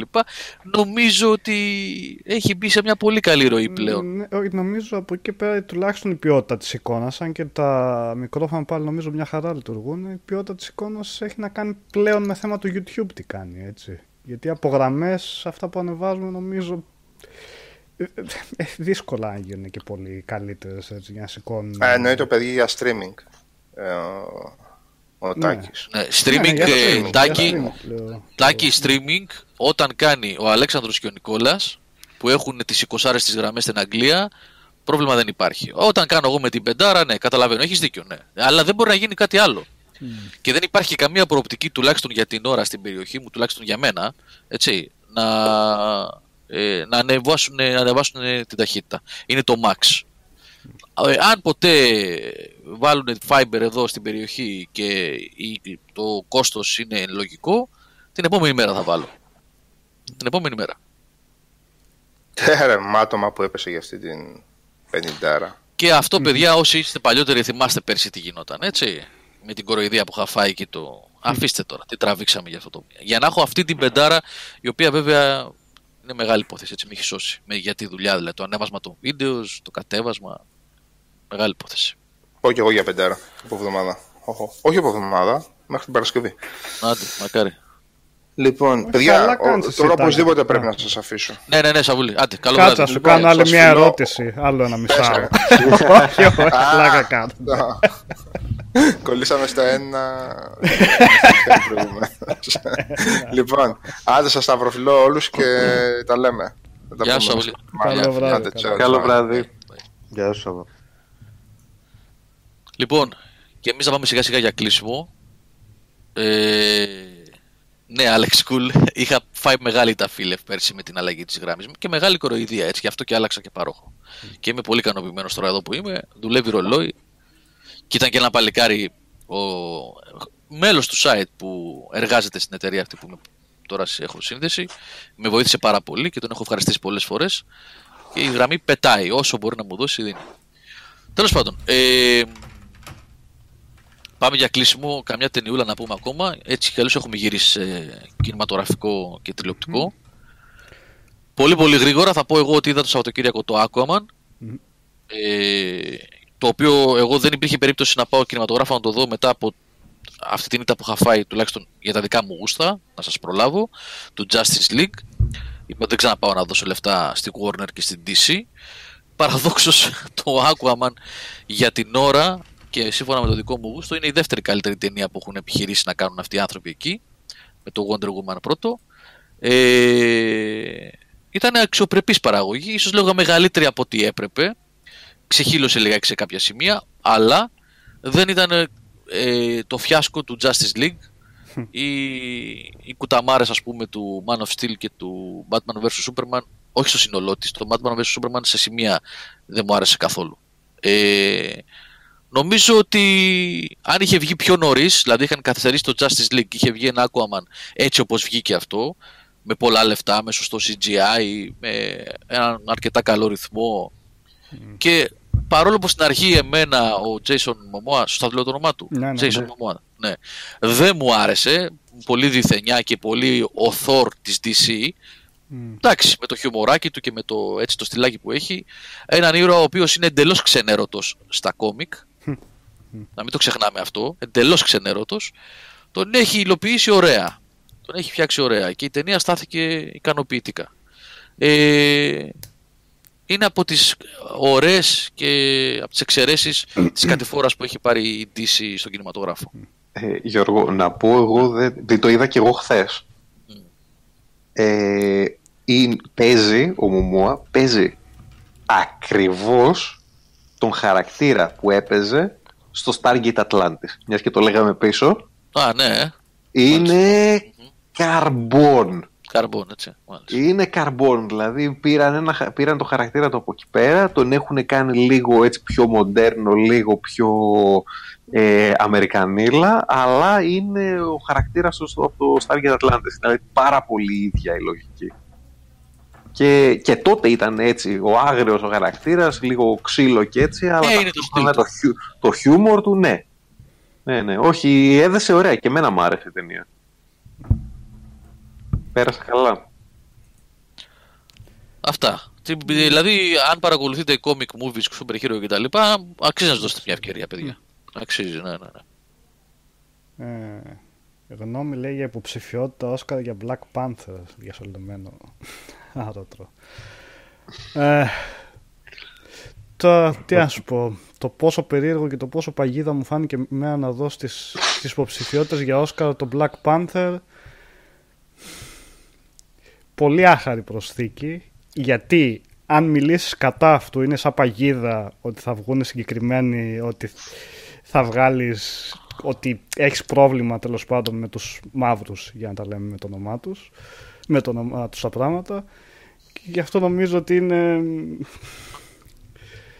ε, ε, ναι δεν δεν θα έπρεπε να υπάρχει αυτή η ταινία σε, ε, στα Όσκαρ καλύτερων ταινιών γιατί δεν είναι κάτι ιδιαίτερο σαν ταινία έτσι. Θα έπρεπε ίσως να βραβευτεί με κάποιο άλλο ε, τιμητικό Όσκαρ ή μία αναφορά ξέρω εγώ για το ότι είναι ίσως η πρώτη βασικά πρέπει να είναι η πρώτη blockbuster ταινία που δεν έχει λευκούς που βασίζεται σε, στους μαύρους το οποίο είναι, είναι πάρα πολύ θετικό ανεξάρτητα με την ποιότητα της ίδιας ταινίας είναι πάρα πολύ θετικό για μένα να βλέπω ότι ε, απέφυγαν την εύκολη λύση να κάνουν πάλι ένα και δείξανε μια διαφορετική μερίδα ανθρώπων που φυσικά θα θέλουν να δουν να, να ταυτιστούν πιο εύκολα με κάποιους ήρωες αλλά ε, συγγνώμη η ίδια ταινία δεν, δεν μπορείς να πεις ότι είναι δεν θα μπορούσε ποτέ να μπει για, για υποψηφιότητα για Όσκαρ Ούτε καν. και Ειδικά είναι κάνει απέναντι στις ακόμα ταινίες πιο που συγκρίνεται, ε. Μμ. και κα- κάνει ακόμα πιο πολύ μπαμ ε, αυτό γιατί βγήκε την ίδια χρονιά με ένα Avengers που ήταν σε, σε όλους τους τομείς καλύτερο δηλαδή ε, τώρα αναλογικά με αυτές τις ταινίες έτσι δεν λέω ότι και το Avengers ίσως θα έπρεπε να μπει για καλύτερες ταινίες αλλά συγκρινόμενα τα δύο το Infinity War είχε και πιο δύσκολο έργο να κάνει Κάτσε, Να συγγνώμη, φέρει- έλα, Νικόλα. έλα, πες. Ε, Συγγνώμη. Το Black Panther είναι υποψήφιο για καλύτερη ταινία. Ναι, ναι. Best Picture. Μμ. Και Εντάξει, ήταν οκ. υποψήφιο και για Golden Εντάξει. Globe καλύτερη ταινία. Εντάξει, Γιώργο. εντάξει, εντάξει, εντάξει. Ναι. Αλλά αυτό, που, καταλαβαίνεις ναι, το αυτό λόγο. που με κάνει. Καταλαβαίνεις το λόγο, αλλά δεν, δεν θα έπρεπε να μπαίνει με αυτό το. Αυτό κάνει κακός Ε, σε θα αυτό που έπρεπε, προσπαθούν θα να κάνουν, έτσι. Δυστυχώς. Γιατί εγώ εν μέρει κολλείομαι να πω ότι δεν θα έπρεπε να, να μπει στο καλύτερες ταινίες, γιατί μπορεί να βγει λάθος συμπέρασμα με αυτό που λέω. Αλλά γι' αυτό ακριβώς έλα να το δικαιολογήσω ότι Ε, Ακριβώς για αυτό το λόγο ότι είναι. ε, Εντάξει, είναι άμα αρνη- δεν πολύ είναι- αρνητική σκέψη για το οποίο το κάνω. Θα μπορούσα απλά να κάνω μια αναφορά στα Όσκαρ στην αρχή, στο τέλος. Να, μπράβο για τον Black Panther, ξέρω εγώ, Όχι, που το, έκανε Το αυτό. αιτιολόγησες μια χαρά, Νικόλα, ρε, εσύ. Όχι. Με το Και- Avengers νομίζω δεν υπάρχει καλύτερη αιτιολόγηση. και να πεις ε, ότι α, δηλαδή ακόμα και να το δεις από την πλευρά ότι θέλουν να δώσουν παραπάνω ταινίες για Αφροαμερικάνους ηθοποιούς και έτσι ε, το Black Klansman που είναι και αυτό προτινόμενο για καλύτερη ταινία της χρονιάς είναι πολλά επίπεδα πιο πάνω μπορώ να πω. Και σε ηθοποιία και σε σκηνοθεσία και σε όλα Ναι, Κωνσταντίνο, αυτό ακριβώς αυτό, αλλά είναι τοξική επιλογή τους που το βάλανε μέσα. Θεωρώ. Και κάνει μπαμ αυτό. Και κάνει κακό αυτό σε, σε όλο αυτό που προσπαθεί να, να γίνει. Το οποίο είναι θετικό κατά τα άλλα. Η, αυτή, η εξε- το ότι βγήκε αυτή η ταινία. Ε, ναι, ναι, οκ. Εντάξει, Από εκεί μια, πέρα- μεγάλη, συμ- Μ; μια μεγάλη συμφορά της κοινωνίας μας είναι αυτή με, με τις νιφάδες. Ναι, ναι. Τώρα βέβαια είναι και το A Star is Born μέσα υποψήφιο για καλύτερη ταινία που και αυτό πρέπει να είναι. Τέλος πάντων δεν το έχω δει, καλύτερα να μην εκφέρω άποψη απλά Ναι. από Δεν το άτομα έχω που δει ακόμα. εμπιστεύομαι. Αλλά ναι, οκ. το Bohemian Rhapsody το είδα και αυτό μέσα στο Σαββατοκύριακο Α, για πες. Και μπορώ να πω ότι καταλαβαίνω πάρα πολύ γιατί οι κριτικές των reviewers είναι μέτριες, αλλά και γιατί αυτή η ταινία έχει πουλήσει απίστευτα. Ε, Εσένα σ' άρεσε; ε, είμαι στον ταινί, γιατί ο Μάλεκ, τον οποίο εγώ δεν τον συμπαθώ καθόλου, με εκνευρίζει η φάτσα του, ε, μπορώ να πω ότι έπαιξε εξαιρετικά. Δηλαδή έκανε πάρα πολύ ωραία το ρόλο του. Ε, η ταινία είσαι μόνιμα με, το, με ένα πάρα πολύ ωραίο συνέστημα γιατί είναι Queen Greatest Hits δηλαδή εντάξει είσαι, σε- είσαι σε ένα, μια δύο ωρική ταινία που συνέχεια ακούς μουσική των Queen η οποία ό,τι και να λέμε ρε παιδί μου γουστάρεις είναι πάρα πολύ ωραία η μουσική των Queen είναι δηλαδή το ένα χ μετά το άλλο σε χτυπάνε, σε χτυπάνε. αλλά από εκεί και πέρα είναι κάτι generic που τρέχει έτσι γεν- αρκετά γρήγορα και δηλαδή και ένα και Sorry. ψιλοντοκιμαντέρ να το έλεγες και ψιλο μια απλά ιστορία για μια μπάντα δεν έχει και τίποτα το, το τρομερό ας πούμε να σου πει από σκηνοθεσία ή από ροή ή κάτι εγώ και καταλαβαίνω γιατί οι κριτικοί ας πούμε το είδανε με κακομάτι αλλά είναι πολύ ευχάριστη ταινία να χαζέψεις και να δεις και με πολύ γερό ε, κεντρικό ηθοποιό ε, περνάει η ώρα νεράκι, δεν το καταλαβαίνεις καθόλου και γι' αυτό ε, ξεσκίστηκε στις πωλήσεις, το πιστεύω. Η καλύτερη ταινία της χρονιάς δεν θα την έκανα ποτέ. Δηλαδή δεν μπορώ να καταλαβαίνω τον Golden Globe, ας πούμε, πώς το πήρε. Αλλά καλύτερο ηθοποιό της χρονιάς ε, άνετα το πιστεύω ότι μπορεί να το πάρει το Όσκαρ ο Μάλεκ πάλι. Γιατί τον βλέπεις και επειδή τον έχω στο μυαλό μου από όλους τους κολορόλους που παίζει το, το, το τζαβ, το γκάγκουρα, Μμ.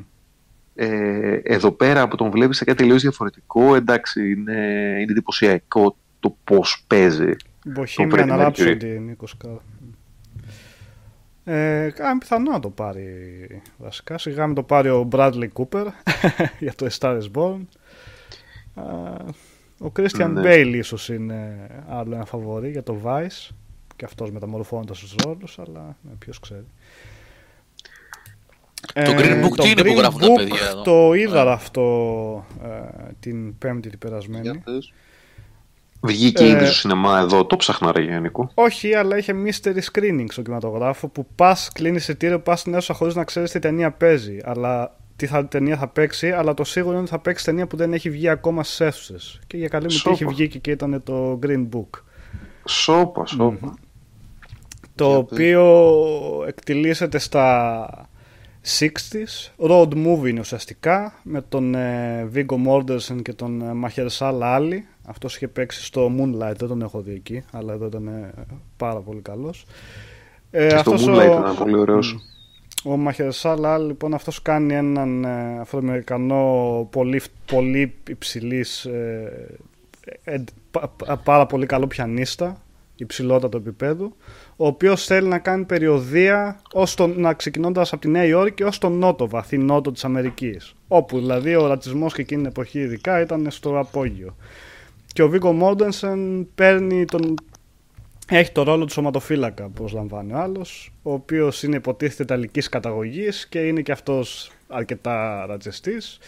Ε, και είναι αυτό το story που σιγά σιγά μαθαίνει ο ένας με τον άλλο να ε, έρχονται, έρχονται σε επαφή καλύτερα πούμε, από εκεί που είναι ρατσιστής ε, σιγά σιγά καταλαβαίνει ότι έχει λάθος αλλά η ταινία το αποδίδει με πάρα πολύ ωραίο τρόπο. Είναι πάρα πολύ ευχάριστη επίσης. Δεν είναι αυτό το βαρύ δραματικό που θα περίμενε κάποιος να δει από αυτή τη θεματολογία. Δηλαδή είχε και γέλιο στην ε, ε, αίθουσα, είχε και κάποιες δόσεις δραματικό, αλλά χωρίς να το παρακάνει. Όλα, όλο είναι ομαλότατο μέσα.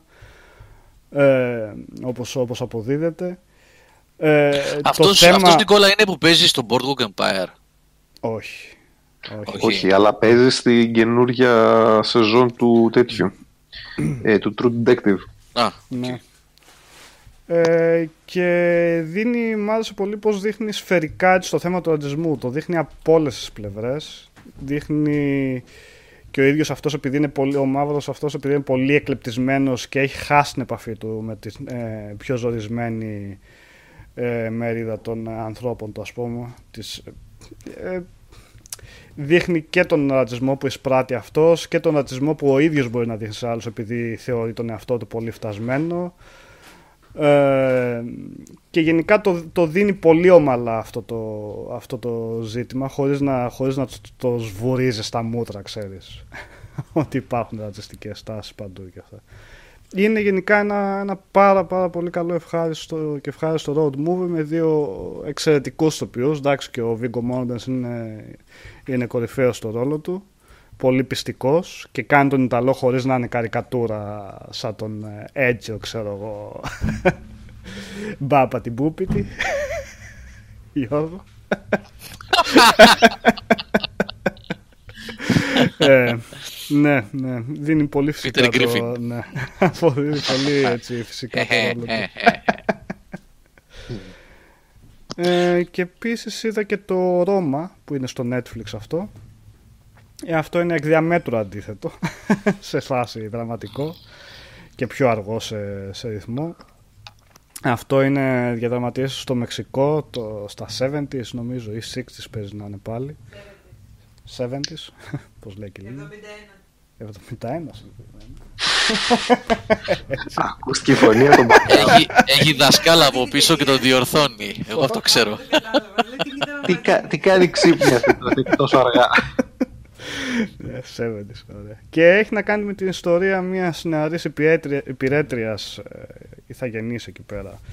Ε, που είναι σε ένα σπίτι πλούσιο, πλούσιο ζευγαριού με τέσσερα παιδιά, ο ένας γιατρός, στασμένος και αυτός και δείχνει, δείχνει την, την ιστορία τους ουσιαστικά ανάμεσα από διάφορα συμβάντα. Είναι αργή μεν, αλλά βλέπετε, δεν είναι ξέρεις, αυτό το βαρύ, το βαρύ το δράμα που θα πεις ότι αγκομαχάς κλπ. Είναι ασπρόμαυρη και αυτό δίνει πολύ στους χαρακτήρες και στο οποίο νομίζω προσθέτει πολλά. Ε, επικεντρώνει περισσότερους χαρακτήρες και ε, στα διάφορα κομμάτια του σκηνικού. Εξαιρετική φωτογραφία. Ε, αποδίδει πολύ όμορφα τις σκηνές εκεί πέρα της πόλης με πολύ ζωντάνια, με ωραία μονόπλανα και πολύπλοκα, ε, πολύπλοκα μονόπλανα έτσι με ζωή, με κίνηση, με κίνηση στη κάμερα. Έχει κάποιες πάρα πολύ δυνατές σκηνές, δραματικές σκηνές. Γενικά εντάξει αξίζει πολύ και είναι, είναι, είναι μια ωραία στιγμή βασικά για το Netflix ότι αποφάσισε να επενδύσει και σε μια έτσι διαφορετική ταινία από τις συνήθεις που βάζει της ε, μέτριας ή χαμηλής ποιότητας που έχει. Ε, τι διόρθωση ρε Θάνο, τι λες; Κάτι λέει ο Θάνος εδώ στο chat. Τι είναι. Από την Λίλιαν, από την Λίλιαν που είπε. Για Α, ναι. εννοείται ρε. Ναι. Είναι κάθετα από πάνω και περιμένει πότε θα κάνει το λάθος. Α, και υπο... ναι, λάνθιμο για το favorite και αυτό το είχα δει. Ε...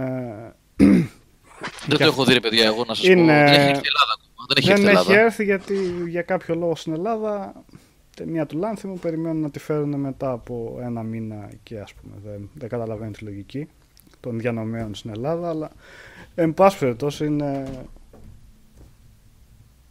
μισό, μισό, κάτι νοήματα μου κάνει εδώ η Λίλια, δεν ξέρω τι θέλει να πει. Έχω μία ερώτηση. Ναι. Είδα ένα meme στο facebook που έλεγε ότι ο Λάνθιμος είχε σκηνοθετήσει ένα βιντεοκλίπ του Ρουβά. Είναι αλήθεια. Ναι, είναι αλήθεια. Είναι αλήθεια, λέει ο Γιώργος. Γιατί έχω ακουστικά, δεν ακούει τώρα. Ναι. Ωραία. Ποιο βιντεοκλίπ ήταν, για να δω αν έκανε καλή δουλειά. Είναι αυτό που είναι μέσα στη θάλασσα και χαϊδεύεται ο Σάκης νομίζω. Αυτά φεύγω, όχι. Αλλά εντάξει, όλοι από κάπου Το ξεκινάνε. έριξε στη ροή της. Πάω να μιλήσω για το οσκαρική ταινία και λέμε για το βίντεο κλειπ του Ρουβά. Κοίτα, όπως, όπως ο Φίντσερ παλιά που έκανε ταινίες, ε, που έκανε βίντεο κλιπ για Ναι, ναι. ε, τραγουδιστές, ε, ο, για- ο Φίντσερ, παιδιά, έχει κάνει το βίντεο κλιπ για τον Μπαμπολέο. Μπαμπολέο, Μπαμπολέο. Ε, και να σου πω και ο, και ο Ridley Scott διαφημίσεις έκανε. Ε, Στην Από τηλεόραση. κάπου να ξεκινήσουν. Τι να κάνω. Ναι, ναι. Και μετά έκανε το Alien. Ναι, ναι. ναι. Και μετά έκανα. Άμαν, είπες, είπες Ridley Scott και από φλασιά κατευθείαν πήγε το μυαλό μου μετά στον επόμενο, στον επόμενο θρύλο James Cameron και θυμήθηκα τι διάβασα αυτές τις μέρες. Έκαν, έγινε preview screening σε δημοσιογράφους το Battle Angel Alita Μμμ. στην Αμερική Και; Και έχουν βγει ε, κάτι tweets διθυραμβικά έξω. κάτι για Μακάρι. ε, landmark ε, ταινία για, σε, σε- για sci-fi και για υπόδειγμα πώς πρέπει να φέρνεις μάγκα σε- στο σινεμά, εξαιρετικό Κάμερον 3D. Ε, ο Κάμερον το έχει κάνει προ- ε, producing Α, γιατί αυτός δουλεύει τα Avatar από όσο ξέρω. Γι' αυτό ναι, κοίτα, του, του Κάμερον είναι το project, 20 χρόνια προσπαθούσε να το κάνει ταινία. Απλά επειδή του σκάσαν ότι έπρεπε να έχει κάνει και τα Avatar μαζί, ε, έπιασε τον Ροντρίγκες από δίπλα, Μ, να τον πω, το Α. ναι. ε, ο οποίος έχει κάνει τα, πώς το λένε, το Planet Terror, το Mass Effect, το Sin City, δηλαδή Ναι, το έχει ναι. το στυλάκι Spy αυτό. Kids. Ναι, ε, καλά, εντάξει. το Spy Kids. ναι. το Spy Kids και αυτό δικό του ήταν, ε. Ναι, ναι. Ναι, ναι, ναι, ναι. Κα, βέβαια δεν τα έχω δει. Μπορεί να ήταν και καλά για παιδικές Όχι, δεν ταινίες, ήτανε. Α, όχι. Όχι, όχι, τα έχω δει εγώ, δεν είναι. Άστα. Για παιδάκια είναι. Για Δεν παιδάκια. σώζεται. ναι. Ε, παιδάκια. Εντάξει, ο Ροντρίγκες γενικότερα έχει, είναι κολλητάρι του Ταραντίνο. Δηλαδή, ε, νομίζω έχουν και κάποια εταιρεία μαζί. Α, αυτή Είναι είναι, εκείνης κάτι της- είναι μαζί. Ναι, δεν μπορώ. Ναι, ναι, είναι ναι, ναι, είναι ναι, αυτής ναι, της ναι, συνομοταξία σκηνοθέτης. Ε, και επειδή το Αλίτα είναι πολύ. Πώς το λέμε, ακύρα, είναι πάρα πολύ σημαντικό και Ghost in the Shell. Ε, είναι από τα πολύ σημαντικά μάγκα της ιαπωνικής κουλτούρας έτσι, για cyberpunk ε, καταστάσεις και μετά τη- το στραπάτσο του Ghost in the Shell το έτρεμε ψυχή μου αυτό αλλά αναθάρισα λίγο τόσα tweets δεξιά-αριστερά εκτός αν είναι πληρωμένα γιατί αυτά Ε, παίζουν πολύ μπορεί, συχνά. συμβαίνουν αυτά. Τουλάχιστον είναι θετικό ότι βγήκαν καλές εντυπώσεις αρχικά. Γιατί εντάξει, υπάρχουν και άλλες περιπτώσεις που Ναι. λες, «Ωχ, τα πράγματα είναι άσχημα. ναι ναι ναι ναι ε, Που από κοίτα, ό,τι βλέπω παίζει και εδώ μαχαίρε άλλα άλλη. Τι διάλογο. Παντού. ναι. Μακάρι. Ωραία. Λοιπόν, παιδιά, πάμε για κλείσιμο γιατί είναι 12 και 5. Κλείσαμε τρίωρο σχεδόν σήμερα, χωρίς διακοπή, έτσι. Ναι, κόψατε στο The Favorite, τελικά αναλύσαμε το βίντεο κλαμπ, το βίντεο κλιπ του Ναι, Ρουβά. ναι, αφού είχε κάνει. Το είδες στο favorite. Το είδα, ναι, το είδα. Α, ε, πες και αυτό, αφού είναι και τόσο σημαντική και έχει Ναι. και ψηφιότητε, πες για αυτό δύο κουβέντες. Ναι, ναι, καλά έκανες και το πες. Ε, ταινία εποχής στον ε, 17ο αιώνα διαδραματίζεται, αν θυμάμαι καλά, στην Αγγλία. Είναι με ε, πραγματικές προσωπικότητες. Ε, η βασίλισσα της Αγγλίας που την υποδίεται εκεί η Ολίβια Κόλμαν. Ε, Από το Α, River. ε, από το River- Bro- Bro- ε, Broadchurch. Α, Όχι. από το Broadchurch, ναι, ναι, ναι. Και στο Ε, Peep Broadchurch. Show έπαιζε. Ε, εντάξει, η οποία είναι εξαιρετική στο ρόλο. της. Κάνει μια, το ρόλο της βασίλισσας που είναι λίγο αφελής, ε, αρκε- αρκετά αφελής βασικά. ποια βασίλισσα κάνει. Ε, βασίλισσα... Γάμο, το ξέχασα. Κάτσε λίγο να το δω, γιατί δεν μου διαφεύγει το όνομα. Βικτόρια, δεν έχεις πει. Ε, βασίλισσα Άννα. ε, η οποία αναφελής έχει κάποιο πρόβλημα και στο πόδι δεν μπορεί να περπατήσει καλά ε, παίζει πάρα πολύ καλά γενικά στη κυκλοθυμικό, κυκλοθυμική έτσι, προσωπικότητα ε, και η ιστορία έχει να κάνει ουσιαστικά με την καινούργια υπηρέτρια που παίρνει που την υποδίεται η Emma Stone και μια πάρα πολύ καλή της φίλη που την υποδίεται η Rachel Weisz η οποία επίσης έχει και πολύ μεγάλη επιρροή στη Βασίλισσα. Ό,τι της λέει αυτό θα κάνει. Οπότε παίζονται κάποια πολιτικά παιχνίδια. Απ' την άλλη η καινούργια υπηρέτρια έχει που είναι στον, στο πάτο πάτο της ε, ιερα, ε, ούτε καν ιεραρχίας θα λέγαμε του, του προσωπικού εν πάση περιπτώσει ε, εκεί πέρα του ανακτόρου αυτή εδώ πέρα, εν πάση περιπτώσει, η υπηρέτρια προσπαθεί να, να ανέβει, να ανέλθει. Οπότε κάνει ό,τι δολοπλοκία μπορεί για να ρίξει από την άλλη την ε, κολλητή φίλη της Βασίλισσας. Οπότε έχει ένα τέτοιο τρίγωνο που πέφτει, που παίζει με πίσω μαχαιρώματα και παιχνίδια εξουσίας με την ιδιαίτερη οπτική ματιά κοινική, δεν ξέρω πώς να την πούμε, του, του Λάνθιμου, έτσι, με κάποια περίεργα πλάνα πάλι, με κάτι ωραίους ευρυγόνιους φακούς που χρησιμοποιεί για να δείχνει ωραία τα, τα εσωτερικά εκεί πέρα, να σου δίνει την αίσθηση όλου του χώρου που εκτελεί κάθε σκηνή. Ε, τα κοστούμια είναι εξαιρετικά, το ανάκτορα αποδίδεται εξαιρετικά και αυτό, δηλαδή Όσκαρ για ντύσιμο και σκηνικά και δεν ξέρω πώς τα λένε, νομίζω είναι φαβορή. Όπως και για κάποιο Όσκαρ ηθοποιίας, γιατί και η Emma Stone και η Rachel Weisz και η Olivia Colman είναι υποψήφιες, η Olivia Colman μπορεί και να το πάρει. Ε, σε σχέση με τις υπόλοιπες του Λάνθιμου είναι η πιο προσιτή ταινία αλλά χωρίς να σημαίνει ότι το γύρισε κιόλας σε blockbuster τακτικές και, και λοιπά.